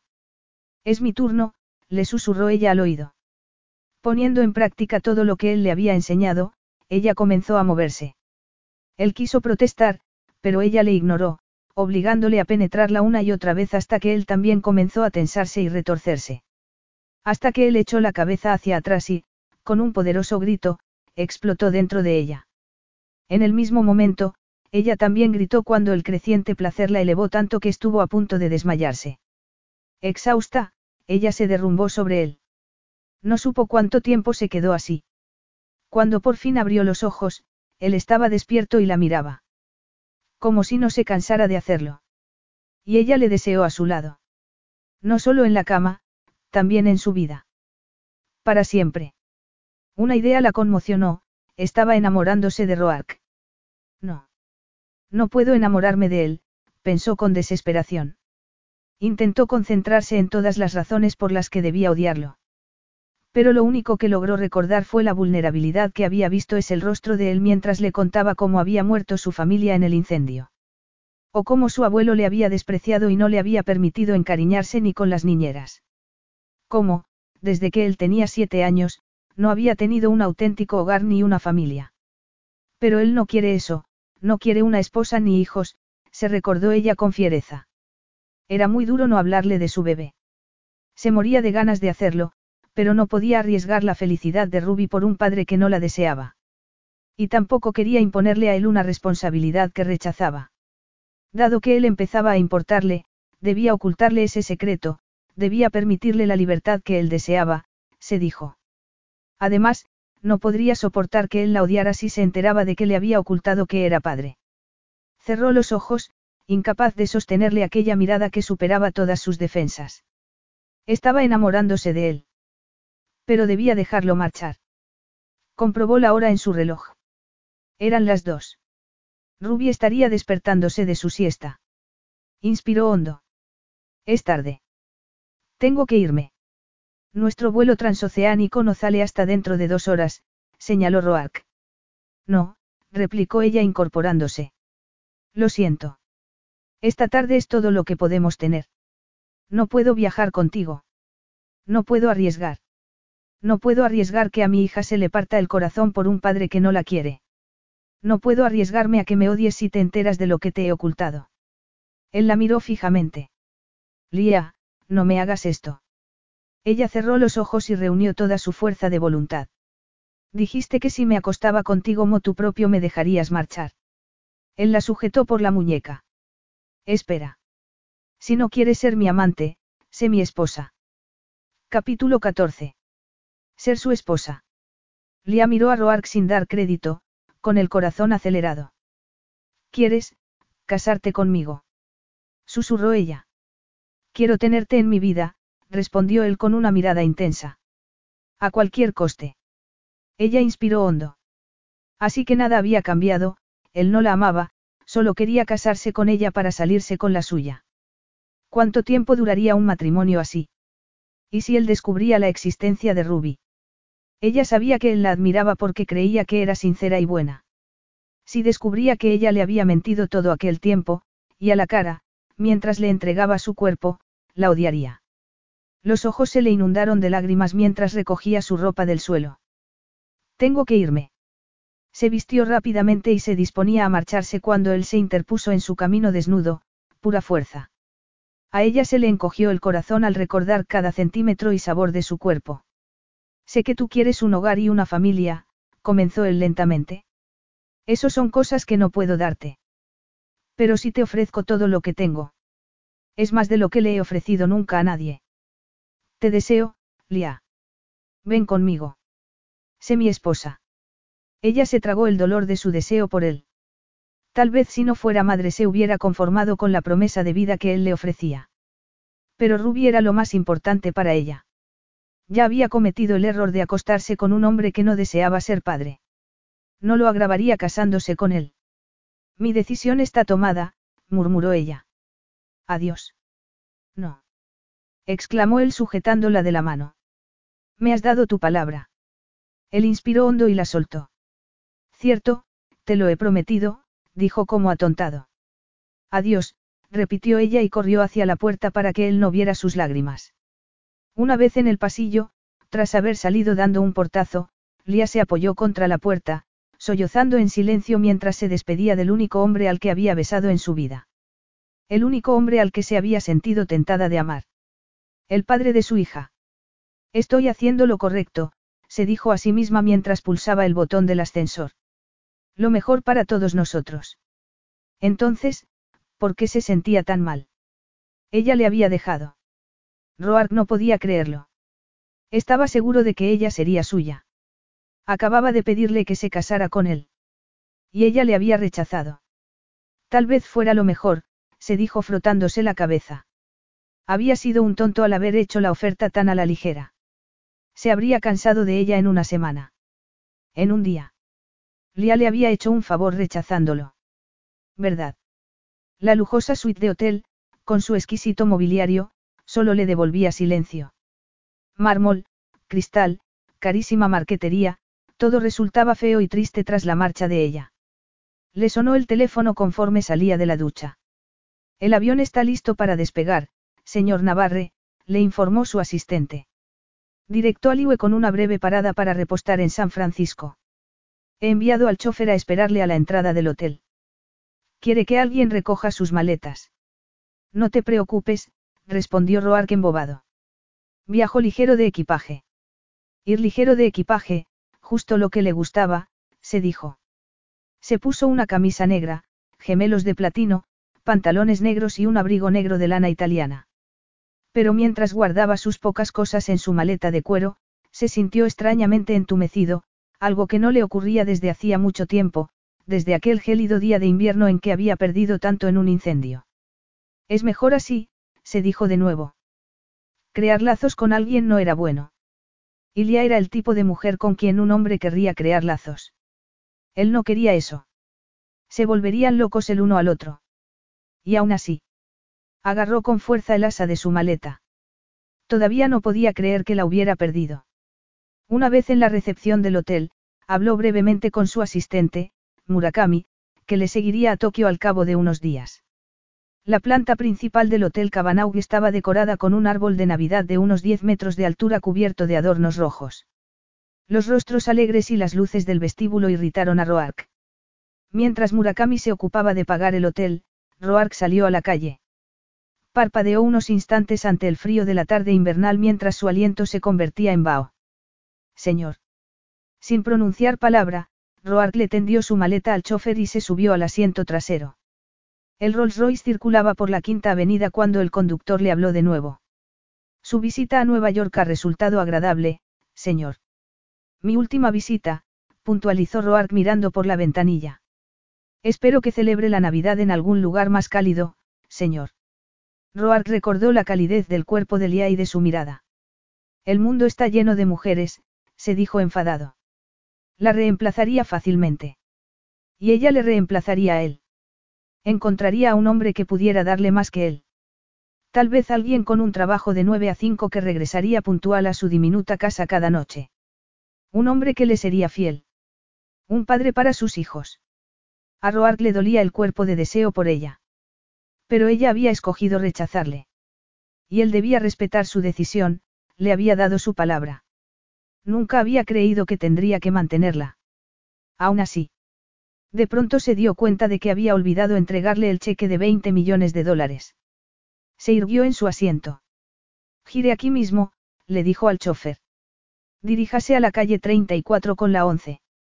Tan rápido como pueda. Cuando el coche se detuvo delante del viejo edificio que albergaba la oficina de Lía, Roard casi saltó de él. Impaciente, en lugar de esperar al ascensor, subió las escaleras de tres en tres.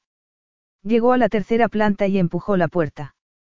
Tenía el corazón desbocado, pero no por el ejercicio. Sara, la recepcionista, lo miró sorprendida y encantada. Señor Navarre, ¿ha olvidado algo? Preguntó con una sonrisa. Quiere que le lleve a conocer el parque, después de todo. Liano estaba allí. Roark apretó la mandíbula con frustración mientras sacaba su chequera del bolsillo de su abrigo. La condesa ya me ha enseñado el parque. Pero se ha marchado antes de que pudiera darle mi donación. Roark extendió el cheque de 20 millones de dólares y se lo entregó a la joven, que lo miró con ojos desorbitados. Le daré un recibo, anunció ella. No es necesario, dijo él. Le había prometido a Lia que no volvería a dirigirse a ella, pero había encontrado una oportunidad de no traicionar su palabra. Y ella no estaba allí.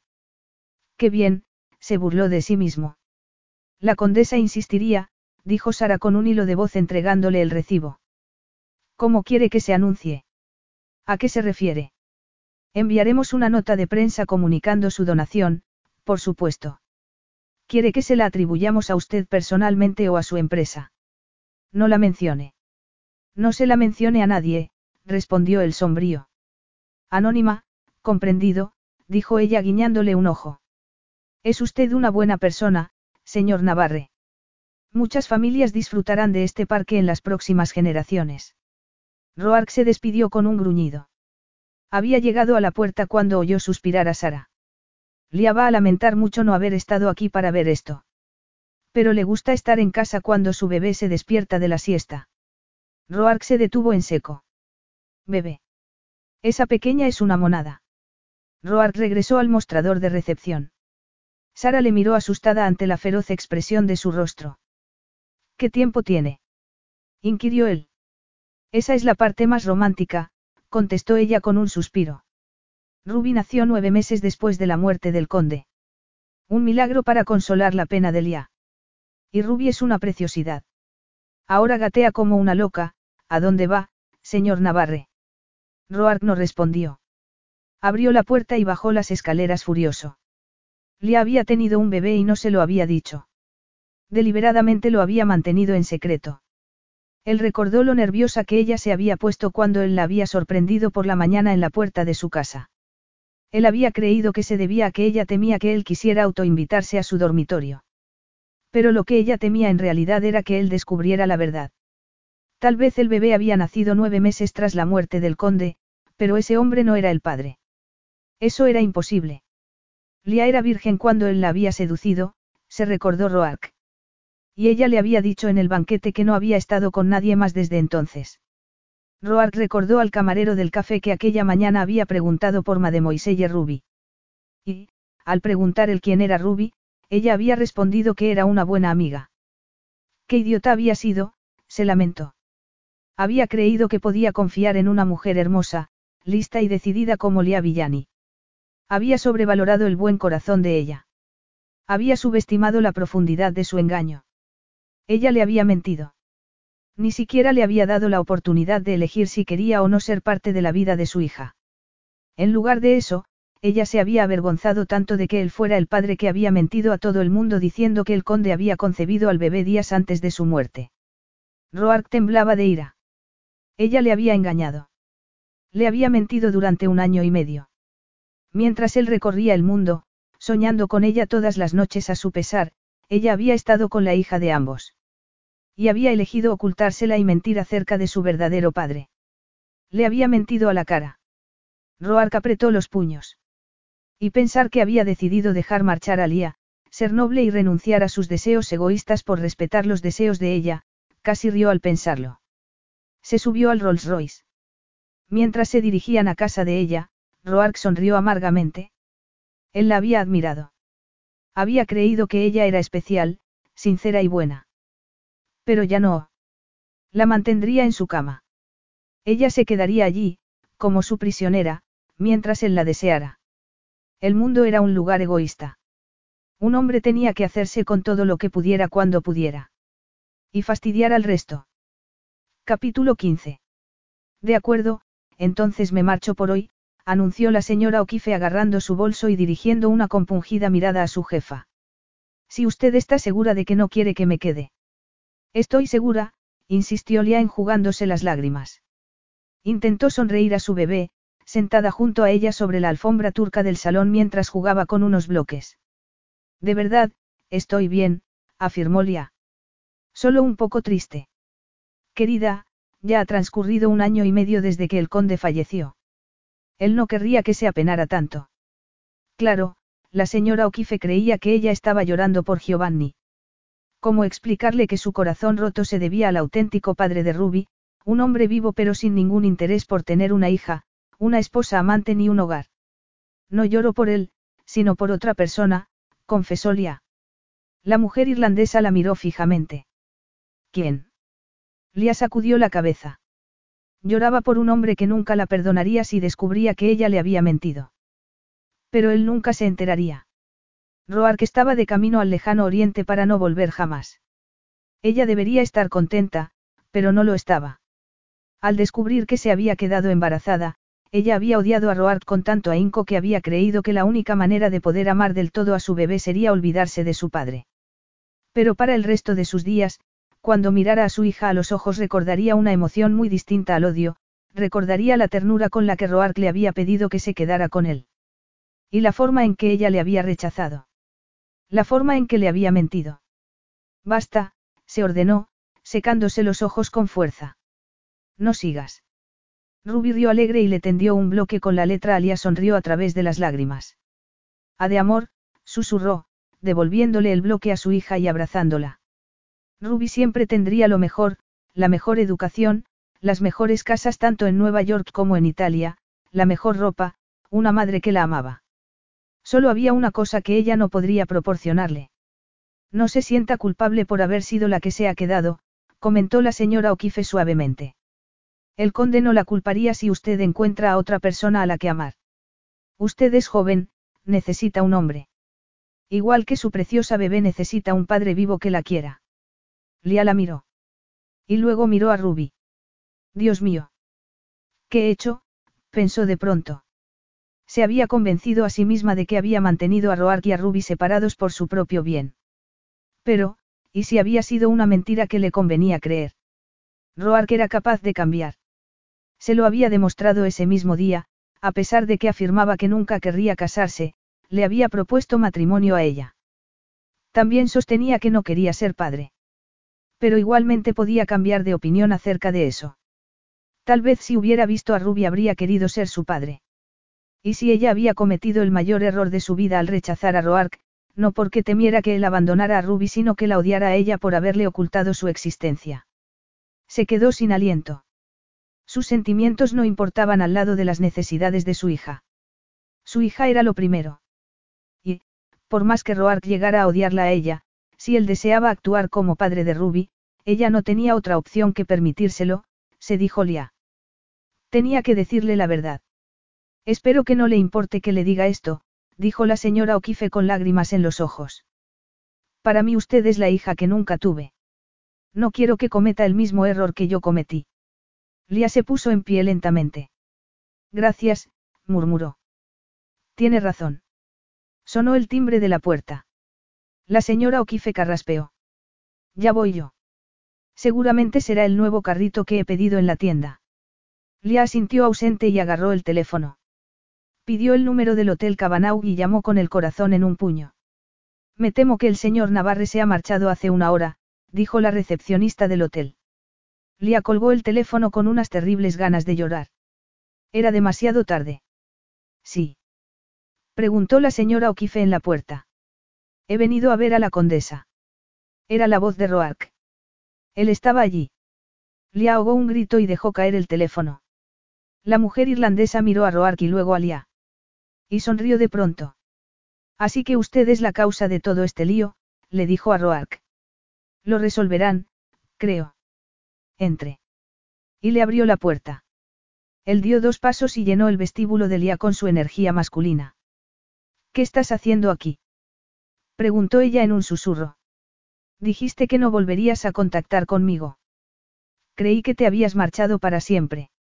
Hasta mañana, entonces. Se despidió la señora O'Keefe alegremente y se marchó. No he venido a verte a ti, señaló Roark y miró a la pequeña que jugaba con los bloques sobre la alfombra. He venido a verla a ella. Lia contuvo el aliento. ¿Cómo te has enterado? Roark se giró hacia ella con la mandíbula apretada. ¿Por qué les dijiste a todos que ella es la hija del conde? ¿Por qué nunca me avisaste de que yo tenía una hija? Ella sintió la boca seca de repente. Quería decírtelo. Mientes. exclamó el furioso. Si hubieras querido decírmelo de verdad, lo habrías hecho. ¿Qué se suponía que debía hacer, Roark? Dejaste muy claro que no querías hijos. Y yo te odiaba. Cuando te marchaste de Italia, deseaba no volver a verte en la vida. Esa fue tu excusa entonces. ¿Qué me dices de ayer en la boda? O de esta mañana mientras desayunábamos o al enseñarme el parque. O cuando hemos hecho el amor en el hotel. ¿Por qué no me lo has dicho entonces? Lo siento, susurró ella. Temía que me odiaras. Él le dirigió una mirada gélida. Por supuesto que te odio, dijo y entró en el salón. Se arrodilló junto a Ruby y le entregó un bloque. La pequeña le sonrió y parloteó alegremente sonidos sin sentido. Él la miró. Y la tomó en brazos. ¿Qué estás haciendo? Gritó Lia. Mi avión me espera para llevarme a Hawái y a Japón, respondió él fríamente. Y no confío en ti. No se te ocurrirá llevártela y apartarme de ella. Él entrecerró los ojos y esbozó una sonrisa cruel. No, tú también vas a venir. Vas a acompañarme allá a donde yo vaya. Y te acostarás conmigo hasta que me canse de ti. Acostarse con él, entregar su cuerpo a un hombre que la odiaba. No, dijo ella ahogando un grito. Nunca me casaré contigo. Casarnos. Dijo él con una risa terrible. Eso era cuando creía que eras una mujer honesta con buen corazón. Ahora sé que no eres más que una bella y traicionera mentirosa. No mereces ser mi esposa. Pero serás mi amante. ¿Por qué te comportas así? inquirió ella con un hilo de voz. Tú nunca has querido ser padre. ¿Por qué te comportas como si te hubiera ocultado algo precioso para ti, cuando los dos sabemos que lo único que tú has deseado siempre es ser libre? Él esbozó una mueca de desdén. Cumplirás mis exigencias o te llevaré a juicio. Pelearé por la custodia de mi hija con todos los abogados que tengo, anunció él con una sonrisa sombría. Y créeme, son más de los que tú nunca podrás conseguir. Un escalofrío recorrió a. Miró a Ruby en sus brazos, sujeta con delicadeza. Verles juntos le partió el corazón. Era justo lo que ella siempre había soñado. Entonces vio que él la miraba y toda la ternura desaparecía de su expresión, reemplazada por puro odio. Odio, y pasión. ¿Aceptas mis términos? Dijo él. No podía dejarle ganar. Así no, se dijo Lia. Ella no era una mujer que no se rendía sin pelear. Elevó la barbilla. No. No. Inquirió él fríamente. No te acompañaré en tus viajes como tu amante. No con nuestra hija por medio. No es decente. Él la fulminó con la mirada.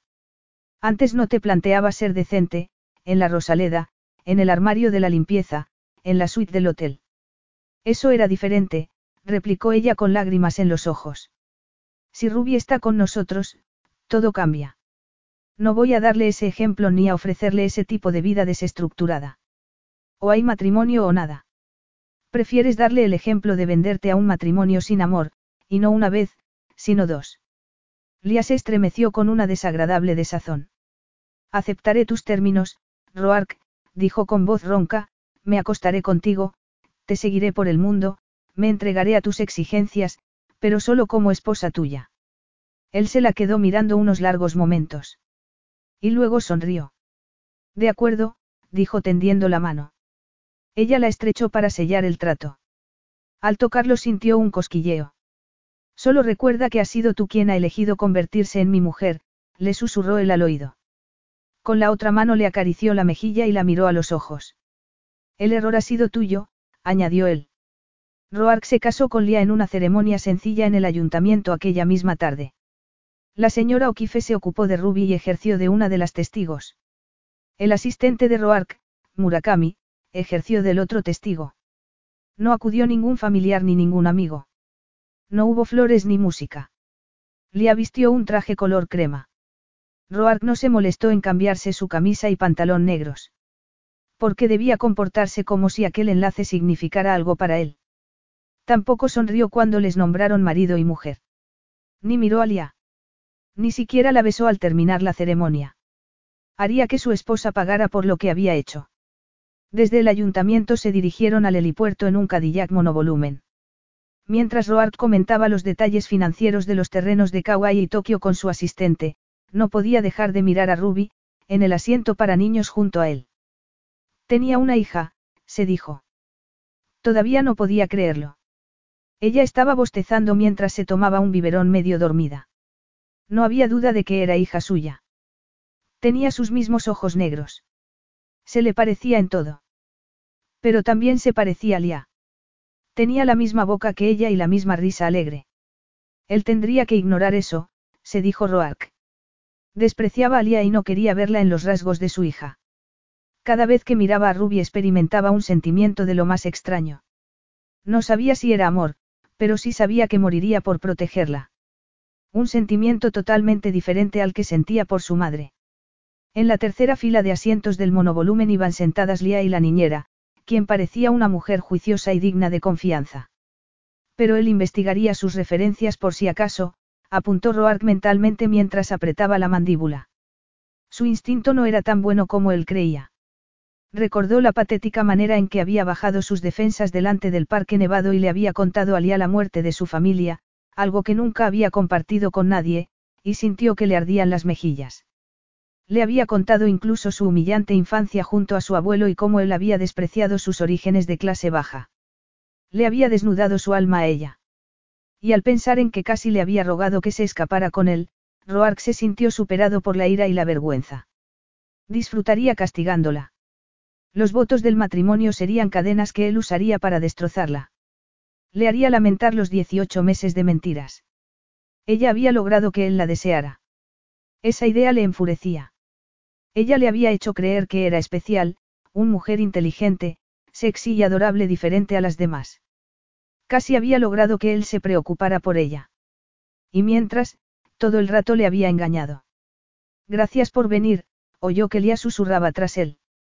No se preocupe, no es molestia, respondió la señora Okife suavemente.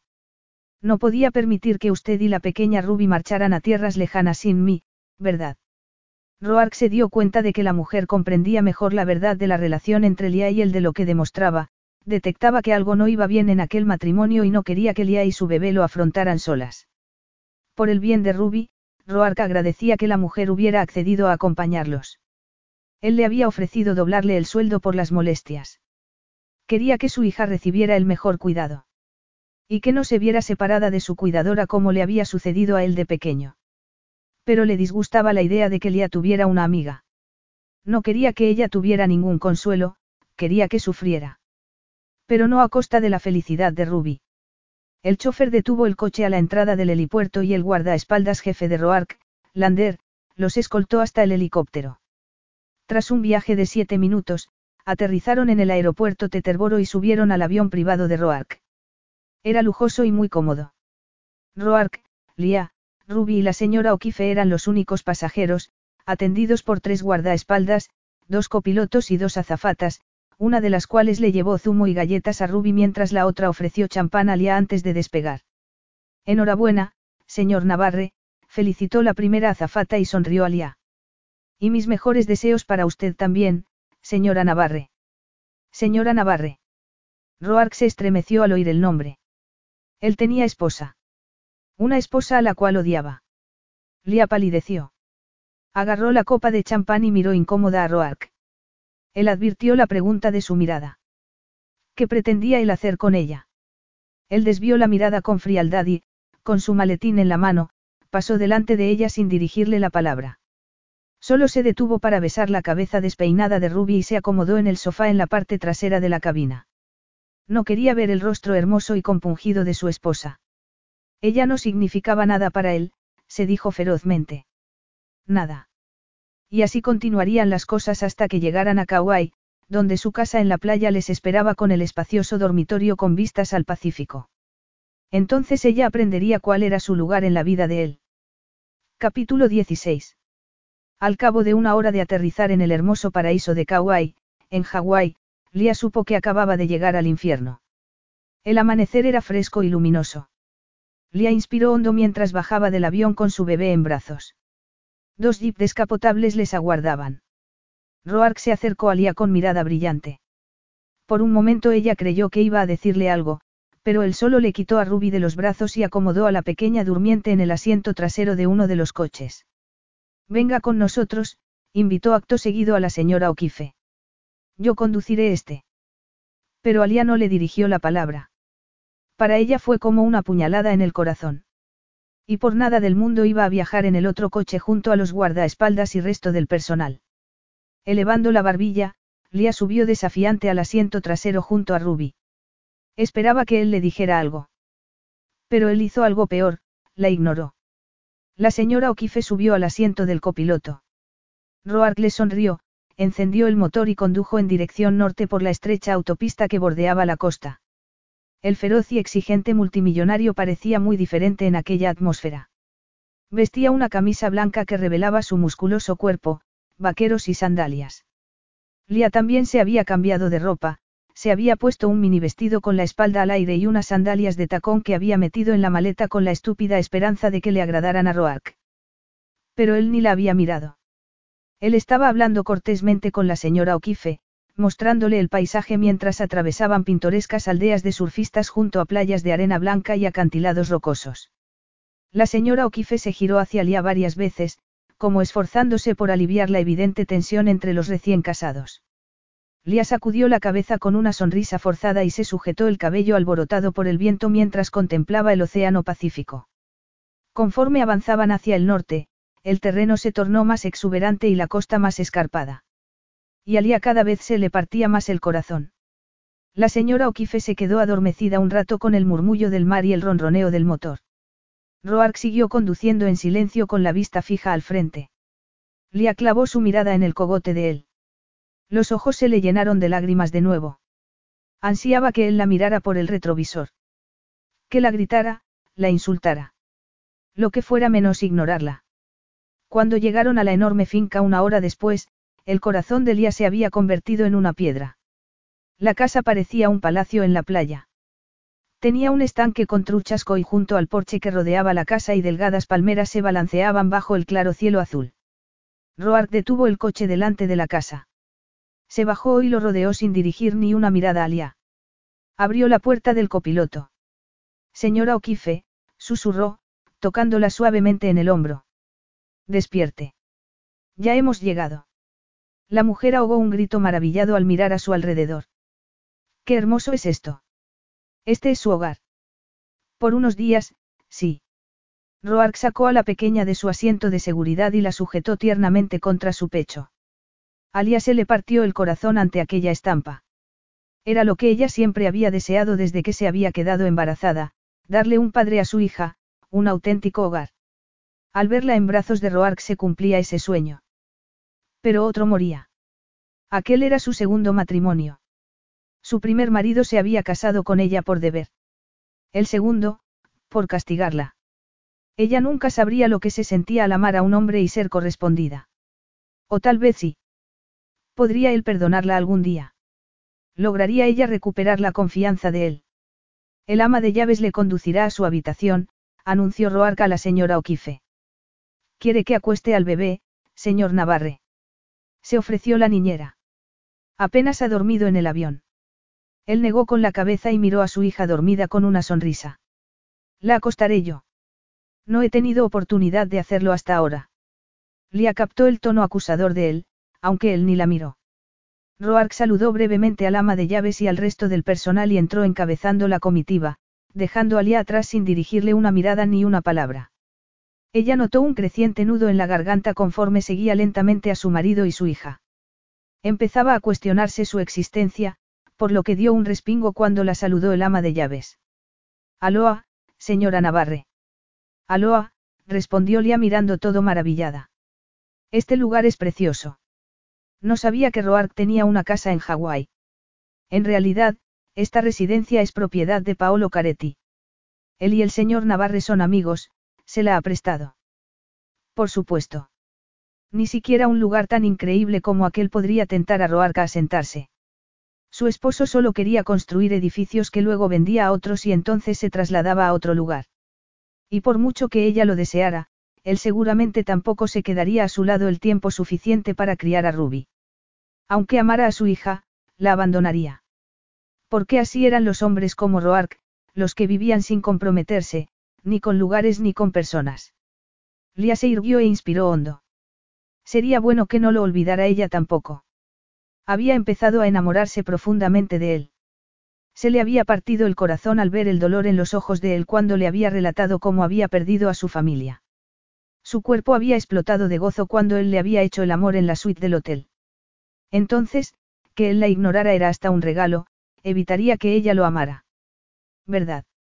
Lia se adentró en la casa y vio influencias japonesas en el jardín interior y las puertas correderas de papel. El suelo era de madera pincado.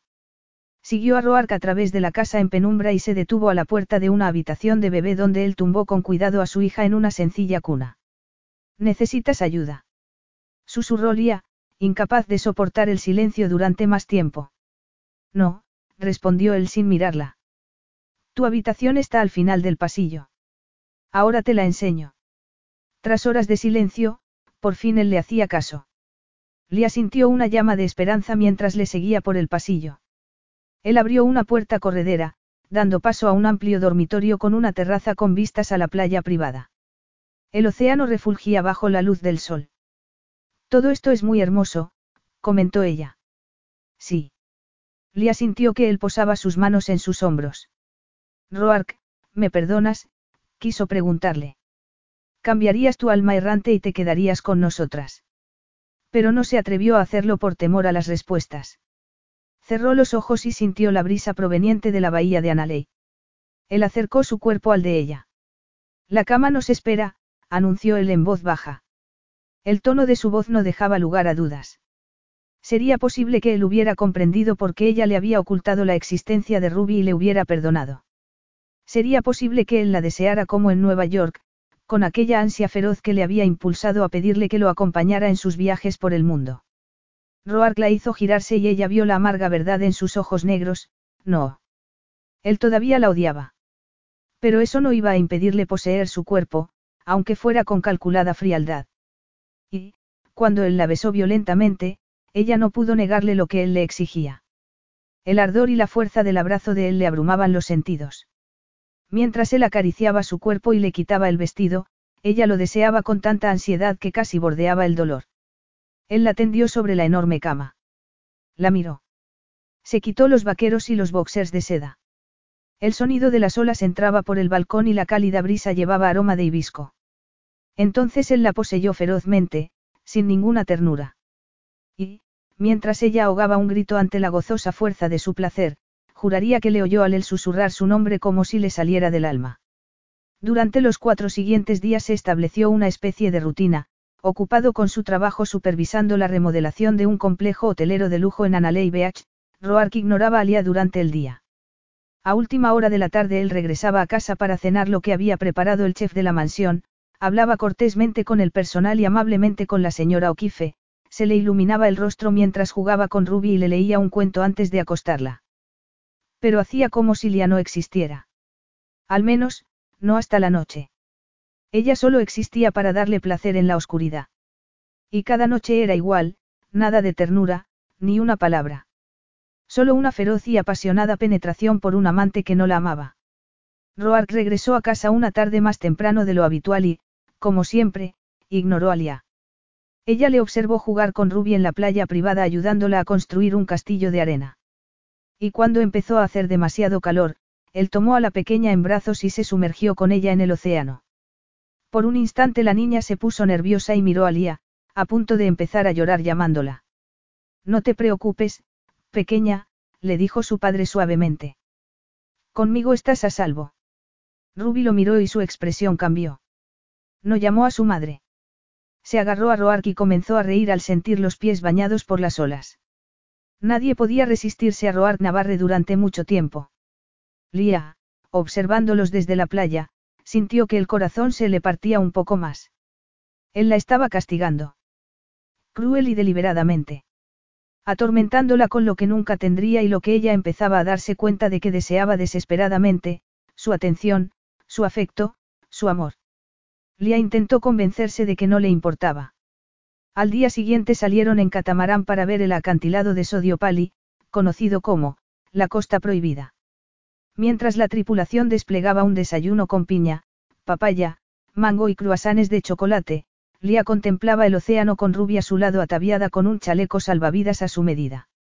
Delfines acompañaban a su embarcación y a lo lejos se veían tortugas marinas.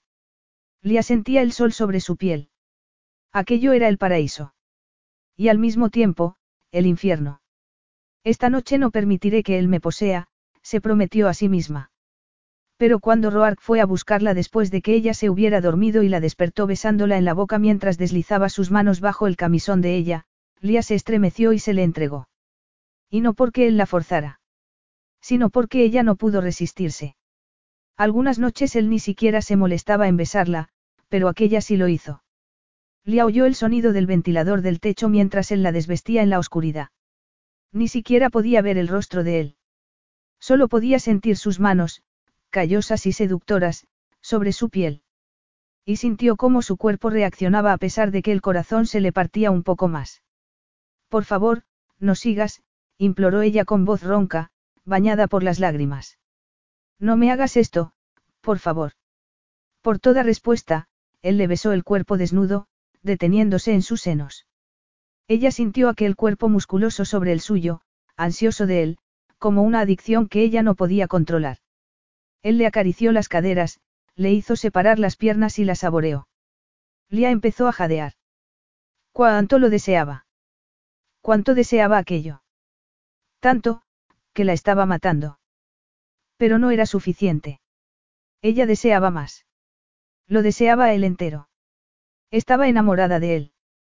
Enamorada del hombre que trataba con tanto amor a su hija. Y que, una tarde, también a ella la había tratado bien. Por favor, Roark, déjame marchar, susurró ella. Un rayo de luz iluminó la sonrisa cruel de él. Eres mi esposa. Me perteneces. La penetró y ella ahogó un grito mientras todo su cuerpo se arqueaba ante el indeseado placer. Y ella supo que lo amaba. Que lo deseaba. Amaba a un hombre que solo deseaba castigarla. Y, cuando él se marchó, dejándola que durmiera sola, ella supo que había entregado su cuerpo y su alma al infierno. A la mañana siguiente le sorprendió encontrar a Roark en la mesa del desayuno. Él estaba bebiendo café solo y leyendo un periódico en japonés, ni siquiera se molestó en levantar la vista cuando ella se sentó frente a él. Hoy nos marchamos a Tokio, anunció él de pronto. Lia se dijo que debería sentirse aliviada y emocionada. Pero solo le invadía la tristeza. Aquellos cuatro días podrían haber sido una romántica luna de miel, una oportunidad de crear unos bonitos recuerdos como familia. En lugar de eso, cuando pensara en aquellos días en Kauai solo recordaría dolor. Mañana es Nochebuena, comentó ella con un nudo en la garganta. No podríamos al menos quedarnos aquí hasta que.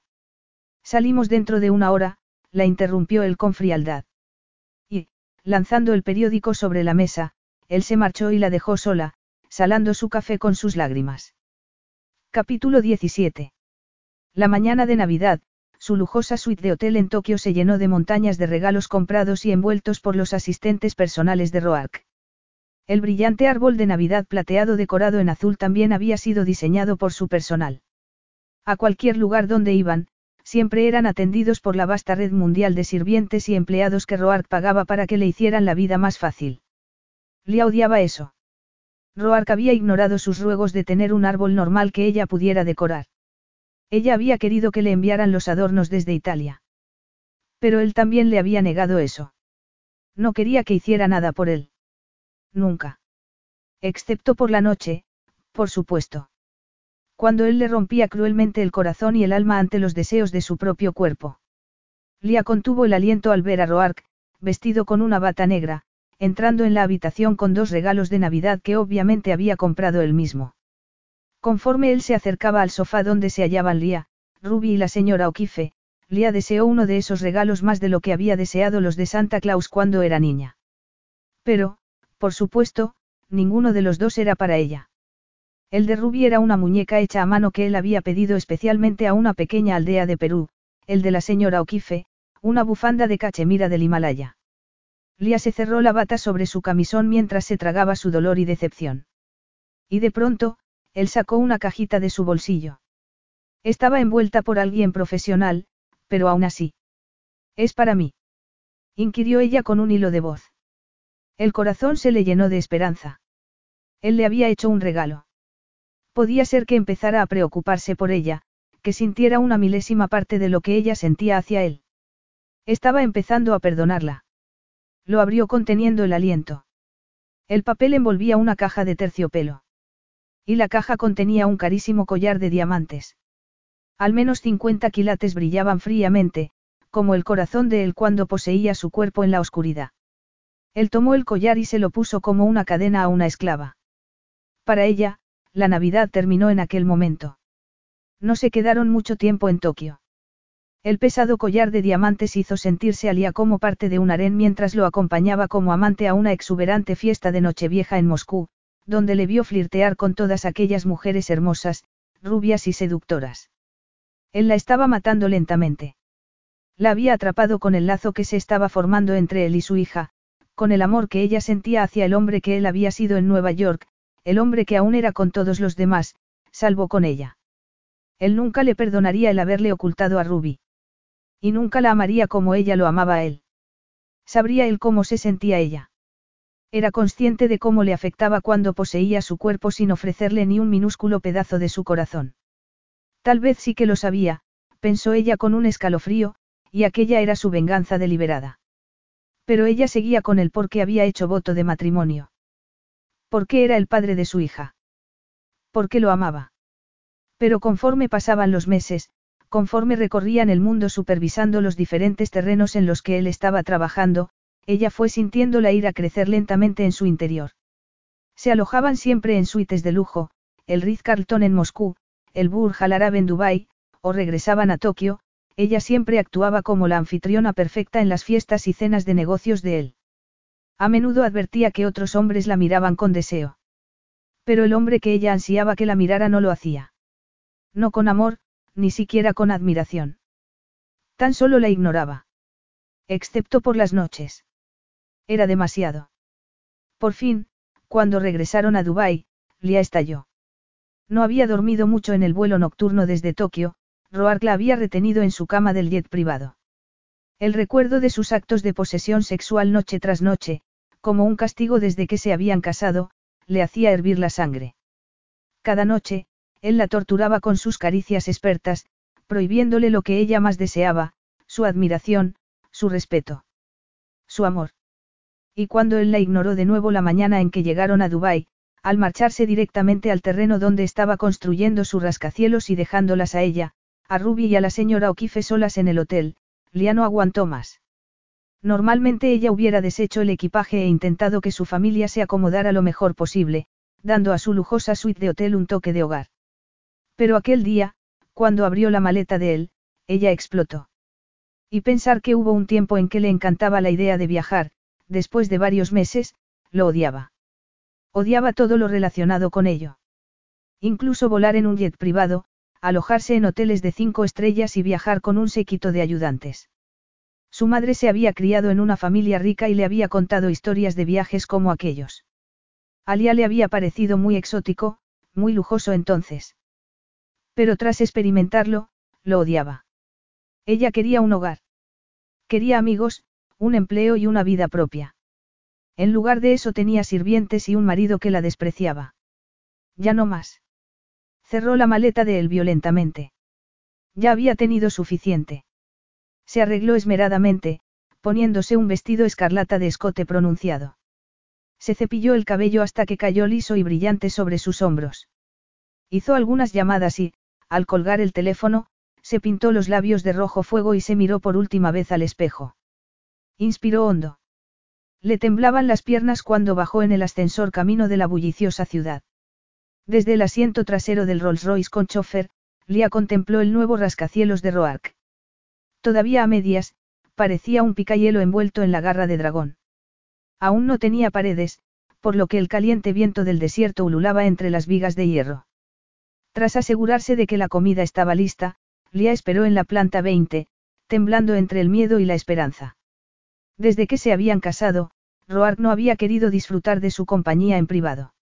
Le había exigido que fuera la anfitriona de sus fiestas, sí, pero nunca le había pedido que pasara algo de tiempo a solas con él. A menos que fuera en la cama, pero eso no contaba. Porque ahí él nunca le había pedido permiso, solo había dispuesto de su cuerpo según su conveniencia. Y ella no había podido resistirse. En realidad, nunca lo había intentado. Porque, por más que él la ignorara, ella seguía derritiéndose ante sus caricias. Y una parte de ella mantenía la esperanza de que algún día, si ella se esforzaba lo suficiente, él llegaría a preocuparse por ella. La esperanza le aceleró el pulso mientras esperaba a Roark en aquel momento. Podría hacerle cambiar de opinión. Podría convencerle para que él también deseara un hogar, una familia. Una esposa. Lia comprobó la hora en su reloj Cartier de platino. Las doce en punto. El ascensor alcanzó la planta. Roark salió y miró hacia los lados con impaciencia. Llevaba un ajustado traje blanco que resaltaba su sofisticado gusto y su físico perfecto. El sol del Golfo Pérsico dotaba a su pelo negro de un halo. Llevaba unas gafas de sol de aviador que ocultaban por completo sus ojos y barba de varios días. Esa imperfección aumentaba aún más su belleza. Alia le pareció más un sueño que un hombre de carne y hueso. Roark, lo llamó suavemente. Él se giró y, al verla, apretó la mandíbula. Ella se puso en pie, temblando sobre sus tacones de leopardo tan sexys. ¿Qué es esto? preguntó él fríamente, reparando en la mesa iluminada con velas entre rosas. Le había encargado la comida a su chef, pidiéndole que incluyera los platos preferidos de Roark. Para ocultar el temblor de sus manos, las entrelazó a su espalda. Tenemos que hablar.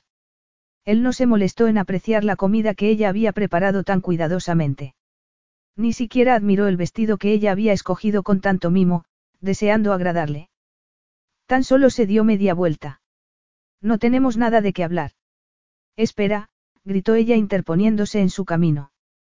Sé que crees que te traicioné, pero, ¿no ves que estoy tratando de reparar el daño? Intento que seamos una auténtica familia. Él apretó la mandíbula y desvió la mirada. Despediré a Lander por esto. Me ha dicho que me necesitaban aquí. Yo te necesito, dijo ella y, tras inspirar hondo, le tendió una llave. Quiero que tengas esto. ¿Qué es? La llave de mi lugar preferido en todo el mundo, mi hogar. Tu hogar en Nueva York. Ella negó con la cabeza.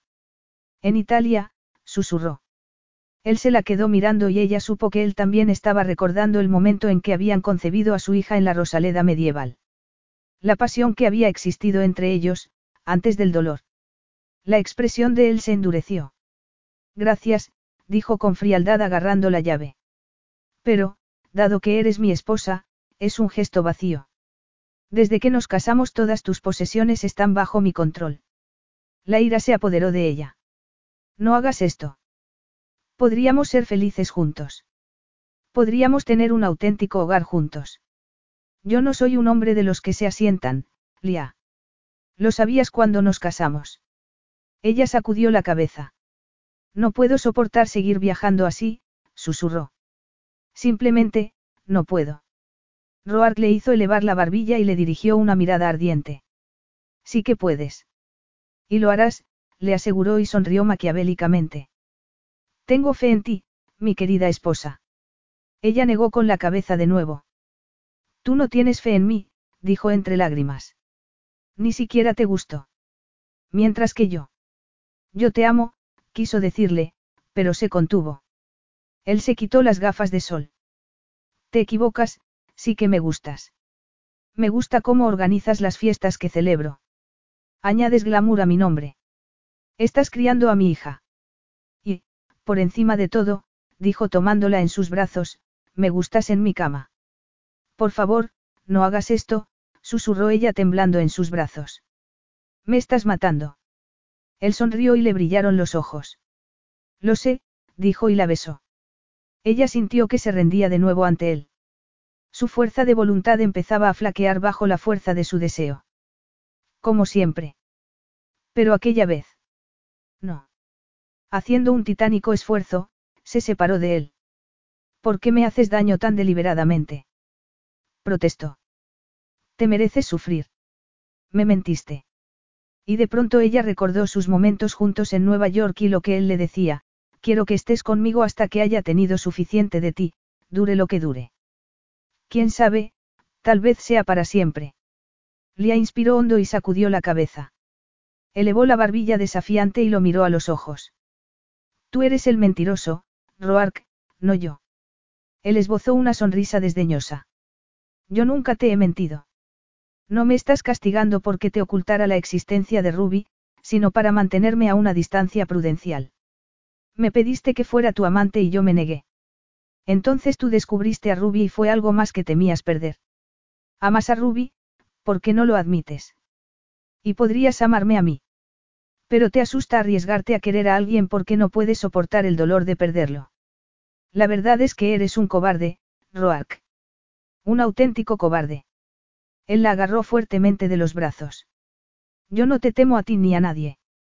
Ella se revolvió intentando soltarse. Sé lo que se siente al amar a alguien y perderlo.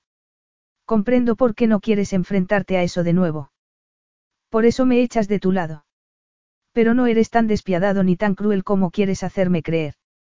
Yo sé que en el fondo eres un buen hombre. Un buen hombre. Dijo él con una amarga carcajada.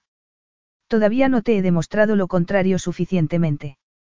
Soy un cretino egoísta hasta la médula. Te equivocas, susurró ella. En Nueva York vi lo que realmente tienes dentro. Vi el alma de un hombre que sufrió. Un hombre. Ya basta, Lia. Ella cerró los ojos y se lanzó al vacío. Roark, nunca le he dicho esto a nadie, avisó y tomó aire. Estoy enamorada de ti. Él la miró atónito. Se mío, añadió ella suavemente. Igual que yo soy tuya. Él apretó la mandíbula. Lia. Eres el único amante que he tenido. Me salvaste cuando creía que nunca volvería a sentir nada. Te amo, Roark. Quiero tener un hogar contigo. Me equivoqué al mantener a Ruby en secreto y siempre lo lamentaré. Pero, puedes perdonarme. Puedes ser mi esposo, el padre de Ruby, compartir un hogar. Podrás amarme alguna vez. El caluroso viento del desierto la despeinó mientras él la miraba en silencio. Y por fin, él habló. No. Aquella respuesta le sonó a Lía como un canto fúnebre, apretó los puños y sacudió la cabeza. Entonces no puedo ser tu esposa. Ya no. Eres mi esposa para siempre, le recordó él fríamente. Ahora me perteneces. En absoluto, replicó ella con el rostro bañado en lágrimas. Ojalá fuera así. Pero si no puedo ser tu esposa real, no puedo fingirlo. Por más que te ame. No puedo quedarme y seguir con este retorcido matrimonio contigo. No tienes elección. Te equivocas, afirmó ella elevando la barbilla. Nunca te impediré que veas a Ruby. Nuestros abogados llegarán a algún acuerdo para una custodia compartida. Y cuando regrese a Nueva York, arreglaré las cosas. Le diré a todo el mundo que tú eres el auténtico padre. ¿De veras? inquirió él con desdén. Arruinarás tu reputación. Eso ya no me importa, dijo ella con una amarga carcajada. Perder mi reputación no es nada comparado con la tortura a la que me sometes cada día, ignorándome durante el día y haciéndome el amor por la noche, mientras yo sé que nunca me amarás. No voy a permitir que Ruby crea que esto es un matrimonio normal. O una vida normal. Ella se merece algo mejor. Las dos nos lo merecemos. ¿Puedo impedirte que te marches? Sí, pero no lo vas a hacer. Irguiéndose, Lía se encaminó al ascensor sin mirar atrás. Y tuvo que aguantar su amenaza, él no intentó detenerla. Ella se metió en el ascensor y las puertas se cerraron silenciosamente a su espalda. Soy libre, se repetía como una letanía mientras el ascensor descendía las 20 plantas del rascacielos en construcción. Pero en el fondo sabía que eso era mentira. Había perdido al único hombre al que había amado. El único hombre al que amaría en su vida. Y se dio cuenta de que ella era igual que Giovanni, amaba una sola vez y para siempre. Amaba a Roark. Y había perdido. Nunca volvería a ser libre. Capítulo 18. Lia parpadeó cansada al bajar del avión. La señora O'Keefe la seguía con la bolsa de los pañales mientras le aportaba a su pequeña en brazos. Ruby no había dormido nada durante las siete horas de viaje desde Dubái y estaba exhausta. No era la única. Lia contempló el sol poniéndose por el oeste sobre las lejanas montañas. La reducida pista de aterrizaje privada estaba rodeada de bosque. La noche era cálida. Ella vio su Mercedes monovolumen y al conductor esperándola sobre el asfalto. Acomodó a Ruby en su silla en el asiento trasero, la señora O'Keefe se sentó junto a ellas. Tras tocarse la gorra y saludar respetuosamente en italiano, el chofer puso el coche en marcha. Lía se recostó en su asiento y perdió la vista en el paisaje. La primavera había llegado pronto al norte de la Toscana. El aire era sorprendentemente cálido, escapando alegremente de las garras del invierno. Fríos arroyos consecuencia del deshielo surcaban las colinas y las montañas ya estaban verdes. Mientras recorrían la carretera, Alia se le alegró el corazón a pesar de todo. Ella conocía a la perfección aquellas pequeñas aldeas, las montañas y el bosque. Aliviaban el dolor de su corazón. Y conocía a la gente de allí, eran sus amigos. Amigos. Lia pensó en todos los que había dejado atrás, tanto allí como en Nueva York. Todo a lo que había renunciado por Roark, con la esperanza de que él la perdonaría con la esperanza de lograr que su matrimonio funcionara. Todo para nada. No había sido suficiente para él. El chofer enfiló la carretera privada y le vio el lugar que tanto había echado de menos. Su hogar. El castillo medieval se elevaba entre los árboles, construido sobre la base de un antiguo fuerte romano. Hogar, dulce hogar, suspiró a punto de llorar cuando el coche se detuvo a la puerta. Lia tomó a Ruby en brazos y la señora O'Keefe la siguió. Felicita la saludó calurosamente. Por fin vienen a hacernos una visita. Exclamó alegremente en italiano y sujetó al bebé. No venían por aquí desde la boda. Por fin, Ruby, bella mía barra inversa tienes hambre. No, ya veo que estás cansada. Mientras ella y la señora O'Keefe entraban en la casa con el bebé, Lía se detuvo en la puerta y miró alrededor. El sol teñía de rosa y violeta las montañas. Estaba en casa. Pero mirara donde mirara, todavía veía el rostro de Roark. Contesa. Preguntó el ama de llaves asomando la cabeza por la puerta. ¿Dónde está su marido? Lia entró, cerró la puerta y se apoyó contra ella como atontada. No tengo marido. Había perdido a Roark. Había perdido a su amor. Y, durante el resto de su vida, ella sabría que él seguía vivo, en algún lugar del mundo, trabajando, riendo, seduciendo a otras mujeres. Y sin amarla a ella. Baño a Ruby. La pobre pequeña está demasiado cansada para comer. Le doy simplemente un biberón. Preguntó la señora O'Keefe desde el final del pasillo. Contesa, me temo que la cena será fría esta noche, anunció Felicita. La vieja instalación eléctrica nos ha estado dando problemas. Había humo en la cocina esta mañana así que he llamado al electricista. No ha podido venir hoy, pero estará aquí mañana por la mañana. Era demasiado. Lía se estremeció. Tenía frío. Estaba demasiado entumecida para llorar. Había perdido al hombre que amaba, para siempre. Lo único que le quedaba para mantenerse era su dignidad. ¿Y su hija? Señora Navarre. Contesa. Lía dio un respingo. Sí, de un baño rápido a Ruby, por favor, le dijo a la señora O'Keefe y se giró hacia el ama de llaves. Mañana vendrá el electricista, comprendido. ¿Quiere usted acostar a Ruby o lo hago yo? Preguntó la señora O'Keefe desde el piso de arriba. Enseguida voy. Lia apoyó el rostro contra el frío cristal de la ventana mientras observaba los últimos rastros de sol ocultándose en el horizonte. Había escapado del cautiverio torturante de Roark. Pero, ¿a qué coste, cuando había perdido toda su esperanza? Lia dio las buenas noches a Felicita y a la señora O'Keefe, acostó a Ruby en su cuna y se dirigió a su dormitorio. El silencio era aplastante. El aire resultaba tan asfixiante como el de una tumba. Se puso el camisón y contempló su cama de anticuario, en la que había dormido durante diez años cuando era una esposa virgen y compartía aquella casa y su amistad con Giovanni. Ya no podía dormir allí. Temblando de agotamiento y pesar, agarró una almohada y una sábana y regresó al cuarto del bebé. Estaba oscuro. Lía encendió la lamparilla de noche pero, con un chasquido, la bombilla explotó. Vieja instalación eléctrica, pensó, e intentó no llorar. Arrastrándose en la oscuridad, se tumbó en la alfombra cerca de la cuna. Comenzó a adormilarse a la luz de la luna escuchando el dulce ritmo de la respiración de su bebé. Era una pena que el electricista no hubiera ido aquel día, pensó Lía bostezando. Al menos iría al día siguiente. Después de todo, no era un asunto de vida o muerte. Capítulo 19. Roark no podía dormir. Se incorporó en su cama, desorientado. Le palpitaba la cabeza. Contempló la lujosa suite en sombras del Hotel Burj Al Arab, la suite que él había esperado compartir con su esposa. Algo no iba bien. De pronto le recorrió un escalofrío y le temblaron las manos. Unas manos llenas de energía y deseosas de actuar. ¿Para hacer qué? Para pelear por qué. Lía le había dejado. ¿Y qué? Se dijo a sí mismo enfadado. Esa inquietud que le invadía y el miedo que le encogía el estómago no tenían nada que ver con ella. Tal vez había algún problema en uno de sus edificios en construcción. Eso era, estaba preocupado por el rascacielos de Dubái, no por Lía. Ni por la manera en que sus expresivos ojos castaños lo habían mirado con adoración horas antes cuando ella le había pedido que la amara. Aquello le había dejado a él sin aliento. Y le había decidido más que nunca a reprimirla. A echarla de su lado. A mostrarle el cretino egoísta y desconsiderado que era.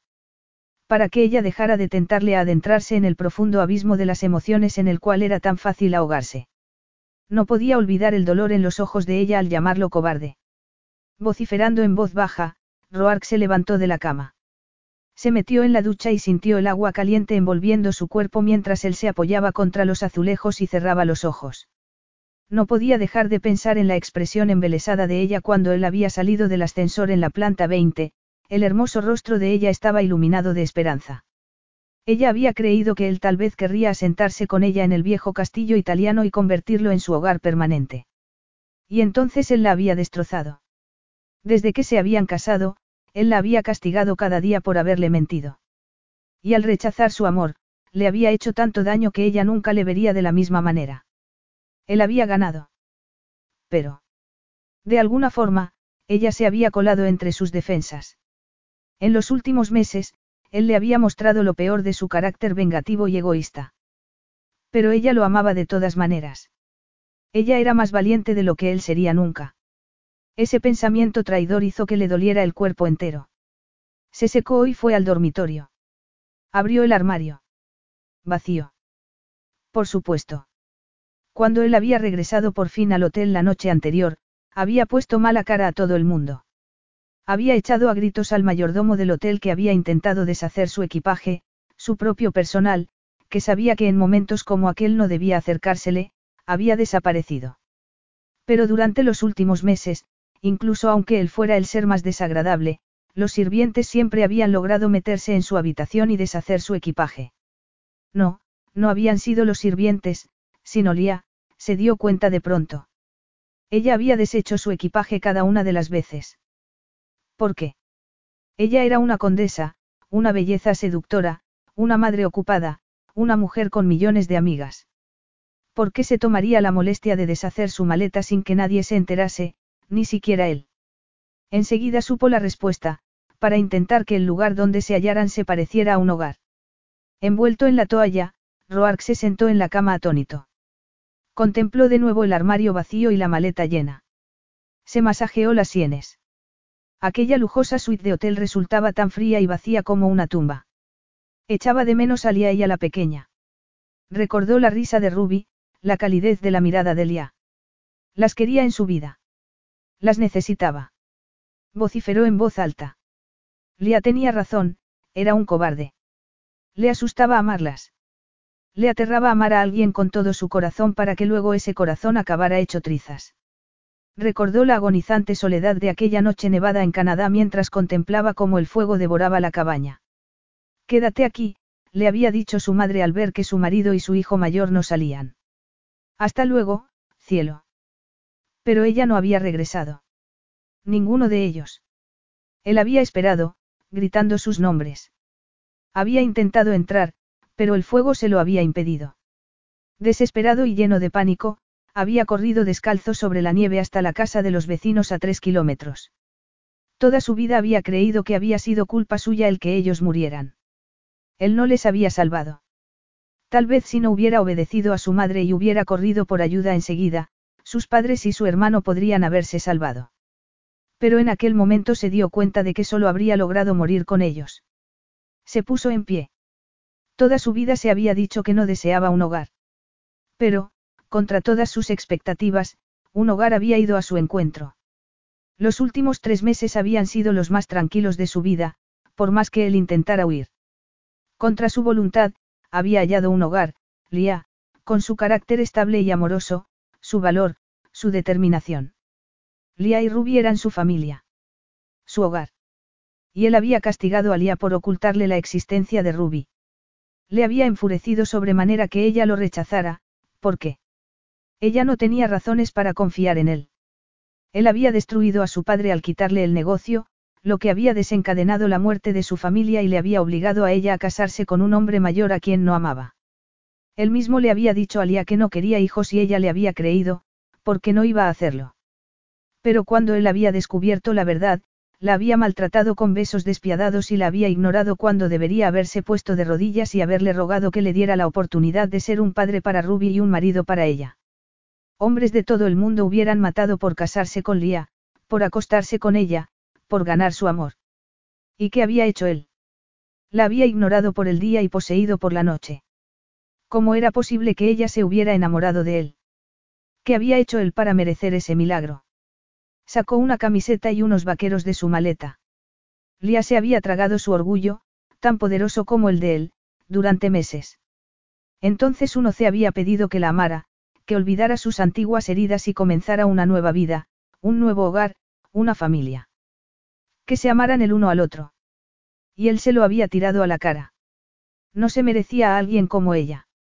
Pero podía pasar el resto de su vida intentándolo. Sacó su teléfono y llamó a Lander. Consigue el avión más rápido que puedas y averigua dónde está Lia. Ya lo sé, respondió Lander con tranquilidad. En su castillo. ¿Cómo no? Italia, donde ella tenía su hogar. El hogar que él había rechazado tan desagradablemente. Agarró la llave que ella le había entregado y se la guardó en el bolsillo. Siete horas más tarde, su avión aterrizaba en un aeropuerto privado en la Toscana. Empezaba a amanecer sobre las verdes montañas. Roark aspiró el aire fresco de una nueva primavera. De un nuevo día. De una nueva oportunidad.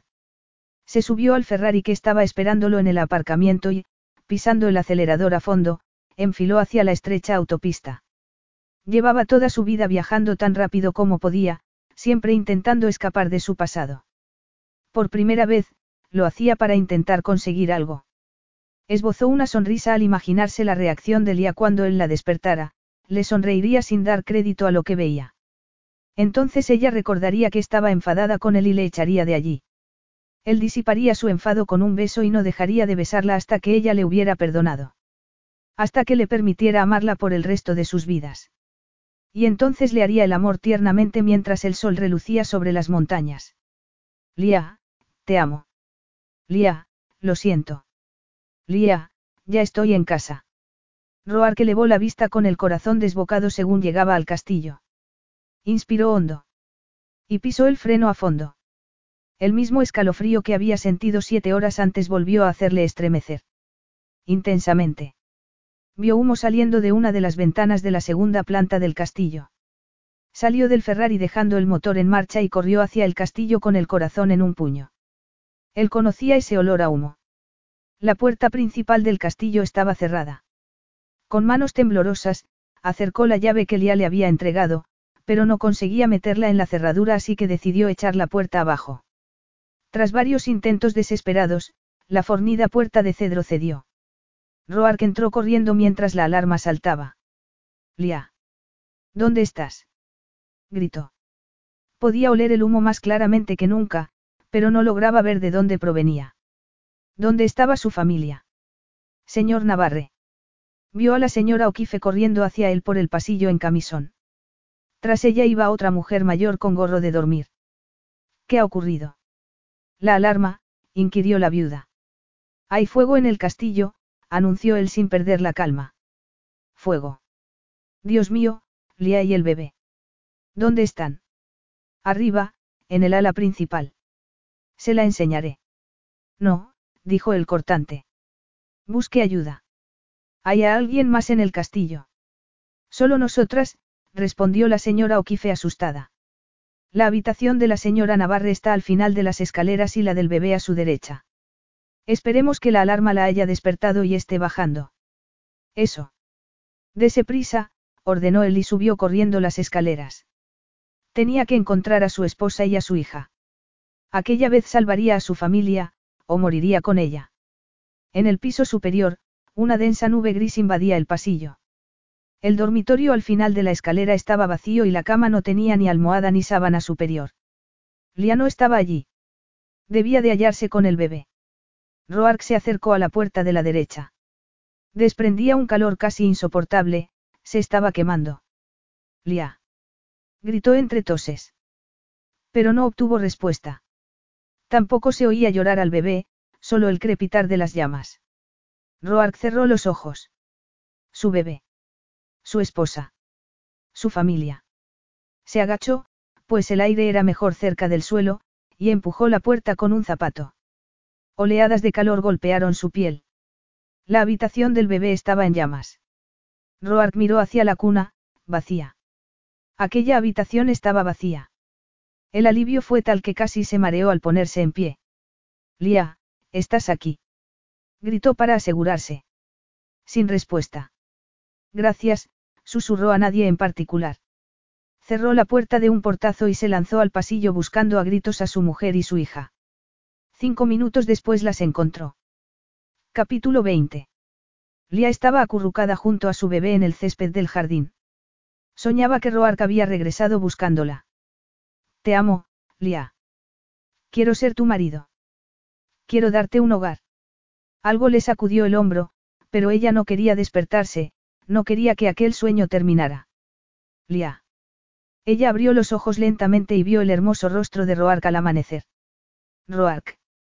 murmuró, confusa por el parecido entre sueño y realidad. Amor mío. Roark se puso de rodillas, abrazó tembloroso a Lía, la besó y luego besó a Ruby. La pequeña se despertó y rompió a llorar.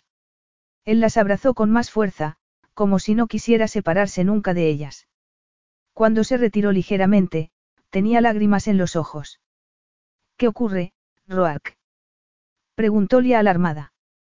Él sacudió la cabeza riendo al verla tan preocupada y se enjugó las lágrimas. He sido un tonto, admitió con voz ronca. Casi te pierdo. Durante unos minutos he creído que así era. Y todo por mi estúpido orgullo. Tenías razón, Lia, he sido un cobarde, temía amarte. Lía sintió que se le aceleraba el corazón. Acarició la mejilla de él. Estás manchado de hollín. Eso después. Ahora voy a sacaros de aquí.